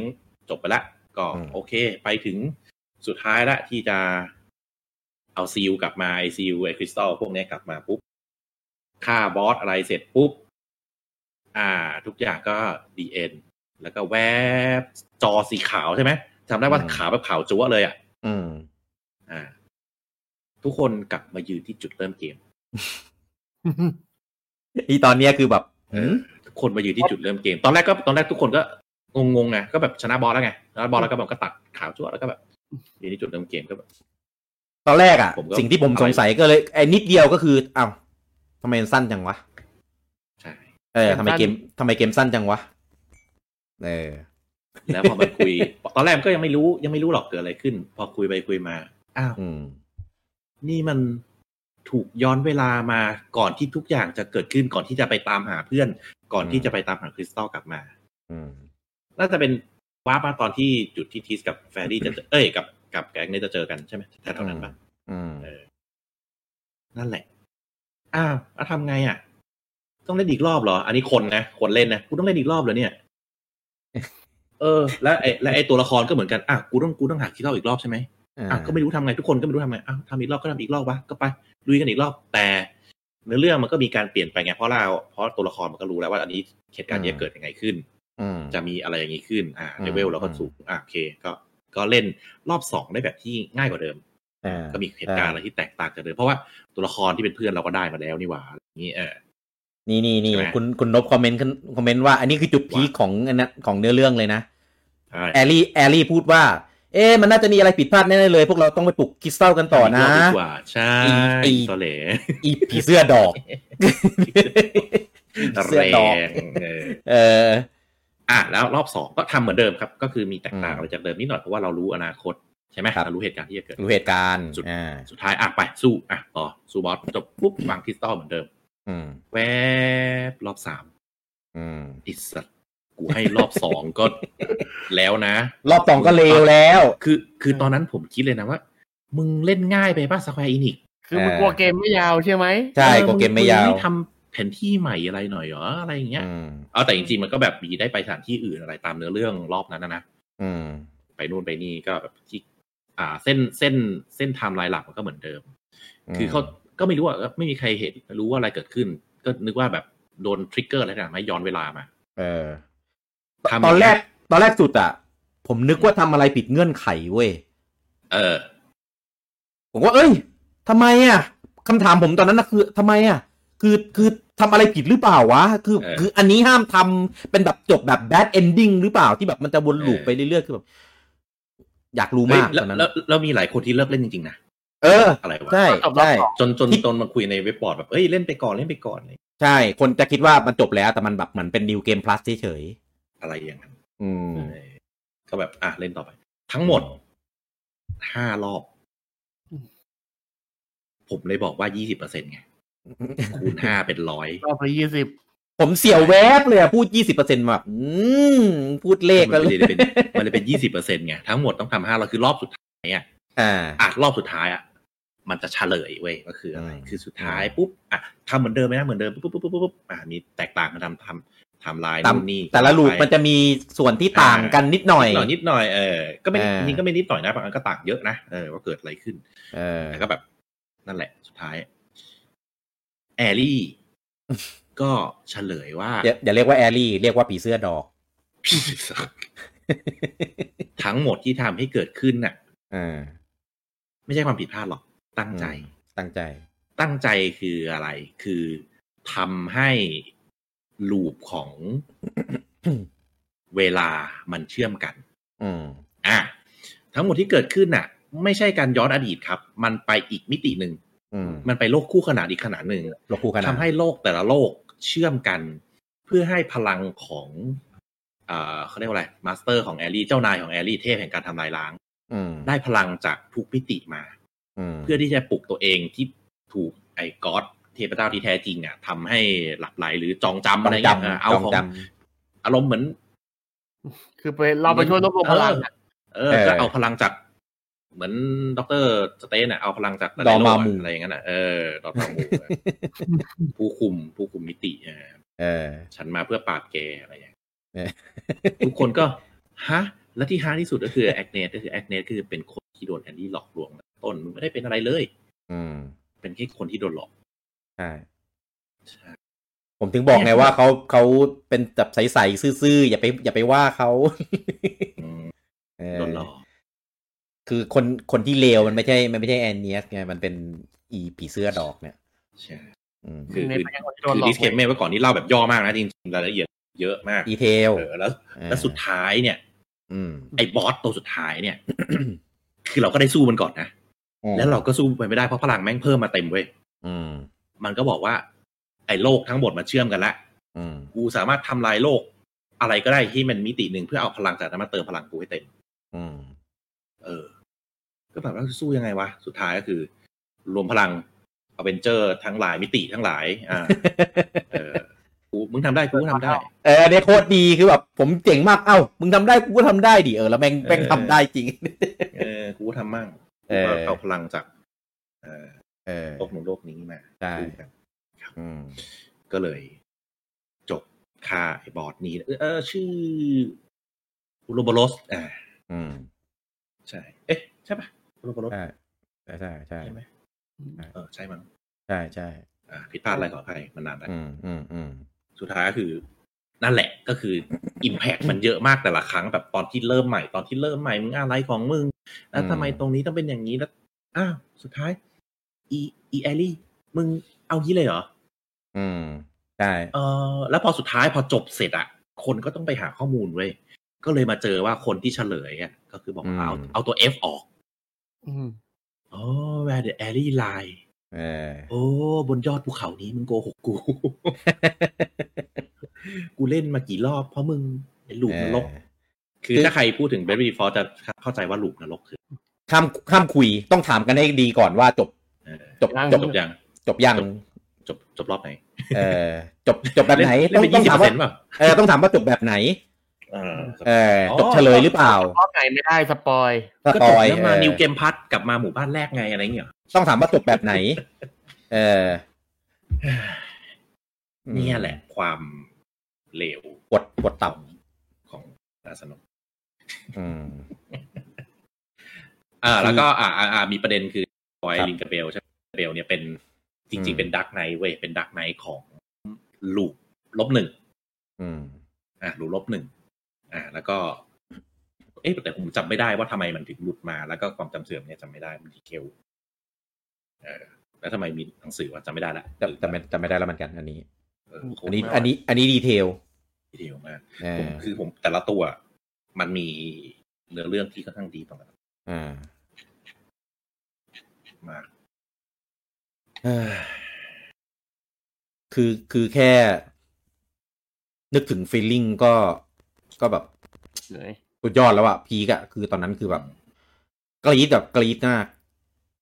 เออ ไม่คิดว่าเนื้อเรื่องมันไม่ได้คิดว่าพล็อตมันจะล้ำขนาดเนี้ยในยุคนั้นนะนะ ใช่ เออเกมก็ดูใส ๆ เป็นการผจญภัยนู่นนี่นั่น เฮ้ย โอ้โห มันมันล้ำแบบ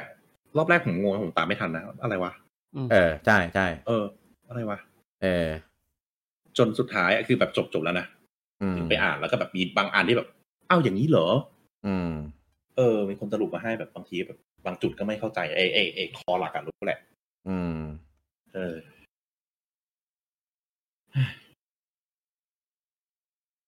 นี่แหละความโหดของมัน อืม ซึ่ง ก็เลยบอกว่าภาคสองอ่ะ ไม่ไว้ใจ มาแน่ ผมไม่ไว้ใจสองขีดนี้แหละ เพราะว่าผมโดน คือพวกเราโดน ผม อีอีเอฟเอฟไปหมดแล้ว ไม่มีใครไว้ใจอะไรแล้วล่ะ ผมนั่งเทียบโลโก้ภาคหนึ่งกับภาคสองอยู่มันต่างกันตรงไหนบ้าง นั่นแหละ มีมีขีดอะ ภาคหนึ่งใช้ตัวอักษรแบบตรงแหลมๆเป็นเหลี่ยม ภาคสองตัวอักษรตรงแหลมๆเป็นโค้ง มันต่างกันกี่องศาเดี๋ยวไปคำนวณกัน อันนั้นเกินไป เกินเกินไปหน่อย เออแต่ก็เข้าใจแหละ ไว้ใจไว้ใจใครไม่ได้อ่ะเ หรือว่า เป็น ไอไอไอเนี่ยไอไอไอเนี่ยติดกันเว้ยอีอีเนี่ยตรงกลางเป็นประตูอะไรทักอย่างเปล่า เออ ก็เป็นไปได้หมดแหละตอนเนี้ย เออ เออ แล้วเนี่ยผมก็เลยบอกว่าจริง ๆอ่ะมันตอนแรกไอไอไอพวกพระเอกมันก็เข้าใจว่าถูกย้อนเวลาจริงๆใช่มันเป็นมิติมันก็เลยกลายเป็นเกมที่เล่นกับมิติและเวลา อืม มันก็เลยกลายเป็นสาเหตุว่าสาเหตุถึงทั้งทีมเกม ทั้งระบบเกมที่เรายืนเทิร์นในอนาคตเบรฟวี่ดีฟอลแล้วก็เบรฟวี่เซกันเบรฟวี่ดีฟอลคือการยืมอนาคตมาใช้ อืมอืม อ่าแบบวิสกันก็จะเป็นการจุดเวลา เพื่อทำเทิร์นเยอะๆอะไรเงี้ยนั่นแหละคือ เป็นธีมที่แบบดีมากแล้วเอามาใช้ในทุกอย่างทุกส่วนของเกม อืมนี่นี่คุณนบคอมคุณนบคอมเมนต์ว่าความฮาคือมันทำลายโลกอื่นโชว์ด้วย มันเป็นโลกของเพื่อนในเฟรนลิสเออ อันเนี้ยคือแม่งเจ๋งมาก จำไม่ได้แล้ววะ เอออันเนี้ยคือ อันเนี้ยคือ อันนี้คือเจ๋งจริงคือตอนแรกผมลืมไปแล้ว แต่มาพูดแล้วนึกภาพออก เออ เออ เป็นยังไง เออ คือก็คือมันจะมีโลกของเพื่อนใช่ไหมล่ะ มันก็แบบโชว์เลยเนี่ยกูถล่มกูถล่มมิติเพื่อเพิ่มพลังกูแล้วไออูโรโบโรสเนี่ยเออแต่ว่าเป็นเป็นไม่ได้ไม่ได้อยู่ในเกมเราเป็นแบบของเพื่อนอะ เป็นหมู่บ้าน เออ ที่เพื่อนสร้างอะไรเงี้ยหรอ เออเป็นมิติคู่ขนาดของเพื่อนเออใช่คือ แม่งโคตรแบบ เออเออเหมือนเหมือนจะนึกออกเป็น เอ แผ่นๆ อ ใช่ไหม เออ คือแจ้งแม่งแม่งเจ๋งมากอ่ะคือถล่มแบบ ใช่ ของเพื่อนแล้วนะ เหมือนเหมือนเขาทำลายมิติเพื่อเอาพลังจากมิตินั้นมาเติมให้ตัวเองเลยแบบพอเชื่อมมิติทุกมิติด้วยกันก็มีพลังเป็นอินฟินิตี้ไง อืม คือมันรีมิติอ่ะเพื่อให้รูของมิติมันกว้างขึ้นกว้างขึ้นไอ้รูที่ทำลายหมู่บ้านพระเอกตอนแรกก็คือรูมิตินั่นแหละ อืม เออรูมิติทำให้กว้างขึ้นกว้างขึ้นกว้างขึ้น แล้วก็แบบเปิดทำให้มันเชื่อมกันถาวร ใช่ เนี่ย คุณเกื้อกูลบอกว่าแปลแปลว่าที่เพื่อนผมบอกว่าเล่นเป็นเกมเล่นแป๊บเดียวจบแสดงว่ามันจบไม่จริงสินะ ใช่ เอาเหรอไม่รู้ ชัวร์คือถ้าพูดว่าเป็นเกมเล่นแป๊บเดียวจบ แน่นอนครับ ไม่ไม่แป๊บนะ ยี่สิบเปอร์เซ็นต์ ใช่ คือเล่นแล้วเล่นแล้วไอ้นานไม่นานเนี่ยไม่รู้แต่เล่นแล้วเหนื่อย เออใช่ แน่แน่แน่นอนครับ คือถ้าคนเล่นจบแบบจบจริงอ่ะจะไม่มีคำพูดว่าแบบเล่นแป๊บเดียวจบแน่นอน ทุกคนจะด่า เออ เกม ผมหาข้อมูลให้ว่ากี่ชั่วโมง คุณคุณเบิร์ตถามว่ามีคนพรีกันยังไม่ได้โค้ดอะไรมาหาที่ใช้ไม่เจออ่ามันเป็นเพลงครับ อืม เดี๋ยวพอเวมันมีเรื่องมีเว็บออกมาแล้วล่ะของ มันมีลิงก์อยู่ การไม่รู้นะแต่ของยุโรปมีเว็บออกมาแล้วแต่ว่า ใช่ แต่ว่าเกิดเป็นยังไงเดี๋ยวให้พี่กี้เขียนลงเพจให้อีกทีหนึ่ง เดี๋ยวเดี๋ยววันวันที่เกมปล่อยแล้วเดี๋ยวจะแปะลิงก์ให้ เพราะเขาบอกว่าให้ เออ กลับไปอีกทีตอนเกมออกแล้วอ่ะ รู้ปะที่ไม่โปรโมทเรื่องเนี้ย ผมโคตรไม่ไว้ใจเลย วันนั้นคุยกันในไลฟ์คุยกันในอะไรวะคุณเต้สักอย่างอ่ะ ดิคอร์ดเลยแหละ เออเออ แล้วผมบอกว่าไม่รู้ว่ามันให้โค้ดอะไรมา หนึ่งคือมึงจะแจกเพลงทำไมมึงไปโปรโมทเนี่ย ผมเลยว่าไม่ใช่แล้วเออ ไม่ คือ ไม่ญี่ปุ่นมันมีบอกไว้ว่าพี่ว่าแจกเพลง แต่มันไม่ มันไม่มีการแบบโปรโมทโหมโปรโมทนะแบบเอ้ยฟรีโอเอซีอะไรอย่างนี้นะ ญี่ปุ่น เอ เรา อ บอกแต่ที่ตนอื่นไม่บอก เออ มันใช้ใช้ชื่อว่า Rimini Scene of Spring Breeze คืออ่า Rimini Scene ก็คือหมายถึงแบบย้อน ย้อนความทรงจำ Spring Breeze ก็คือเหมือนแบบเป็นแบบลมหายเขาเรียกอะไรนะ อ่า สายลม สายลมของฤดูใบไม้ผลิ ดูไหมพี่เออ เนี่ย ไอเชื่อเนี้ย เอาจริง ๆ นะจำไว้ดีๆครับ เออแล้วคือบอกว่าเป็น OST อ่ะ แต่แจกมาเป็นในรูปแบบไหน มีไอคอนใหม่หรือโหลดมาฟังในคอม มันในคอมในคอม เออ ในคอมมันจะมีเป็นอาร์ตเวิร์กมีอะไรหรือเปล่า เนี่ย ไปดูให้ดีเลยไม่ไอเนี่ยแหละ ไอไอไอคีย์เวิร์ด ไม่พี่พี่อย่าเพิ่งพูดไปเยอะเดี๋ยวมันไม่มีอะไร อันเนี้ย ไม่มีเสีย ไม่ ไอไม่มีหรือมีเนี่ยไม่รู้แต่ว่ามันมาอย่างเงี้ยแล้วใช้ชื่อแบบแปลกๆอ่ะ เออคือคือ ถ้าฝั่ง ชื่อ ญี่ ที่ ปุ่นก็มีโปรโมทอยู่แล้วว่าเป็นแจกเพลงของรีโว เออ รู้แต่มันใช้มันใช้ชื่อคำแบบแปลกๆไงเออทำไมต้องย้อน ชื่อเพลงไงเออ นั่นแหละ นั่นแหละ ไอชื่อเพลงที่มันย้อนย้อนๆเนี่ย ยังไม่เก็ตอีกเหรอะ พี่พี่อย่าไปคาดหวังเยอะ เดี๋ยวก็เหมือนเซลดาพี่วันเนี้ย คาดหวัง ผมคาดหวังครับ ผมว่ามันเอาแน่ เออเพราะว่าถ้าเกิดมันแจกจริงอ่ะ อันเนี้ยมันเป็นสิ่งที่ดีที่ควรนำไปโปรโมทในแง่ของมาร์เก็ตติ้งแต่คือมันไม่บอกเลยไง มันบอกแค่ของญี่ปุ่นอย่างเดียว เออก็เลยคิดว่า something เออ something แน่นอน เดี๋ยวรอรอโหลดได้ ให้ข้อมูลเพิ่มเรื่องเวลาการเล่นนะครับ ครับ ของภาคแรก ภาคแรกนะ ถ้าจะเล่นแบบสปีดรันนะ 40 ชั่วโมง สปีดรันแล้วนะ ครับ อ่า เฉลี่ยของการเล่นทั่วไปคือ 56 ชั่วโมง ถ้าเล่นเมนแล้วก็เล่นไซด์เควสด้วยอยู่ที่ 76 ชั่วโมง อืม ถ้าเล่นเก็บให้ครบเลยอยู่ที่ 100 ชั่วโมง เฉลี่ยทั่วไปคนเล่นธรรมดาอยู่ที่ประมาณ 73-74 ชั่วโมง อืม เพราะฉะนั้นที่แบบแบบเดียวจบนี้ก็ เอา คื คื อน มีไป นะ กิน เออ ใช่ คือถ้าถ้าถ้าน้อยกว่า 40 ก็ไม่ไม่ใช่แล้วล่ะ ผมว่า แบบเดียวจบไม่มี ผมว่าเล่นจริง ๆ น่าจะมัน 20 30 ก็จบแล้วมั้งลูปแรกอะ อืม เออ ไม่ไม่ประมาณนั้นอะคือถ้ายิ่งเล่นแบบอีซี่ด้วยนะ ประมาณ 20 ก็จบแล้ว รูปแรกผมว่า เออมันน่าจะประมาณนั้นนะแต่ไม่ถึง ใช่ สิบกว่าชั่วโมงเลยประมาณเนี้ย เร็ว เพราะ 20 เพราะว่าเข้าใจว่าจริง ๆ มันมันหลายรูปแต่รูปหลังๆ มันจะเร็ว มันสั้นลง เออ ใช่ยิ่งเร็วไปอีก ยิ่งเร็วมาก บาง ขึ้น ที ไปอีก เราเนื้อเรื่องคือเราเรารู้อนาคตเราข้ามบางอย่างคือมันบอกเลยว่าเออตรงนี้รู้แล้วกลับไปตรงอื่น อ่าใช่ใช่ก็สกิปไป อืม อ่านแค่อันใหม่ที่เพิ่มมาก็พอ เออเนี่ย มีหลายคอมเมนต์บอกว่าเห็นได้ยินสปอยฟังสปอยแล้วแบบรู้สึกมีความแบบอยากเล่น มันดีมากครับ คือมันไม่ใช่แค่เนื้อเรื่องที่ดีนะ ระบบตัวละครโลกทุกอย่างคือแม่งแม่งเพอร์เฟกมาก ผมถึงบอกไงว่า ไอคนที่รีวิวให้คะแนนแบบแปดอะแม่งจบเคอร์บี้เหมือนอ c ก o p พาดอะไอ้พวกรีวิวอ c ก o p พาดที่บอกว่าเกมแบบเนี้ยเนี้ยเนี้ยแม่งจบเคอร์บี้แน่นอน พวกสื่อทั้งหลายพวกเนี้ย ผมว่าพวกเนี้ยจบเคอร์บี้หมดแหละ จะมีสักกี่คน เหมือที่บอกว่าโอคาพาไทเวเลอร์เนื้อเรื่องไม่เชื่อมกัน ใช่ แล้วก็ให้คะแนนมาเจ็ดอืไ ผมถึงบอกว่ามัน ก็ อันอันอันเดอร์เลมาก ผมให้ยังไงก็เก้าบวกบวกๆแน่นอนเก้าจุดห้าอะไรเงี้ย ได้เลย เต็มที่ อันนี้ผมแจ้ข่าวได้ไหม แก้ข่าวเรื่อง แจ้ข่าวเรื่องไอ้ อ๋อแทรก ที่ฮอกอะมัน เรื่อง ป อะไรนะระกาศลงโทนี่ฮอกที่เขาไปคุยเล่นกันวั อ๋ น อ เนี้ย ประกาศแล้วใช่ไหม อ่ะแล้วฮะลงปีนี้หนึ่งกับสอง อ่าประกาศโทนี่ฮอคหนึ่งบวกสองรีมาสเตอร์ เจอกันปีนี้ครับ ครับ ใครอยากเล่น เอ่อ ก็แล้วแล้วก็มีหลายคอมเมนต์บอกว่า มันมีหวังจะแบบรีมาร์ทภาคแรกมาไหมเอาจริงๆมันเคยมีลีกมานะ ว่ากำลังมีเตรียมท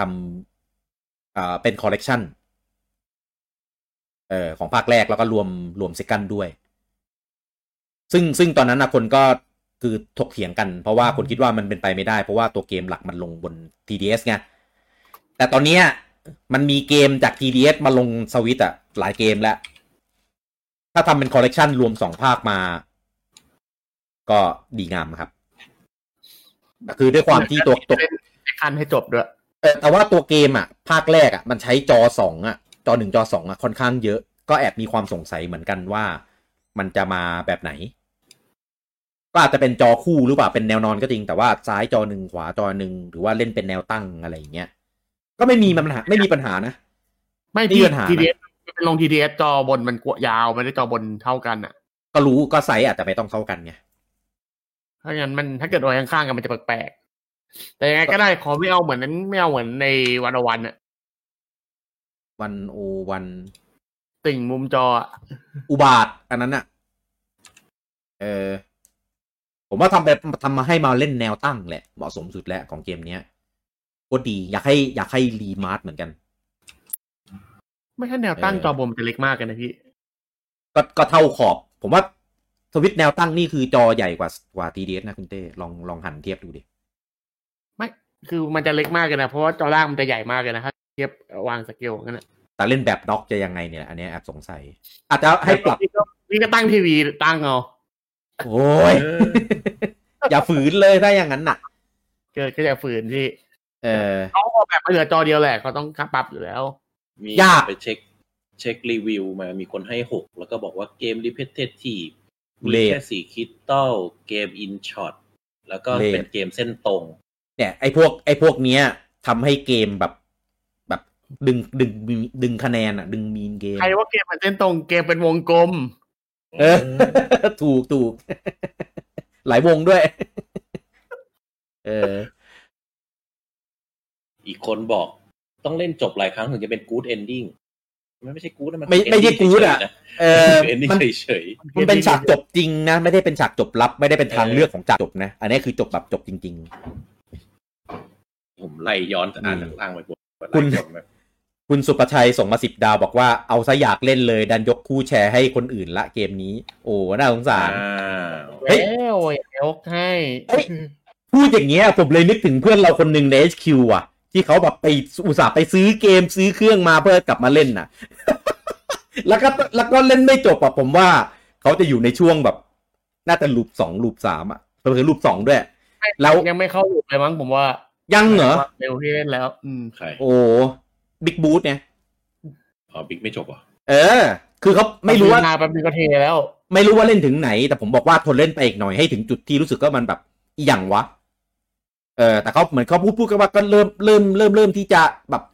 อะอะเอะอะเอะอะแล้ว แต่ผมว่า ไม่ อะ เลย น่าน่าจะยังเออ เพราะว่าอีลูปสองสามสี่เนี่ย มันเป็นรอบที่แบบค่อนข้างแบบ เหนื่อย น่าเหนื่อยแล้วก็น่าเบื่อ รูปรูปสองยังโอเค แต่ เออ สามสี่ เอียนละสามสี่เริ่มเอียนละ ห้านี่เริ่มเฉลยแล้วเริ่มเอะเอะละ เออ แต่ถ้าถ้าถึงถ้าถึงห้าได้นี่คือ ก็ไม่ ก็จบ ไม่ แล้วแหละ เออ ใช่ก็ไม่อะไรแล้ว คือ คือความจริงมันถ้าเกิดมันทำแค่สามลูปมันจะเป็นอะไรที่เพอร์เฟกนะ ใช่ไหมผมจำได้ว่าห้าใช่ไหมครับใช่ป่ะผม ห้า น่าจะใช่นะ ห้าห้า เออผมจำไม่ได้แต่มันนานมากน่าจะห้านะ ห้าห้าห้าเออ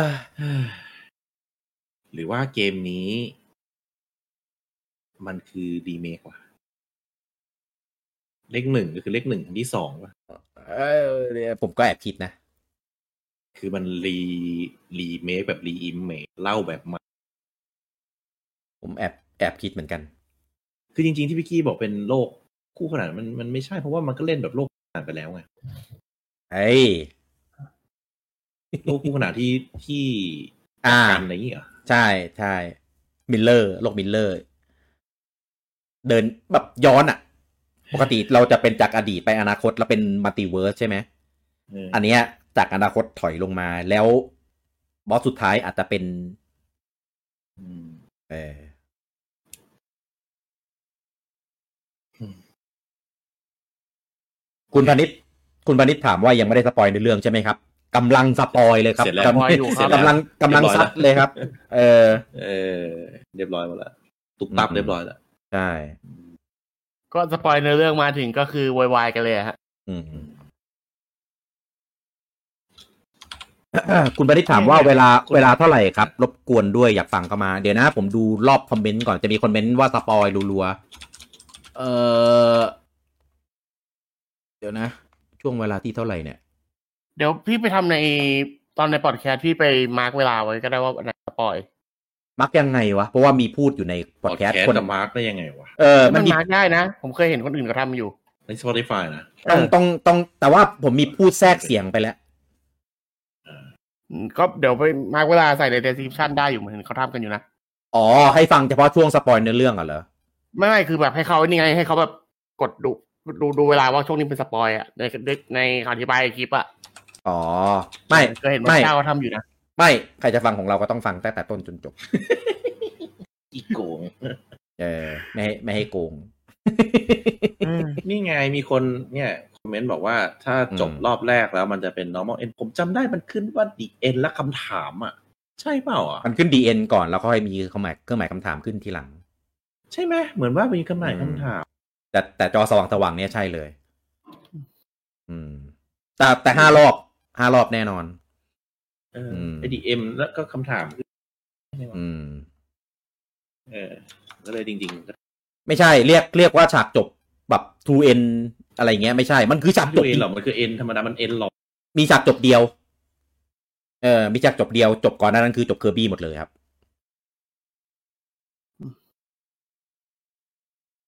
ก็ถ้าเล่นเล่นไม่ถึงเอ่ออุโรโบรอสก็แสดงว่าไม่จบครับ เออ ไม่ใช่ไม่ใช่ไม่ได้แปลว่าไม่ได้จบดีนะ ไม่จบเลยแหละ ไม่จบเลย อืม เพราะเนื้อเรื่องมันไม่ ถูกถูก มันเล่นกับมัลติเวิร์ส อืม เอาง่ายๆคือ มันจบปุ๊บมันก็ย้ายเราไปที่เวิร์สใหม่เพื่อทำให้เราให้เราทำอีกที ไอการที่มันหลอกให้ไปตีคริสตัลทิ้งเนี่ย อืม ไปทำเนี่ยก็คือการที่ทำให้มิติเชื่อมกัน อืม ที่จะดึงพลังทุกมิติมาใช้ ใช่ เนี่ย ผมก็เลยคิดว่า อีโลก โลกกระจกเนี่ยไอ้มุกเราอะไรนะเล่าเรื่องย้อน เลอร์ เออ ถ้าจู่ๆมันย้อนย้อนๆเดินไปแล้วไปเจอเมืองในภาคแรกจบเลย ไม่มั้งเพราะไอเมือง เอาคน ชื่ ละโลก อก็ไม่เหมือนกันนี่ เอาก็ตอนนี้ยังไง แต่พอเล่น ๆ ไปเรื่อย ๆ มันก็จะแบบ อ่า หรือเปล่า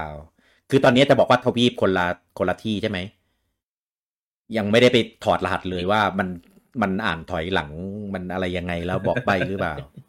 จริง ก็นี่ไงที่ผมบอกไง สิ่ ชื่ ง อทุกคนมันก็คล้ายๆกัน สิ่งแรกที่ผมคิดเลยนะ คือมิลเลอร์ อืม กับกับไอติ่งอยู่ใต้ท้ายข้างล่างเนี่ย จะประสื่อถึงอะไร เดี๋ยวผมเอา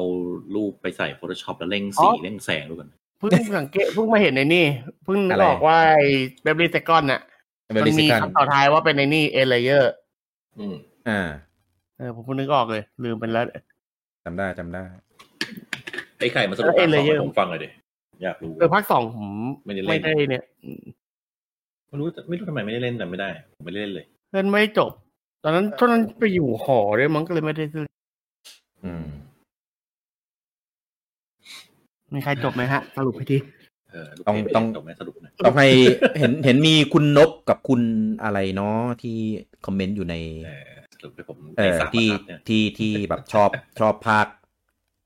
เบบเซ คุ กั ณ น นบ มาก คุณนบบอกว่าคือตั้งแต่บทห้าจะทำลายคิตตันทิ้งได้ฮะแล้วจะเป็น normal ending อืม จริงคือคือด้วยความที่ไม่เล่นด้วยแล้วก็ไปหาอ่านมาให้แบบ ให้รู้เฉยๆแต่ก็ไม่ได้ อืม เพราะว่าจุดพีคมันอยู่ อันหมดแล้วไงเออ คุณพืชบอกว่าเล่นจบหมดแล้วเบเบอรี่ซีเขาเอ้ยเบเบอรี่สองอะแต่ว่าลืมหมดแล้ว เอ้าบอกทำไมคุณพืชไปไลฟ์เล่นให้ดูเดี๋ยวนี้ คุณคุณอาบอกว่าบอสลบเซฟครับ คืออะไร อ่า ภาคสองอะบอสจะลบเซฟเรา ทำไม ไม่รู้เหมือนกันผมไม่ได้เล่นพี่ ลบเซฟจริง ๆ ของเราอ่ะ น่าจะ ไม่เถื่อนเนี่ยนะ คุณนบบอกว่า end layer ก็คือ send player ครับ อ๋อ เซ็ก ใส่เอสพี อ่า SP ไง ใส่ S ไว้ข้างหน้า ใส่ตัว P ไว้ข้างหลัง จาก end layer เป็น send player แปลว่าอะไร ไม่รู้อะไม่ได้เล่นอะ ไม่รู้ไม่ได้มันก็เลยไม่ชัวร์แต่ว่าชื่อชื่อห้อยป่ะพี่ชื่อห้อยมินี่ตลอด เอออั อันนี้ มัน ไอไอมันเป็นเติมคำระหว่างไอหรือเปล่า อะไรคำอะไรที่มีไอสองตัวข้างหน้า อีอี อี ต้องมันไปเก็บเลยพี่คำนี้ โอ๊ย เออ คือตอนเนี้ยพยายามแบบถอดรหัสแบบเรื่องเล่นคำแบบภาคแรก แล้วก็ดูไอ้แบบภาพอินวอร์ดคือตรงกลางตัวไออะถ้ามองแล้วมันเหมือนจะมีเป็นแบบตรงกลางคล้ายๆคริสตัลหรืออะไรสักอย่างอยู่อะไรอย่างเงี้ย เออ คือคือเซตภาคแรกเขาเพิ่งเล่นเล่น คือเขาตัดตัวหน้าทิ้งเขาเพิ่มตัวหน้าใช่ไหมอันนี้มีแต่ตัวหน้าไงภาคสอ เนี่ ง ย เนี่ย คุณพืชบอกว่าไม่ใช่ตัวไอเปล่าจริงๆ เป็นตัวแอลเนี่ย ผมคิดเหมือนกันว่าเป็นแบบแอลเล็กหรือเปล่า เอ้ยแต่ที่เขาโปรโมทมาเขาเป็นแอลคู่นะ อะไรนะ แต่ที่เขาพิมพ์มาเป็นแอลคู่นะ L ไม่ก็ L ชื่อชื่อภาคอ่ะ ชื่อเกมอ่ะก็เป็นแอลใหญ่ไงแต่ชื่อภาคเป็นแบบแอลเล็กสองตัว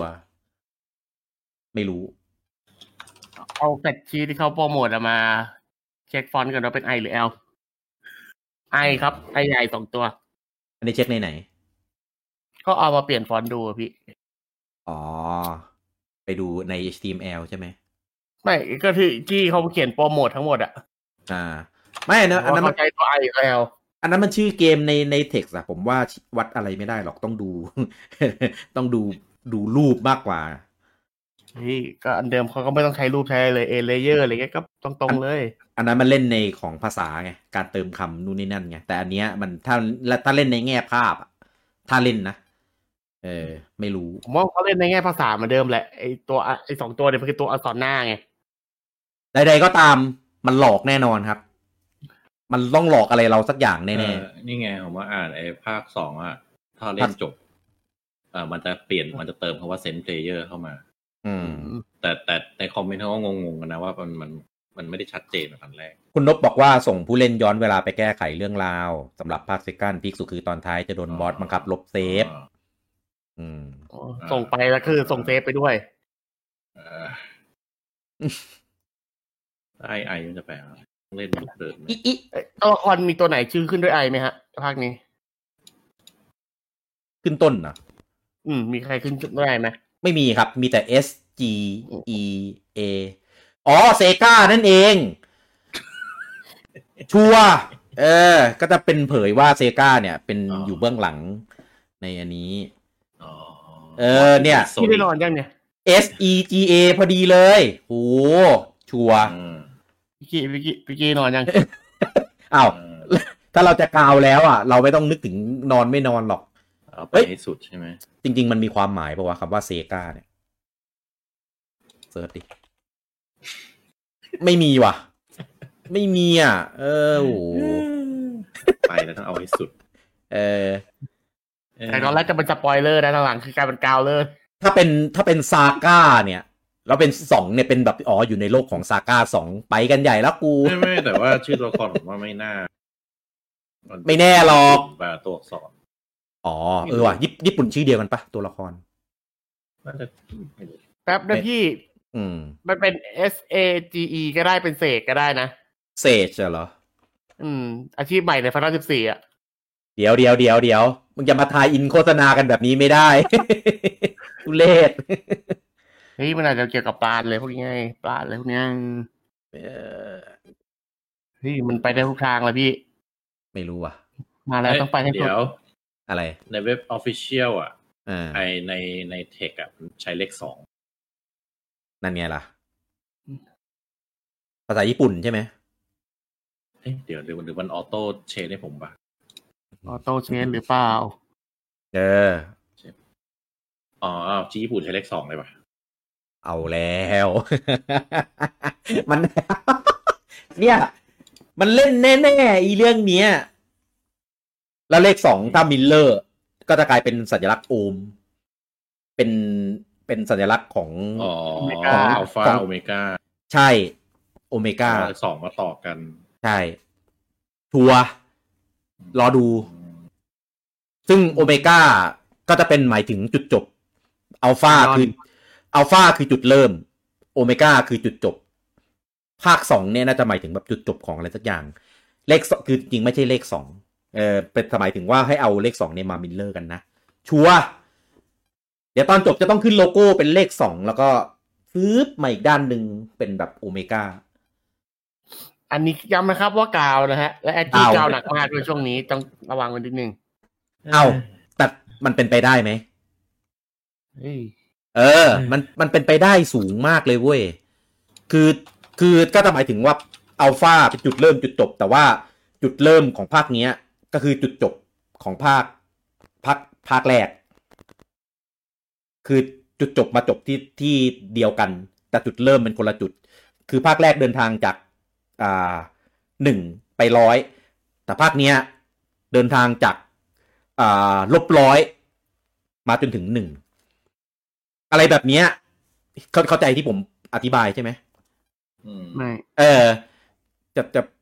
คิดคิดถึงภาพลูกศรที่ที่ชี้ชี้เข้าหากันน่ะ อุยจังมันก็ใช้ตัวไอสองตัวนะ ไอที่ BD สองคือข้างบนเฉยๆ URL เฉย ไม่ไม่ไม่เปิดไปหน้าหน้าสองน่าจะเป็นมูฟวี่อ่ะทุกคันมันใช้สองหมด ๆหน้าสองคือหน้าไหน ในในในเทเลอร์ก็ใช้เลขสองใช่ไหมโลโก้ ไม่ไอไอไอ ผมผมนึกออก ไอไอหมดเลยนะ อาจจะเป็นชื่อ ชื่อคนก็เพราะออฟพาดก็ใช้ชื่อคน ไม่แต่นี้มันไม่ใช่ออ t o พา t อย่าเอาไปไปรวมกันนั้นไม่ได้หรอก ไม่ไม่ก็เป็นลายเซ็นเขาไง เพราะออฟพาดอ่ะชื่อคนก็เอามาเรียงกันกันเป็น เออเออลองลองดูชื่อ ชื่อชื่อตัวละครในญี่ปุ่นดิเดี๋ยวชื่อเดียวกันปะ ตรงไหนอะบูจังหน้าไหน ผมหาไม่เจอที่เป็นสอง เชียลเว็บของซอฟต์แวร์อินิกนะ ไม่ใช่ของนี้ เนี่ยผมดูสแควร์เอนิกอยู่เนี่ย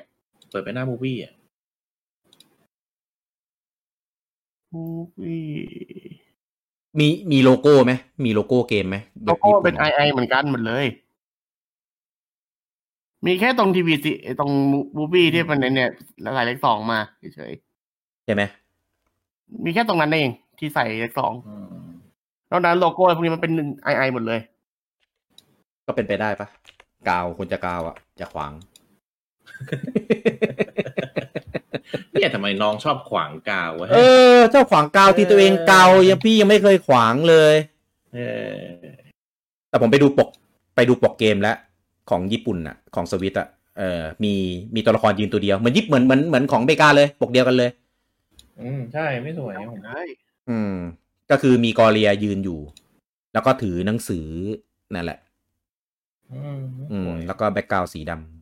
ำไม่สวยอะแต่มันชอบมีอะไรไอ้โลโก้แบบเนี้ย เอาไปเล่งแสงดิ ก็ก็อย่าไว้ใจ เอ่อกอเรียแล้วกันเหมือนเหมือนที่เราเคยไว้ใจแอรี่ไปอะเออเนี่ยคุณคุณพืชบอกว่าญี่ปุ่นชื่อตัวละครเดียวกัน เออ อืม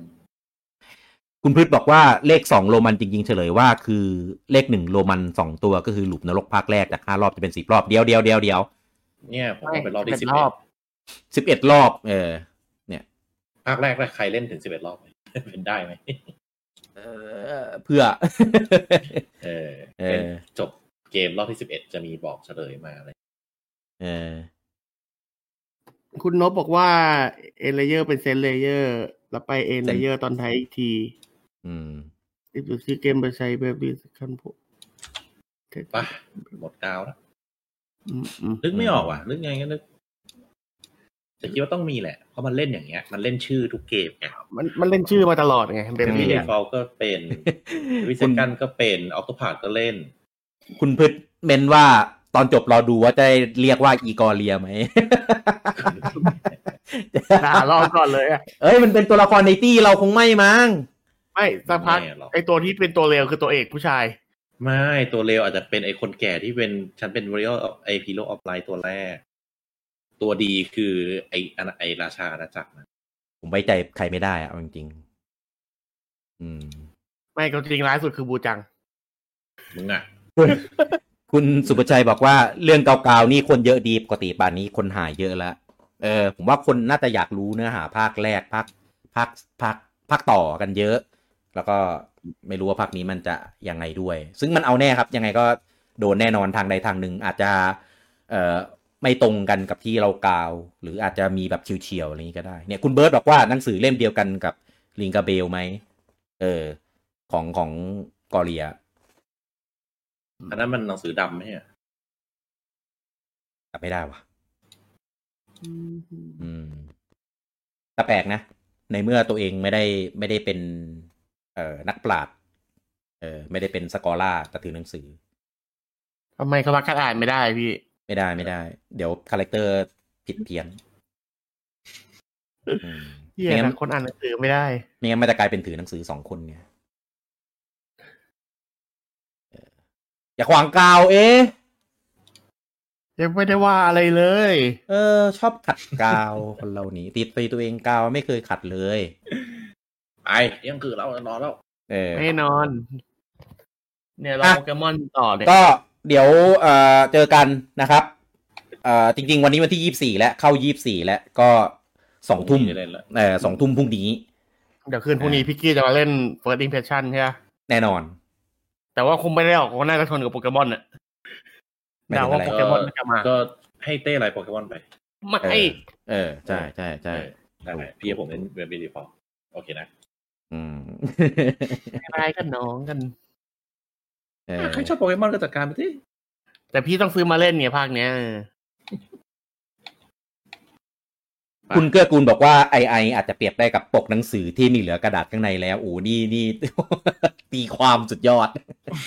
ตัดหนังสือสองเล่ม ที่ เกิด เอาเล่มตัด เออ เนี่ย ไอเนี้ยน่าคิด เออ มันคือมันคือหนังสือสองเล่ม เออ เอาแล้ว แต่เป็ เห็ น นแล้ว เล่มสิบเอ็ดใช่ไหมตัดหนังสือนะ ผมว่า เดี๋ยว นะไอการทำเกมอะไรเนี่ย ไม่ยากเท่าคิดสับไต เติลทำเสร็จกูจะใส่ยังไงดีนะ เออเออเออ เนี่ยคุณนบบอกว่าหนังสือภาคนี้อยู่อยู่กับเอลวิสนี่ เอลวิส เอลวิส แต่ว่าปกแต่ว่าปกอะกอเรียมันถือไง มันถือหนังสืออะลองดูเดี๋ย ไม่เขายืมมาเออยืมมาถ่ายรูปเป็นพ็อปให้ดู เอ๊ะ ฉาก นี่ ชนิดนี้ ขวางเกาจังวะอุดหงิด เออ เดี๋ยวรอเจอกันนะครับ แล้วก็อันนี้คุณสุประชัยบอกว่าทำไมรูปไฟนอลเดโมถึงเอาคำว่าไฟนอลเดโมไปทับสองขีด เหรอ ใช่ เฮ้ย อ่าคำว่าไฟนอลเดโมแปลเป็นไรแล้วดีครับ เฮ้ย แสดงว่าแสดงว่าสองขีดนี้ไม่ใช่ส่วนหนึ่งในชื่อ แสดงว่าน่าจะเกี่ยวอะไรกันกับเป็นคำว่าไฟนอลสุดท้ายโอเมก้าอะไรพวกเนี้ยชัวร์ชัวร์ชัวร์เออว่ะของญี่ปุ่นก็ทับเหมือนกัน ทับหมดทั้งญี่ปุ่นทั้งทั้งอเมริกา โอ้ยจะเฉลยจะซ่อนตั้งแต่ในเดโม ไม่ เหรอ ไอตัวตัวที่ทับอยู่ในเนี้ย อันหนึ่งคือตัว L ตัว L อยู่ขีดหน้า แล้วก็ตัว D อ่ะ อยู่ขีดหลังแค่ครึ่งเดียว UID อะไรนะ UID UI คือ อะไรวะมันคืออะไร ฮะ บัตรประชาชนผิด เดี๋ยว ไม่ใช่ EU นั้ Illegal น Identification ไม่ไม่ใช่ EU นั้น เออกาว มาก ๆ อืม ยอดฟินว่ะ ได้ได้กล่าวได้ได้ปลดปล่อยระบายพูดถึงแบบความสปอยของภาคแรกด้วยแล้วรู้สึกแบบโล่งรู้สึกโล่งอ่ะอ่ะเดี๋ยวเดี๋ยวแปะรูป แปะรูปไปนี้ให้ดูอีอันอันไฟนอลเดโมให้ดูอ่ะนี่แปลกๆนะ เออ แล้วทำไมต้องทำตัวดีเป็นดีนี่อาจจะหมายถึงดิเมนชันก็ได้นะ แล้วเป็ดตัวดีมีสองสีอ่ะ สีขาวสีดำอ่ะ อุ้ยอ้าว หยุดไม่อยู่ ไปนอนแล้ว หยุดไม่อยู่แล้ว ไอ้นอนแล้วเมียด่า สี แล้ว ขาวมาต่อกันก็เป็นตัวดีตัวเดียวเหมือนกันนะ สีขาวมาต่อกันคืออะไร ของตัวเอาสีขาวจากแอลจากสีขาวจากดีที่เป็นขาวอ่ะมาวางข้างกันอะมาต่อกั ใช่ไหม เป็นตัวดี คือมีตัวขีดตัวไออ่ะ สีอยู่ในสีขาวแล้วก็อยู่ในสีดำอ่ะ มันคือตัวไอเลยครับ มันคือตัวไอทั้งสองอันเลยครับ หรือมันหมายถึงตัวแอลวะแอลสีขาวกับแอลสีดำมีใครชื่อขึ้นต้นด้วยตัวแอลมั้งวะ เดี๋ยวนะ ไม่พี่เอ่ออาจจะเป็นดีก็ได้ ไม่ถึงอะไร ไอ้นี่ไงไฟนอลไงไอ้ตรงที่เป็นสีขาวอ่ะพี่เอาสีขาวไอ้สีขาวที่เป็น อ่า อืม โอ้ยเหนื่อย พอแล้ว ไม่เอาแล้วทั้งมัน เดี๋ยวมาลืนนี้รู้แล้ว อืม ได้เล่นแล้ว แต่ว่าก็อย่าสปอยแล้วก็มีมันมีคน เอ่อรีเควสมาว่าแบบอยากได้กลุ่ม เอ่อของเกมนี้ ไม่ไม่รู้อ่ะ กลัวกลัวสปอยอ่ะ เออ เดี๋ยวดูก่อนนะ เดี๋ยวดูก่อนนะ ยังไงก็เดี๋ยวให้พี่กี้คุม เอออะผมผมคุมก็เหมือนไม่คุมอ่ะถ้าผมไม่จบผมก็ไม่เข้าแค่นั้นแหละ ไอรีพอร์ตมาก็ไม่เข้าไปกดไม่กดไม่เข้าไปกดลบนะ ก็นี่ไง คุณเต้คุณบูจังไม่ซีเรียสเรื่องสปอยก็เข้าไปเคลียร์ให้ผม เอาไม่ กูกู อืม กูสีเรียสเมื่อกี้ อืม เนี่ย คุณพีระดนบอกว่าแอดมินกลัวเจอรีพอร์ตอัดหน้า ใช่ ก็โดนทุกเกมมีเกมไหน โดนโดนตลอด โดนทุกเกมอ่ะ อืม คุณสุภชัยถามมีโบไหมเดี๋ยวเดี๋ยวเดี๋ยว ไม่มีครับ ไม่ได้ลงสแมาครับ เออ โบแยกเกมของเบบลี่ก็ไม่เคยมีมาก่อนปะ มีไม่มี อ่ะ คุณเก็คุณบอกว่าเราไอจีเล่นจบก่อนค่อยสร้างกลุ่ม เอ่อ คือถ้าผมเล่น ก็ไม่รู้ว่าเกมมันน่าน่าเล่นพลุนหรือเปล่านะ เพราะว่าตอนเบเบอรี่ทีฟอผมก็เล่นแบบจนพลุนเหมือนกันนะ แต่ว่าอันเนี้ยไม่รู้ว่าพลุนมันจะแบบยากมากน้อยขนาดไหน แต่ถ้าไม่สร้างกลุ่มเลย มันก็มีความเสี่ยงที่จะไปโผล่กลุ่มหลักนะ ก็มีคนไปสปอยในกลุ่มหลักอยู่ดีอะ อืม อืม แบนนะ ไม่ใช่ใบนะ แบนนะ เออ คือถ้าเป็นเกมเก่าๆอ่ะ ก็ยังพอแบบอนุโลม แต่ก็ไม่ควรอยู่ดี ซึ่งถ้าเป็นเกมใหม่ๆ แล้วมันเป็นเกมที่ซีเรียสมาก แล้วใครมาซัดนี่คือแบบ แบนไม่ยั้งโกรธมากด้วย แต่มอนทันผมไม่ห่วงเรื่องสปอยผมสปอยได้นะมอนทัน เต็มที่เต็มที่คงคือเต็มที่ก็แบบไม่ไม่มากเพราะอย่างมอนทันบูสปอยในเรื่องมาก็ ผมก็จะถามว่า แต่อย่าเพิ่งสปอยบอสลับของมอนทันแล้วกันถ้าเกิดมอนทันมา โอ้ยคงไม่น่าง่ายๆหรอก น่าจะสักพักผมว่าน่าจะถึงเร็วสุดก็คือพวกเรานี่แหละ คุณพีระโดนละคนแรกพี่ถึงแน่นอน เอออ่ะเดี๋ยวเดี๋ยวเดี๋ยวว่ากันละกันเรื่องกลุ่มขอขอไปคิดก่อนนะครับ ส่วนตัวเกมรอเจอกันสองทุ่มวันพรุ่งนี้นะครับของวันพฤหัสนะครับ ก็เดี๋ยวมี first impression ด้วย แต่ถ้าเกิดมันมีเอ่อ direct โปเกมอนใช่ไหมก็เดี๋ยวว่ากัน เพราะว่ายังไงเขาต้องประกาศก่อนปะทุกวันนี้มันยังไม่ประกาศเลยนี่เออต้องประกาศก่อนแล้วว่าเดี๋ยวจะมีเดี๋ยวจะมีคงไม่เป็นแบบปล่อยคลิปหรอก อะไรนะ โปเกมอน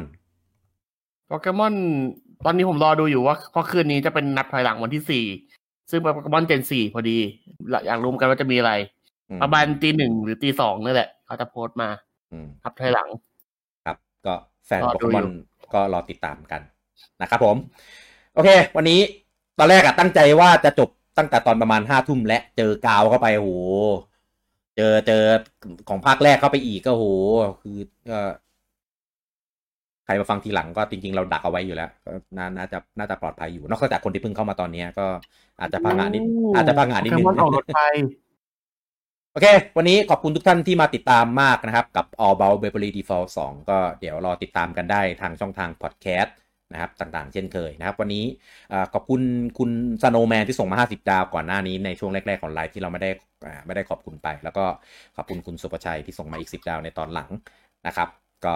เดี๋ยวไว้พบกันใหม่ในโอกาสหน้าสำหรับวันนี้ผมลูกี้คุณบูจังคุณเต้ ต้องขอลาท่านไปก่อนกับผม สวัสดีครับ สวัสดีครับ